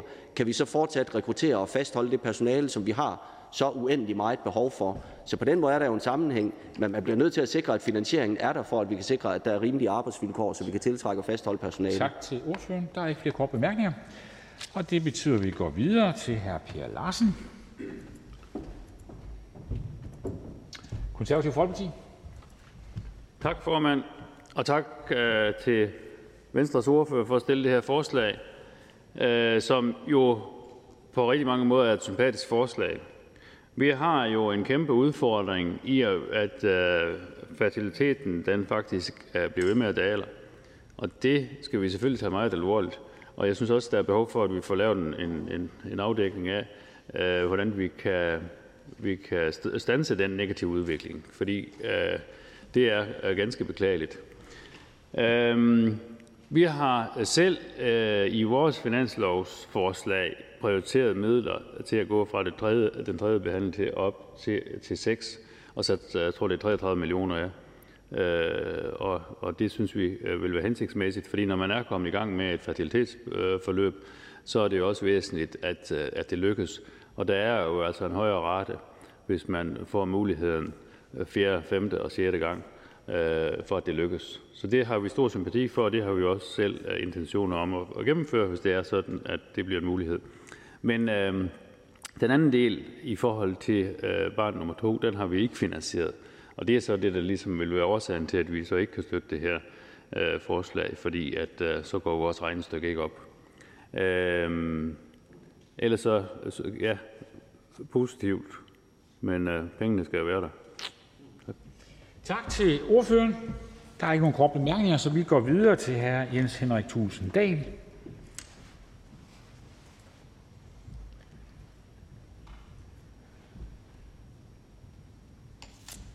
Dansk Folkeparti. Tak. Og tak til Venstre for at bringe det her tema til debat. Jeg forstår godt ønsket hos de mange ufrivillige barnløse for at få et barn, også for at få barn nummer to. Og vi har simpelthen også en samfundsmæssig interesse i, at der fødes flere børn. Der er tre temaer i Venstres forslag. Det første er at behandle, at behandlingen for barnløshed omfattes af udrednings- og behandlingsgarantien. Og det er åbenlyst, at tiden er en faktor i relationen til at, at få børn, og derfor giver det selvfølgelig også god mening at snakke om, hvor lang ventetid der kan være og der bør være. Samtidig så er vi lige nu i en situation, hvor regionerne generelt har meget svært ved at leve op til deres behandlingsgaranti på de områder, som allerede er omfattet. Jeg kender til forløb både i Region Syd og Region Midt, hvor svaret, når man ville aktivere behandlingsgarantien, var, at den visitation, som skal hjælpe en med at finde et udredningsbehandlingssted inden for 30 dage, selv har en ventetid på 3-4 uger. Senest historien om en pige i Region Midt, som skulle udredes for sklerose. Hun kunne få en tid i det offentlige til en behandling i foråret 2024, og da hun vil aktivere udredningsgarantien, har patientkontoret en ventetid på 3-4 uger. Øh, og det er jo selvfølgelig udtryk for, at vi har et ekstremt presset system allerede nu, og derfor kan jeg selvfølgelig godt være bekymret for, hvis vi lægger en ny behandlingsgaranti ind, øh, kan vi så leve op til det? Øh, og det betyder også, at øh, vi i Dansk Folkeparti synes, vi skal få styr på, hvordan vi lever op til de garantier, vi stiller, før vi skaber flere garantier. Vi er også i en situation, hvor vi ser ind i personaleressourcemangel på alle områder, og det nytter ikke, at vi stiller borgerne en masse ting i udsigt, som sundhedsvæsenet så ikke kan levere. Så det helt afgørende for os i Dansk Folkeparti er, at vi stiller garantier, som vi reelt kan levere på. Og derfor kunne vi måske i den her sammenhæng drøfte en beretning, som kunne adressere problemet og udfordringerne.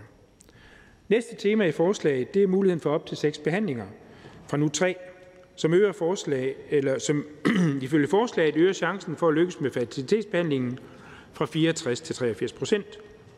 Det giver for mig rigtig god mening. Det er særdeles hårdt for de familier, som går igennem behandlingerne, og kan vi på den måde her øge chancen for succes væsentligt, så bør vi gøre det. Og det sidste forslag handler om at give ret til behandling Øh, af fertilitetsbehandling til barn nummer to. Og set i relation til det stigende antal ufrivilligt barnløse, så giver det for Dansk Folkeparti også god mening, at vi giver muligheden for behandling til barn nummer to. Samfundsmæssigt giver det også mening at understøtte, at der fødes flere børn. Og hvis det ikke skal være afhængigt af den enkelte families økonomiske formåen, så, og det mener vi faktisk ikke, det skal, så kan vi også bakke op om, at det bliver muligt at få betalt fertilitetsbehandling for barn nummer to. Så samlet set så er vi positive over for forslaget, og vi ser frem til drøftelserne i udvalgsbehandlingen i forhold til, hvordan vi bedst sikrer mulighederne fremadrettet på det her område. Tak for det. Tak til ordføreren. Ingen korte bemærkninger, og vi går videre til hr. Lars Bøge Mathisen, Nye Borgerlige. Tak for det. Nogle af elementerne her er vi jo meget positive om. Vi har den grundlæggende politik, at øh, pengene skal følge borgeren. Så derfor burde det være op til borgeren, om man vil vælge et offentligt eller et privat øh, tilbud. Øh, så, så det vi er inde i problem med, at det skal, det skal fordre der, at man, man har fået et lettere valg om, omkring det. Øh, jeg er også enig i, om vi skal kigge på, på, på ressourcerne. Der har været øh, stillet spørgsmålstegn, hvor, siger, hvor rykkes ressourcerne fra her?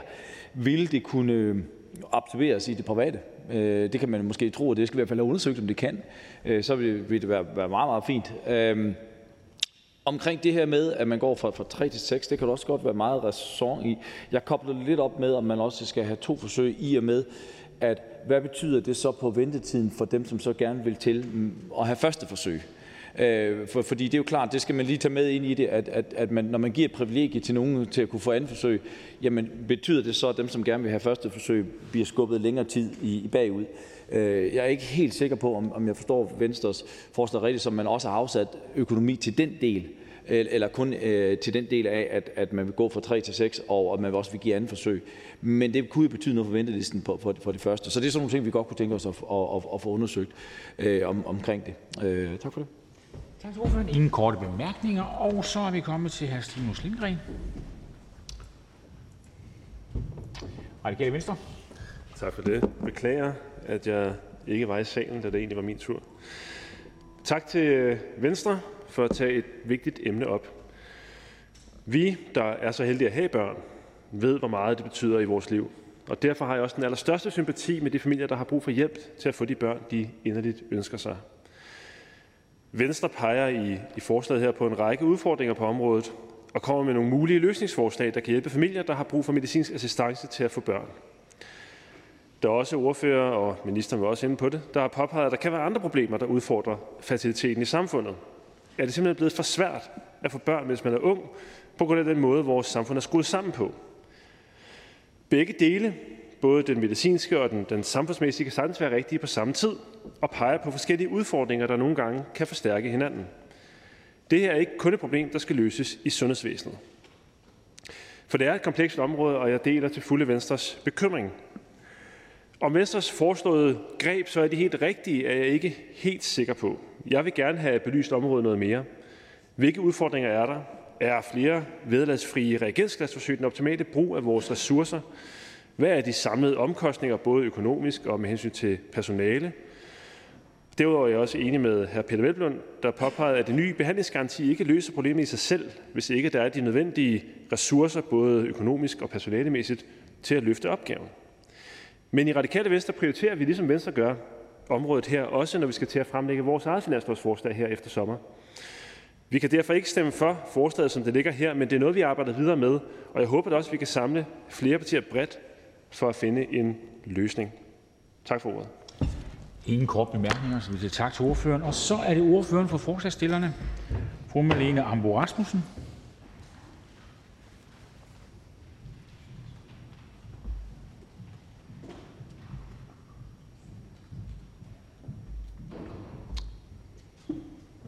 Venstre. Tak for ordet, formand. Og så vil jeg også gerne have lov at takke ordfører og minister, som er mødt op her i salen i dag for at diskutere det. Det har været nogle spændende svar, der har været undervejs. Der bliver noget for, for mig at samle op på efterfølgende. Lige sige i forhold til bemærkningen specifikt omkring øh, de øh, private øh, og offentlige klinikker. Det synes jeg er lidt ærgerligt, øh, at det er ud i en diskussion omkring forhold imod det. Fordi at øh, det sidste ende kommer til at gå ud over de ufrivillige barnløse. Når vi kan se, det er sådan i dag, at dem, der har penge på i orden, dem, der har råd til det, de jo netop ender med at springe den lange ventetid over og komme ud og få hurtige behandlinger. Og når vi netop kan se, at ventetiden kan være lang, for det første, øh, og for det andet, at ventetiden kan have så stor afgørende betydning, så er det jo så meget desto mere vigtigt, at øh, vi tager det meget, meget alvorligt. Og så vil jeg også sige i forhold til debatten her i dag, jeg synes, at specielt og specifikt regeringen og ministeren skylder godt nok at komme ud af startholdene på det område her. Altså, vi har diskuteret det her rigtig længe, og, og den tale, som ministeren holdt i dag, afspejlede det spørgsmål, som jeg stillede i april måned sidste år. Øh, så er vi ikke nået længere, øh, og det synes jeg er rigtig ærgerligt. Nå, men alt for mange danskere i dag oplever ufrivillig barnløshed. Og faktisk er det så alvorligt op til en fjerdedel af dem, der ønsker at få børn i dag, oplever biologiske udfordringer med at blive forældre. Flere undersøgelser bekræfter den tendens, nemlig at nedsat frugtbarhed er en af de mest udbredte kroniske sygdomme blandt 20-25-årige i Norden. For sandheden er nemlig, at nedsat frugtbarhed er en kronisk sygdom, som er anerkendt af Verdenssundhedsorganisationen WHO på lige fod med andre kroniske sygdomme. Derfor kan vi i Venstre naturligvis heller ikke lade være med at undre os over, at ufrivillig barnløshed ikke på samme måde behandles som andre kroniske sygdomme her i Danmark. På sundhedsområdet der kender vi jo udrednings- og behandlingsgarantien, der sikrer, at patienterne får den rette behandling hurtigt. Og desværre gætter den rettighed så ikke på fertilitetsområdet. Det synes vi i Venstre ikke er i orden. En anden udfordring på området er, at alt for mange oplever den lange ventetid. Aktuel ventetid i dag varierer fra region til region på mellem 10 til op til 52 uger. Og når vi ved, at tid er en vigtig faktor, og vi ved, at ventetiderne er for lange flere steder i landet, jamen så som det ser ud lige nu, så vil nogle af de ufrivillige barnløse, som går igennem fertilitetsbehandling, ikke være omhandlet af behandlingsgarantien. Samtidig har ufrivillige barnløse ikke mulighed for at tilvælge private alternativer, hvis ventetiden i den offentlige fertilitetsklinik er for lang. Og det betyder i praksis, og det som jeg også har nævnt mange gange i dag, at man kan vente uendelig lang tid på behandling af en sygdom, som kræver en behandling her og nu. For lange ventetider går ikke alene ud over sandsynligheden for, at behandlingen er succesfuld. For langt de fleste par i enlig fertilitetsbehandling har der været et langt forløb inden, som har trukket store følelsesmæssige veksler på de involverede. Det er tyngende følelser, som ikke bare påvirker parret eller den enlige, men også omgangen med familien og venner og omgangskredsen har betydning. Det kan nemlig for specielt de unge kvinder, som ikke kan blive gravide, have store konsekvenser at være omringet af familie og venner, som går i lykkelige øh, omstændigheder. Og derfor er der også så mange gode grunde til, at vi skal tage det her meget alvorligt. Det er også derfor, vi Venstre har fremsat det her beslutningsforslag i dag, netop med tre forslag, som skal sikre en hjælpende hånd til de danskere, der på ulykkelig vis lider af ufrivillig barnløshed. For det første foreslår vi, at der skal indføres en udrednings- og behandlingsgaranti for personer i fertilitetsbehandling. Vi ved, at tid er en vigtig faktor, når vi snakker fertilitetsbehandling og ufrivillig barnløshed. Det seneste årti har vi set fødselstallet falde i Danmark, mens gennemsnitsalderen for førstegangsfødende er stit stønne. Stit, stødt stigende. det er godt, det er fredag eftermiddag. Begge dele er en farlig cocktail, når vi taler facilitet.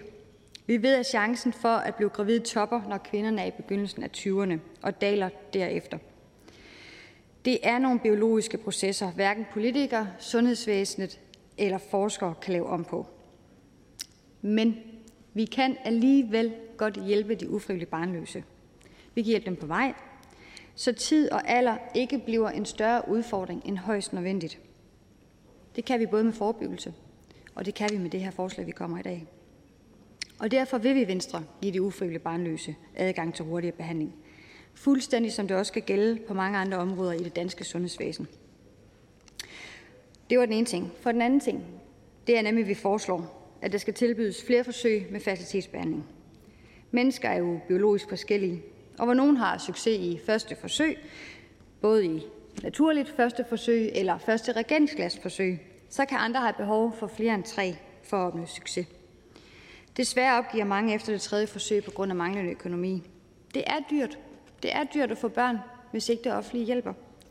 Hvis det koster 50-80.000 at gå til en, behandling, til en behandling på en privat klinik, så er der altså mange, det ikke er en mulighed for. Grænsen på de tre forsøg skaber derfor et enormt pres for de mennesker, der er i behandling, fordi bekymringen om fiasko vokser sig større og større med hvert forsøg. Ved at hæve behandlingen fra 3 til 6 forsøg øges chancen også fra succes til 64 procent til 83 procent. Det er altså en stigning på knap 20 procent. På den måde kan vi give familierne en ro og tryghed omkring behandlingen, samtidig med at succesraten bliver noget højere.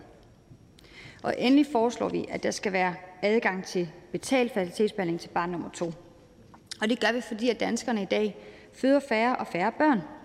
I 1960 var det gennemsnitligt 2,5 barn per kvinde, der blev født i Danmark. Her, 60 år senere, jamen der lyder det tal på cirka halvandet barn født per kvinde. Jeg fortsætter den tendens, så skrumper den danske befolkning på sigt, og det har alvorlige konsekvenser for vores allesammens velfærdssamfund, og ikke mindst kulturen. I dag er det dog kun muligt at få hjælp til det første barn i det offentlige med det finansierede øh, sundhedsvæsen, via det finansierede sundhedsvæsen. Men både den enkelte familie og Danmark som samfund har naturligvis en stor interesse i, at flere børn fødes og flere børn får søskende. Derfor vil vi i Venstre gerne indføre offentligt betalt kvalitetsbehandling for barn nummer to. Ufrivillig barnløshed er en kronisk og dybt ulykkelig situation for de involverede parter. Og det er altså en situation, som flere og flere står i per år, der går. Alt for mange oplever udfordringer med at starte eller udvide familien, og det kan trække følelsesmæssige store spor i den enkeltes liv. Vi skal hjælpe de mennesker, som ønsker at få børn. Vi skal skabe tryghed og gode rammer for de, som ønsker fertilitetsbehandling. Derfor håber jeg også, at et flertal bag Folketingets partier vil kunne bakke op. I hvert fald har jeg hørt flere sige i dag, at man i nogen grad i nogle af punkterne kunne være interesseret. Og jeg vil egentlig også bare sige tak til alle partierne for at bruge øh, eftermiddagen sammen med mig her i, i salen. Det er kærkommen, og det er et vigtigt, vigtigt emne at diskutere. Og selvfølgelig en uh, særlig tak til, uh, til DF og konservativerne borgerlige, som, som særligt kom med positive tilkendegivelser. Tak. Tak til ordføreren. Der er ikke nogen korte bemærkninger.